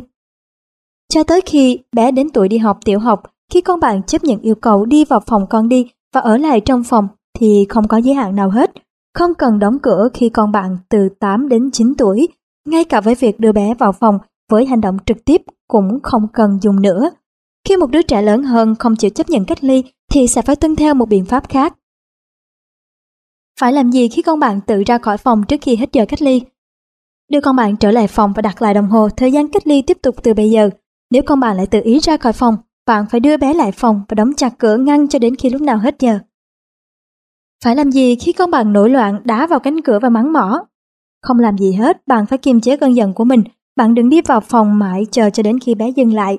Cứ vài phút lại hỏi bé về chuyện làm hòa. Khi con bạn bình thường trở lại, bạn hãy vui mừng vì điều đó và thể hiện cho bé biết. Phải làm gì khi con bạn phá phách phòng cách ly?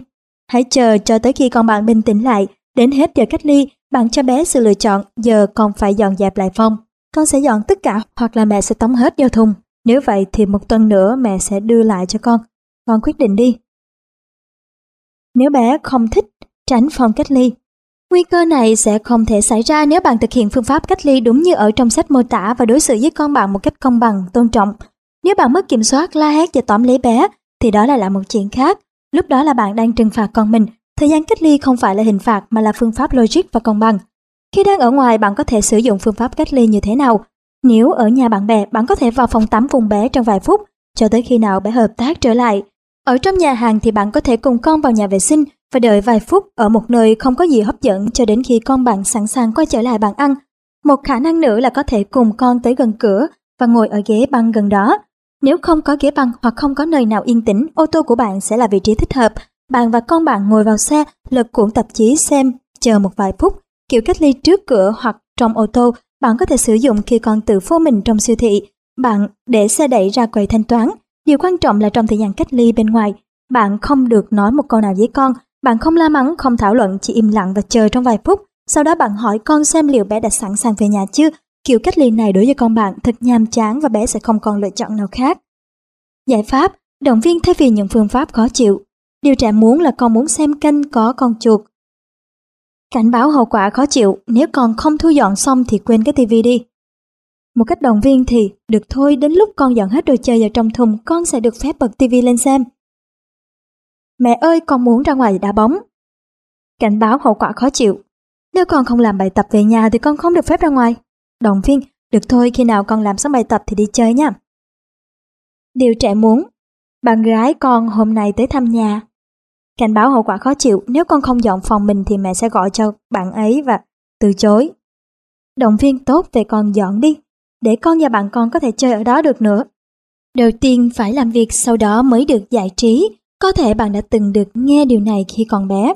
Bạn miễn cho con mình phải nghe điều này, cho dù đằng sau đó là một phương pháp nuôi dạy trẻ hiệu quả đặc biệt phù hợp với trẻ ở độ tuổi mẫu giáo. Con bạn có rất nhiều mong muốn và đòi hỏi ở bạn. Bé muốn xem, muốn chơi, hẹn hò với bạn bè, trải nghiệm trò chơi và rất nhiều thứ nữa. Ngay lập tức thỏa mãn những yêu cầu của bé không phải là ý hay. Nếu vậy thì bé sẽ không học được rằng phải tôn trọng sự cho phép của người khác hoặc phải thực hiện trách nhiệm của mình. Tốt hơn là nên nhắc bé nhớ về trách nhiệm của mình và quy định của gia đình bạn Mong muốn của bé sẽ được thỏa mãn nếu bé hoàn thành công việc của mình. Nói lời động viên trong tình huống này cũng được coi là một phương pháp bạn có thể không chỉ cảm thấy thoải mái về bé mà còn hy vọng vào bé. Thay vì thế, rất nhiều phụ huynh lại áp dụng những cảnh báo khó chịu khi con bày tỏ mong muốn. Hãy quyết định dựa trên bạn ở phía trên xem cách nào hiệu quả hơn. Khi bạn nói những lời động viên và nhắc lại quy định, trẻ sẽ hiểu rằng mẹ tin tưởng rằng mình sẽ làm được. Khi bạn nói trước những hậu quả tiêu cực, bé sẽ hiểu là mẹ chẳng tin rằng mình sẽ làm đúng quy định. Lúc nào mẹ cũng nghĩ đến chuyện tệ nhất, Điều này có thể sẽ dẫn tới mâu thuẫn quyền lực giữa hai mẹ con.